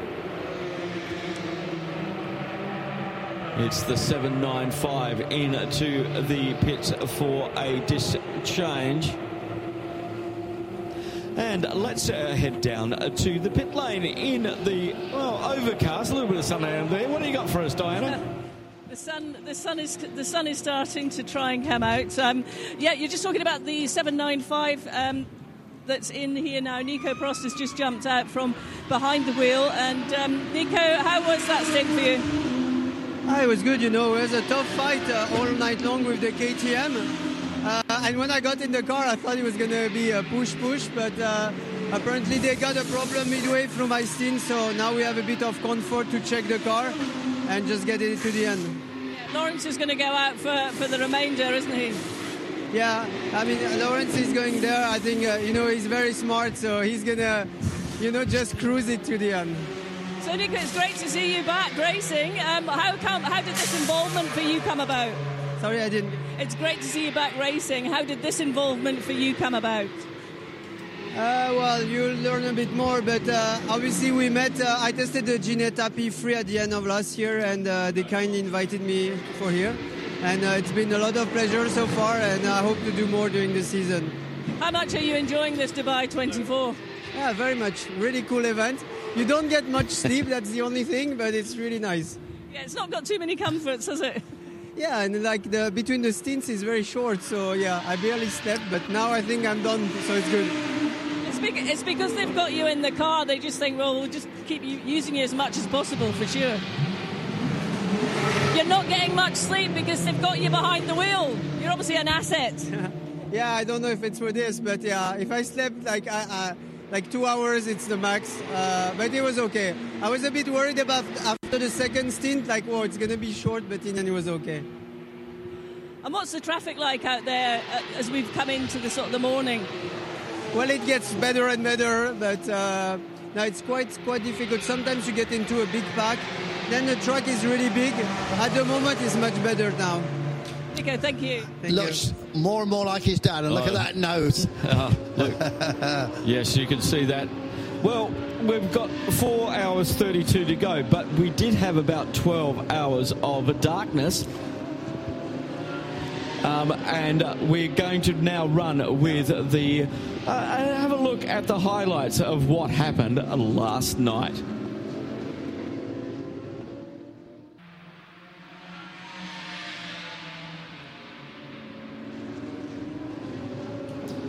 And uh, that was a, a brief overview of about 12 hours till the sun came up at 7 o'clock this morning. And Andrew Marriott, you spotted something very interesting that happened just before we went on uh, the highlights. We were speculating, weren't we, whether someone would go back under the two minutes flat uh, mark. And just as we were coming into that lovely little package, exactly that happened. Christopher Haase went down into the 199. He's back at 201 now. D- d- uh, penalty for the century track limit infringement, 10 second penalty. That'll be added on, so we've got to take that into account, we? Well, that's his second one. He's already served the other one, so that one is actually part of. So Yeah. he served the other one, so uh, that's a new one. Yeah. That, that was served at 8:29, just gone. So uh, that they don't need uh, need that in uh, with this battle for GT3 Pro Am one and two. Uh, Carl Cavers Century Motorsport um, with that penalty. Sergiu Nicolae um, from the Manamauri Energy by Ebimotors. Um, uh, the gaps are seesawing at the moment due to their pit stop.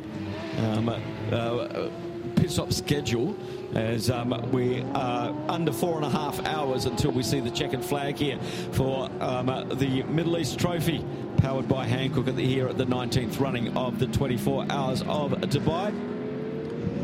We've got at the wheel now and just coming into the pits actually 99 Dylan Pereira in the Attempto Racing Audi. But uh, Dylan Pereira is one of several Porsche Super Cup champions that uh, are in this race. And um, he won it, of course, Dylan, two years ago. He's the 22 champion.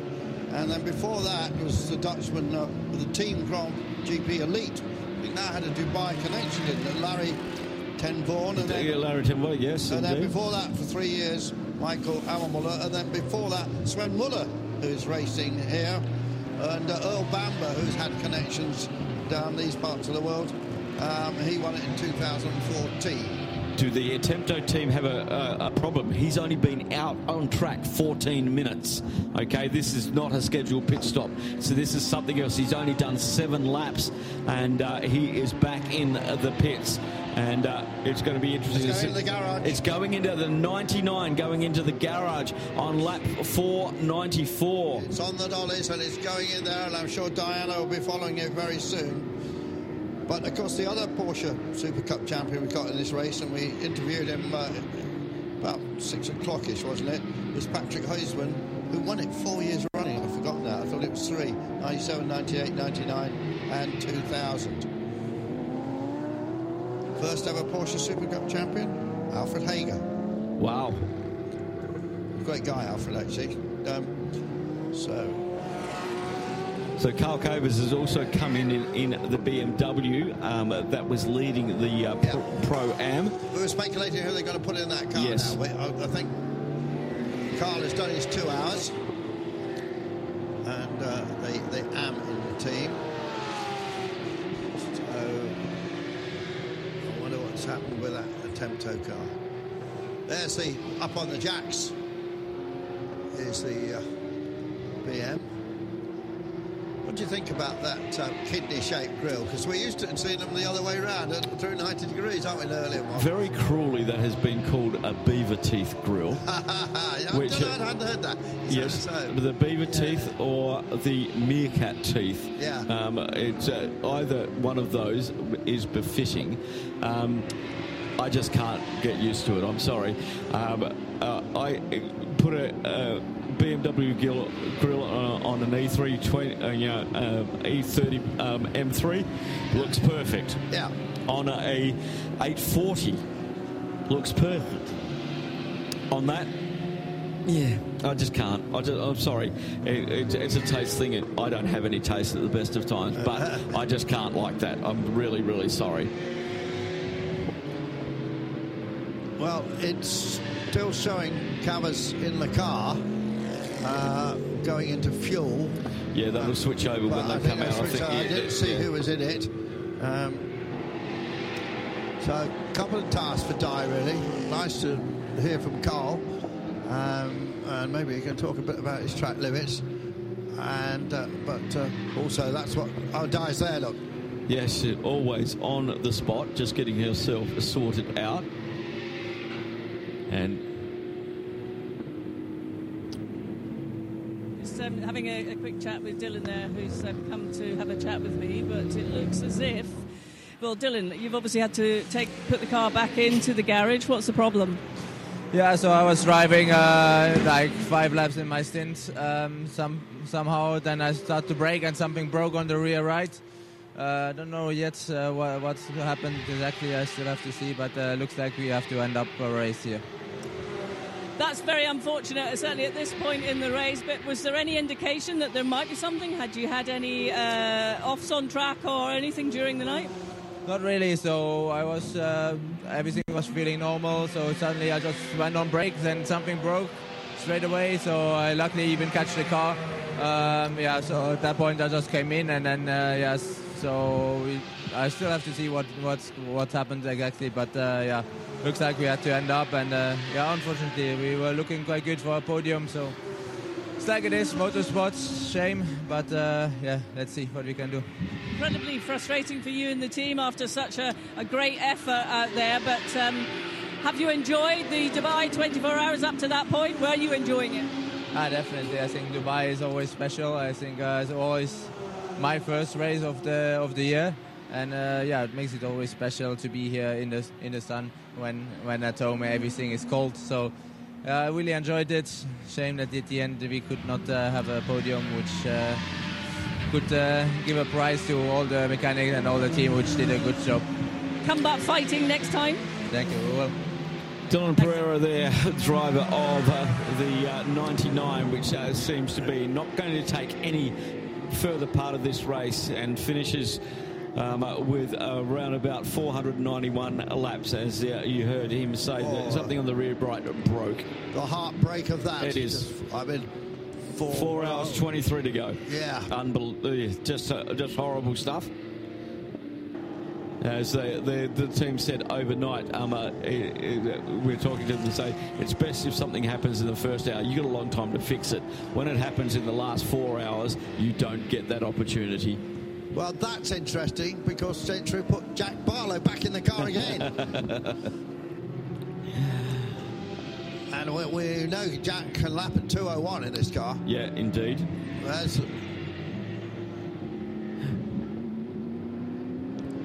Go ahead. I was just picking up on your point about Jack Barlow. We obviously heard you talking earlier yeah. about him and uh, how impressed you were Absolutely. with his performance. this guy's done hardly any racing for 10 years. And you heard him say in your interview, Di, earlier, the longest race I've ever done before is 20 minutes. no, I couldn't believe it. Captain America car just in the pits, by the way. Um, yeah, great, great job down yeah. there, Di. Keep at it. You know, I, I trained you well. Thank you very much. you certainly did. I'm flagging yeah. a bit now. It's got. I've got to be honest, but uh, yeah, um, one, one person I would like to hear from though, um, and he is in the other Century card. He's in the 14 at the moment. Is Sean Galil, the Indonesian. Uh, former Formula 2 racer yeah. and very successful in the WEC these days. Um, I don't think we've spoken to him through the show, but it's nice to hear from him. But he might be in the car for another hour, of course. But uh, there we are. Uh, I know it's him at the right time, but I'll yeah, um, yeah, you might just have a word actually with Nathan Freke, Century Motorsport, and ask why they put Barlow back in the car and how many hours he's actually done because he seems to have been in it forever. You know Nathan, don't you? Yes, yeah, will do.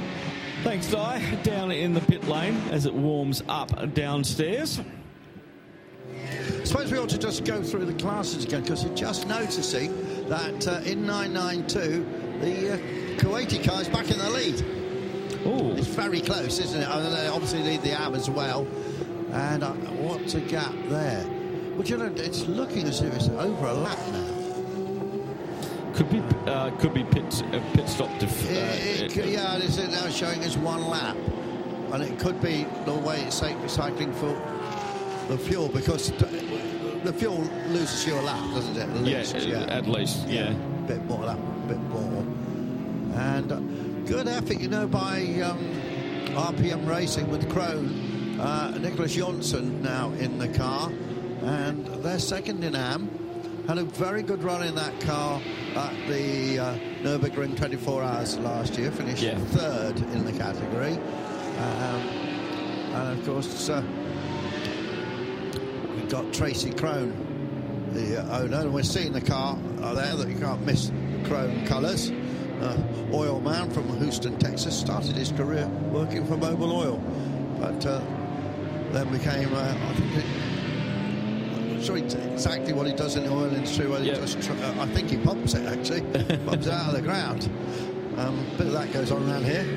Uh, a little Well, bit. There's, uh, there's not so much oil in the UAE now, so, but it, it's built such a, a strong economy up, uh, having had that as its base originally. Well, the base, uh, uh, well, it was oil and pearls. Um, uh, Dubai, didn't know that. Dubai was pearling. Um, Ah, uh, pearl Dubai, hub there, yeah. Dubai's got uh, is uh, quite a small emirate. Um, and it doesn't have a lot of oil. All the oil is out in the empty quarter, uh, heading towards Saudi Arabia, Yeah, mainly in Abu Dhabi. yeah. And you've done some rally work out there, and that's where all the rigs are out at Madinat Zayed and all the way down uh, towards um, uh, the uh, Sila on the Saudi border. Um, so that's where all that is. Dubai's built on investment and uh, has been that. Yeah. So uh, that's the way it is. We've got a massive solar plant out the back here as well, and the big Yeah. solar thing. So and you can see all the solar panels on the top of the pit building from where we are. So it's all about going green and green initiative. We had COP 28 here as well. Yes. So uh, there was a lot of uh, movement going on um, with. Uh, uh, evolving uh, away from uh, a basis of oil and we do that here in Dubai because we're based on investment. You know, um, the port down um, at Jebel Ali is one of the biggest ports in the world. Yes. Um, a lot of people bring stuff in here to store it, um, but because we've got lots of desert, um, it's probably going to be uh, there's massive amounts of cars down there because in, if you try and store them in Japan. The, the price of storage on, on Yes. that is so expensive. Here, you only pay duty on them when you take them out. Yeah. Okay, so it's very, very Yeah, so smart. J- Jebel is a free zone, isn't Yes, it is Yeah. indeed. Can, can we do a bit of geography for a moment? Um, tell me about the Emirates. Got- Are there six? Is it? Seven There's Emirates. So there's, there's Sharjah we know. I've been up That's, running there. that's, that's next door. North, and, and then of course the Abu Dhabi's the other big one, and then there's Raz and Ras Al, Ras Al Khaimah, Al Quwain, um. Okay. So and each of them has some, a family that Yes. originally anyway. Yeah, um, the, originally um, Abu Dhabi is where the ruler is. Okay, Yes. Sheikh Mohammed. Um, uh, uh, So he's the ruler of this combined group of. yeah. So it's one country. UAE is Yes. a country. Dubai is, is an emirate within that. A bit like Britain, I suppose, with Wales, Scotland. And so. Exactly. So Abu, Abu Dhabi basically is where the ruling seat um, is. Um, uh, and uh, Sheikh Mohammed bin Zayed Al Nahyan, um, the president. And uh, here in Dubai, um, we have His Highness um, Sheikh Mohammed bin Rashid Al Maktoum. Yes. He's the vice president and prime minister of the. Uh, but his sport's more horse racing. Yes, we've got the big endurance uh, racing centre out at Bab al Shams, um, where they do the endurance racing. His horse was always number seven. Yeah. Uh, and uh, he's uh, he's, uh, he's uh, taken a rest from that um, now. He's uh, but uh, still very heavily involved. He, he will always be down at May- Meydan for the world's richest horse, horse race coming up next month. So uh, yeah, uh, a lot going on with the royalty, but every every emirate ha- has its ruling family. Yes. uh, but all based under the laws of the UAE, and uh, they all have different. They might have different speed limits. Um, they've got different policing. It's very similar to Australia with the Uh, states. yes, yeah, very very di- very very similar. Very interesting. But the geography, just to, um, We got Mount- I- I would just talk about seven, of course, a famous number. Yes, indeed. Barry Sheene Barry and Sheene. Stirling Moss. Exactly. Stirling Moss had cufflinks with the seven with, the- with Oh, the that's uh, nice. continental cross. You know, the seven with the, the cross. And those cufflinks were auctioned recently. Really? Gold though. He always wore them. Yeah, so I was very, very fortunate to uh, be at the Goodwood Revival a few years back, and Oh, S- what an event, Sir yeah. Stirling was racing his Acela. And I was in the paddock, and you know what the paddock's like there. You, you, you just walk up- Oscar. The Oscar, yeah, Oscar. And uh, I just walked up and I said, and just wanted to get a, little bit of a, uh, a, a an idea of what it was like. And let, us go on board now with Don Lang in the 929 as he makes his way around turn number 16 up through the uh, uh, paddle shift gearbox on the 992 uh, GT3 Cup car. This is running in the 992 AM category. Now into the braking zone. You can see the braking boards on the left-hand side. Down into turn one. Don't take too much curve there. Now move the car over to the left. On top of the curve at two. Now you've got to bolt up to the uh, double right-hander at three. Don't go in too close. Four. Now you've got to get the car over the right-hand side of the road for five. Everybody straight lining that now. Break down into six. Go down one gear. Now coming into the tighter turn seven. Here, down another gear. Now accelerate out of here up towards the 8-9 complex the parabolica. Take the first apex in, run the, up the road. Now set turn down the hill, hit the apex at the bottom, get on the throttle early. That's going to maximise your speed down the straight as we go over the bumps where the uh, international circuit comes in. There's the club circuit going off to the right hand side. Now we're heading down to the hardest braking zone on the circuit. All of the braking boards have gone. Notice the 100 there. Down to second gear around this hairpin pin. This is turn 10. You might short shift out of here. He's hold, he is short shifting out of there up around level. Now we start running up the hill towards uh, turn number 12. It's uphill entry. There's a bump on the apex and there's a downhill exit. Very easy to lose the back end of the car around here. Just a little bit of a, a correction there on the way out of the corner. Now to, down to the flat out sweeper at turn 13. Keep it planted through here. Where are you going to break? What line are you going to take through the bowl? He's taken the early apex. He's going to run up to the top, turn down, get on the throttle early on the outside of 14. Now over to the left-hand side. 15 comes up to you pretty quickly. Don't run too wide over the ripple strips on the outside. You can lose some grip now downhill into the braking zone of turn number 16. And there is a lap of the uh, 5.39 kilometre, 16 turns of the Dubai Autodrome. Outstanding call, well done. Um, something very interesting. The two century cars are running fourth and fifth. Yep. In the 22 car is Jack Barlow. We've heard about it. Yes. The kid hasn't raced for 10 years. Only done a 20 minute race. He is lapping in 201.896. Last lap. Behind him, Sean Gelael. Nine years in Formula 3, Formula 2, Formula 3.5 Renault. Has been on the podium at Le Mans in LMP2 recently. He's lapping in 2.02. Jack Barlow, this kid, has been out of racing for 10 years, is faster at the moment in similar cars, might not be quite in the same shape as Indonesia's finest racing driver, and a man who has tested in 17 and 18 um, the Toro Rosso in, in, in the first session of five Grand Prix.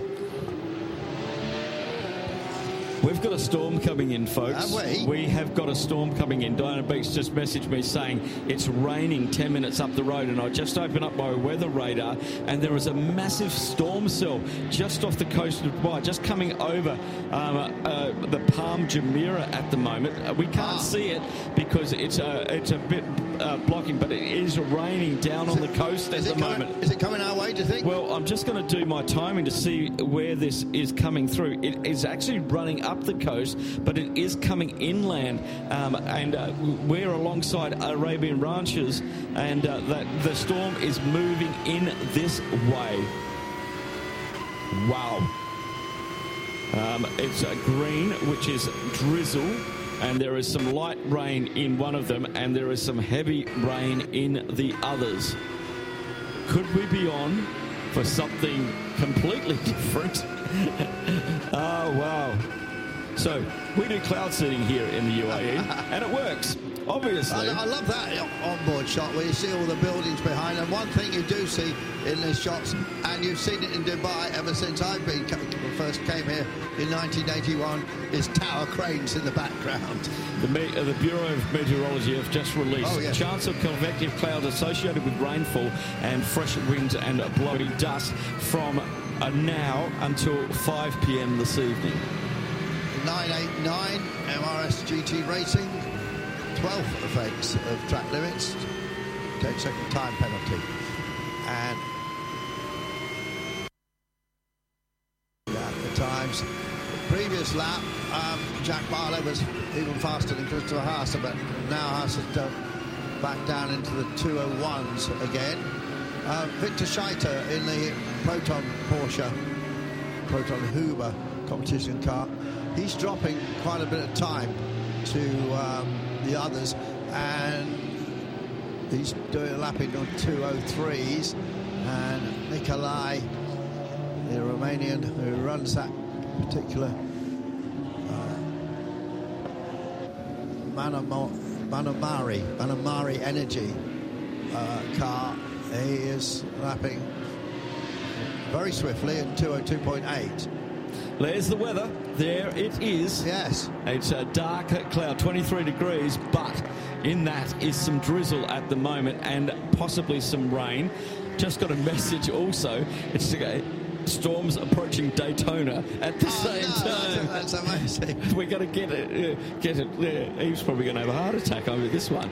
Um, but there is uh, the storm clouds um, approaching the Dubai Autodrome. We have four hours and nine minutes to go in this uh, the 19th running of the 24 Hours of Dubai Middle East Trophy Round Three, powered by Hankook. It's going to be decided all at one o'clock.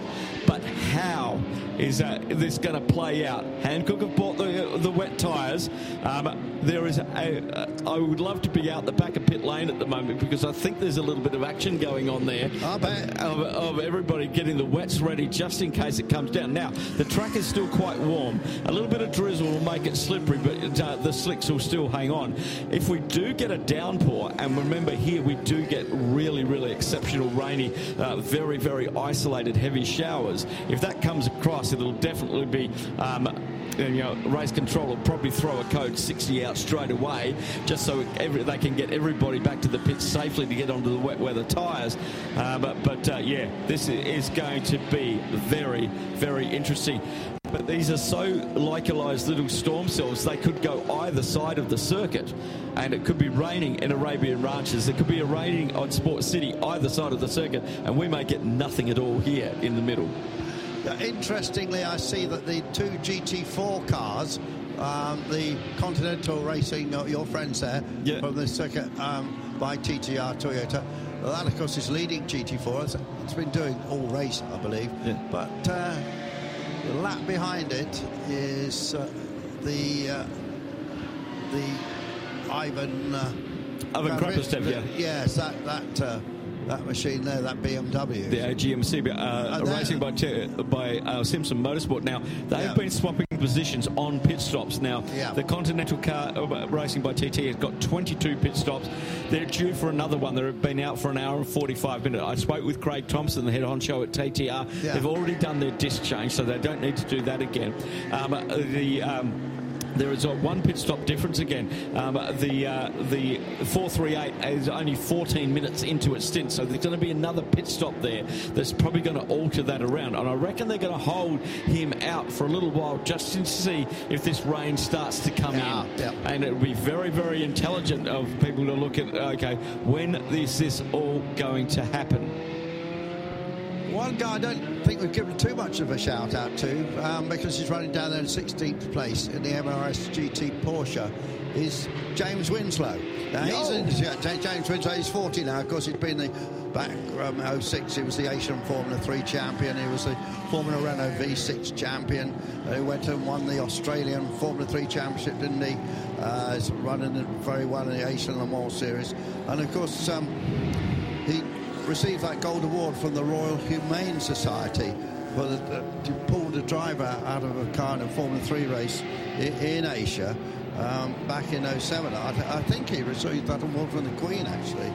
So, James uh, Winslow, nice to have him racing here with us. Yeah, he's runner-up in uh, the Asian Le Mans Series uh, back in 16, and he's won the Gulf 12 Hours as well. So um, that's James. So, oh, nice to get word with him, possibly. What's happening in uh, 992? Julian Hanses is still ahead of Rik Breukers and is at the moment lapping quicker than, uh, than Rik, but not by much.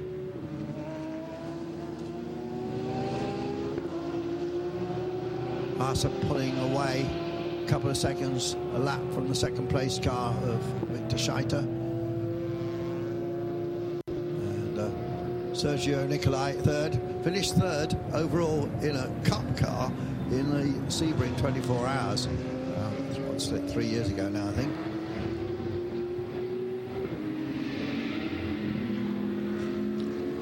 Jack Barlow still just going a little bit quicker than uh, Indonesian, Sean Gelael in the sister car. Not much in it though, but uh, in fact, uh, Gelael a bit quicker than Barlow that last time round.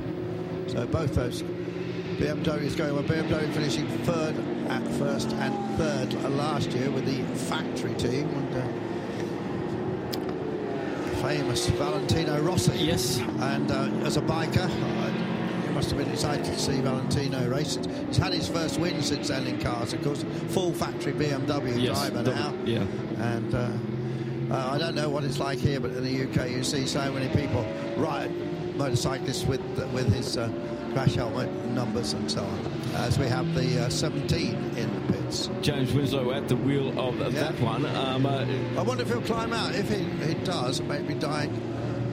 There's not a lot of urgency going There isn't, on is there? No. I think they may have a little bit of problem there. They're currently running fifth in the AM class, 16th overall in that MRS uh, GT racing looking Porsche. underneath it, aren't they? Are, are they thinking about doing a disc brake change? Well, normally that would Well, be. no, there's no energy. Is there, There's- amongst these there- guys? it's just like it's this. The team managers in there, look. No, I think this is going to go into the garage. It's up on the high. It's up on the jacks, which is normal for what Yeah. they're doing. But everybody's just m- not moving around very much, um, and uh, maybe the trolleys will come out of the garage. No, they're just dropping it down on the tracks. Door's still open. I think they're going to push it and uh, push it into the garage. I think you're right. So that is definitely one for Di to go and see if he can find James. Yeah, it's being pushed backwards, well forwards, and then it'll go backwards. So put it on the dollies. Oh, well, this could be another heartbreak story, couldn't it? But Yes. Just four hours to go now. Four out of the 24. We really are at the sharp end. And uh, commentators cursed, uh, of course, but um, Eastalent's looking pretty good, isn't it, at the moment? It's pulling away all the time from. Now that rain we can see. Oh, look at the black. As they say where I come from, it's black over Bill's mother's. Yes, indeed. Now that is moving towards us. Unfortunately, that's coming from the coast, and that is moving towards us. It may pass by on the right-hand side um, of us. Uh, I'm constantly updating my weather radar just to make sure um, where it is. Now that there we have uh, a notification that we have um, some raindrops have arrived on, at the circuit. Well, there's a car you see has done the best part, 24. That's a Russian uh, car with damage on the left front. It, looks quite new, that damage, actually. And, uh, Yeah, it does look quite new actually. Normally, it's uh, bits of by that time have fallen off. Yes. So it is Petrov at the wheel. And um, wonder what he thinks about driving a car like this. He's done all that. Uh, Well, after that turn, uh, turn 14 collision with the 714, that has been now in the pits uh, for uh, just over an hour and 11 minutes. So obviously, damage caused from that collision with the 277 um, has uh, put that uh, into the pits, and uh, they're currently down in 32 uh, position. They're still okay in G- GTX because the Vortex has also been in the pits for 56 minutes. Okay, so the, uh, there's only one GTX car on the track at the moment. That's uh, the Ginetta G56 of Lawrence Tomlinson, the 795, currently running uh, 20th outright and leading leading the GTX category. The gap between our pro-ams uh, in GT3, 58 seconds. Manamauri Energy by Ebimotors leading the Century Motorsport uh, team. 58 uh, is not a long time. Um, Manamauri uh, Energy um, have only done 19 stops um, compared to uh, the, uh, the Century Motor. 25 stops for that car. Um, they're running in the pro am. The car, their other car, the sister car that uh, Sean Gelael is in at the moment, um, in uh, the number 14, that is actually running in the am category. So uh, and leading the am category as well. Um, uh, so uh, it's uh, getting a little Uh, tight out there. oh, Code yeah, 60, yeah. code 60. It's raining on the circuit. It's raining on the circuit, and we are under code 60. Cars going off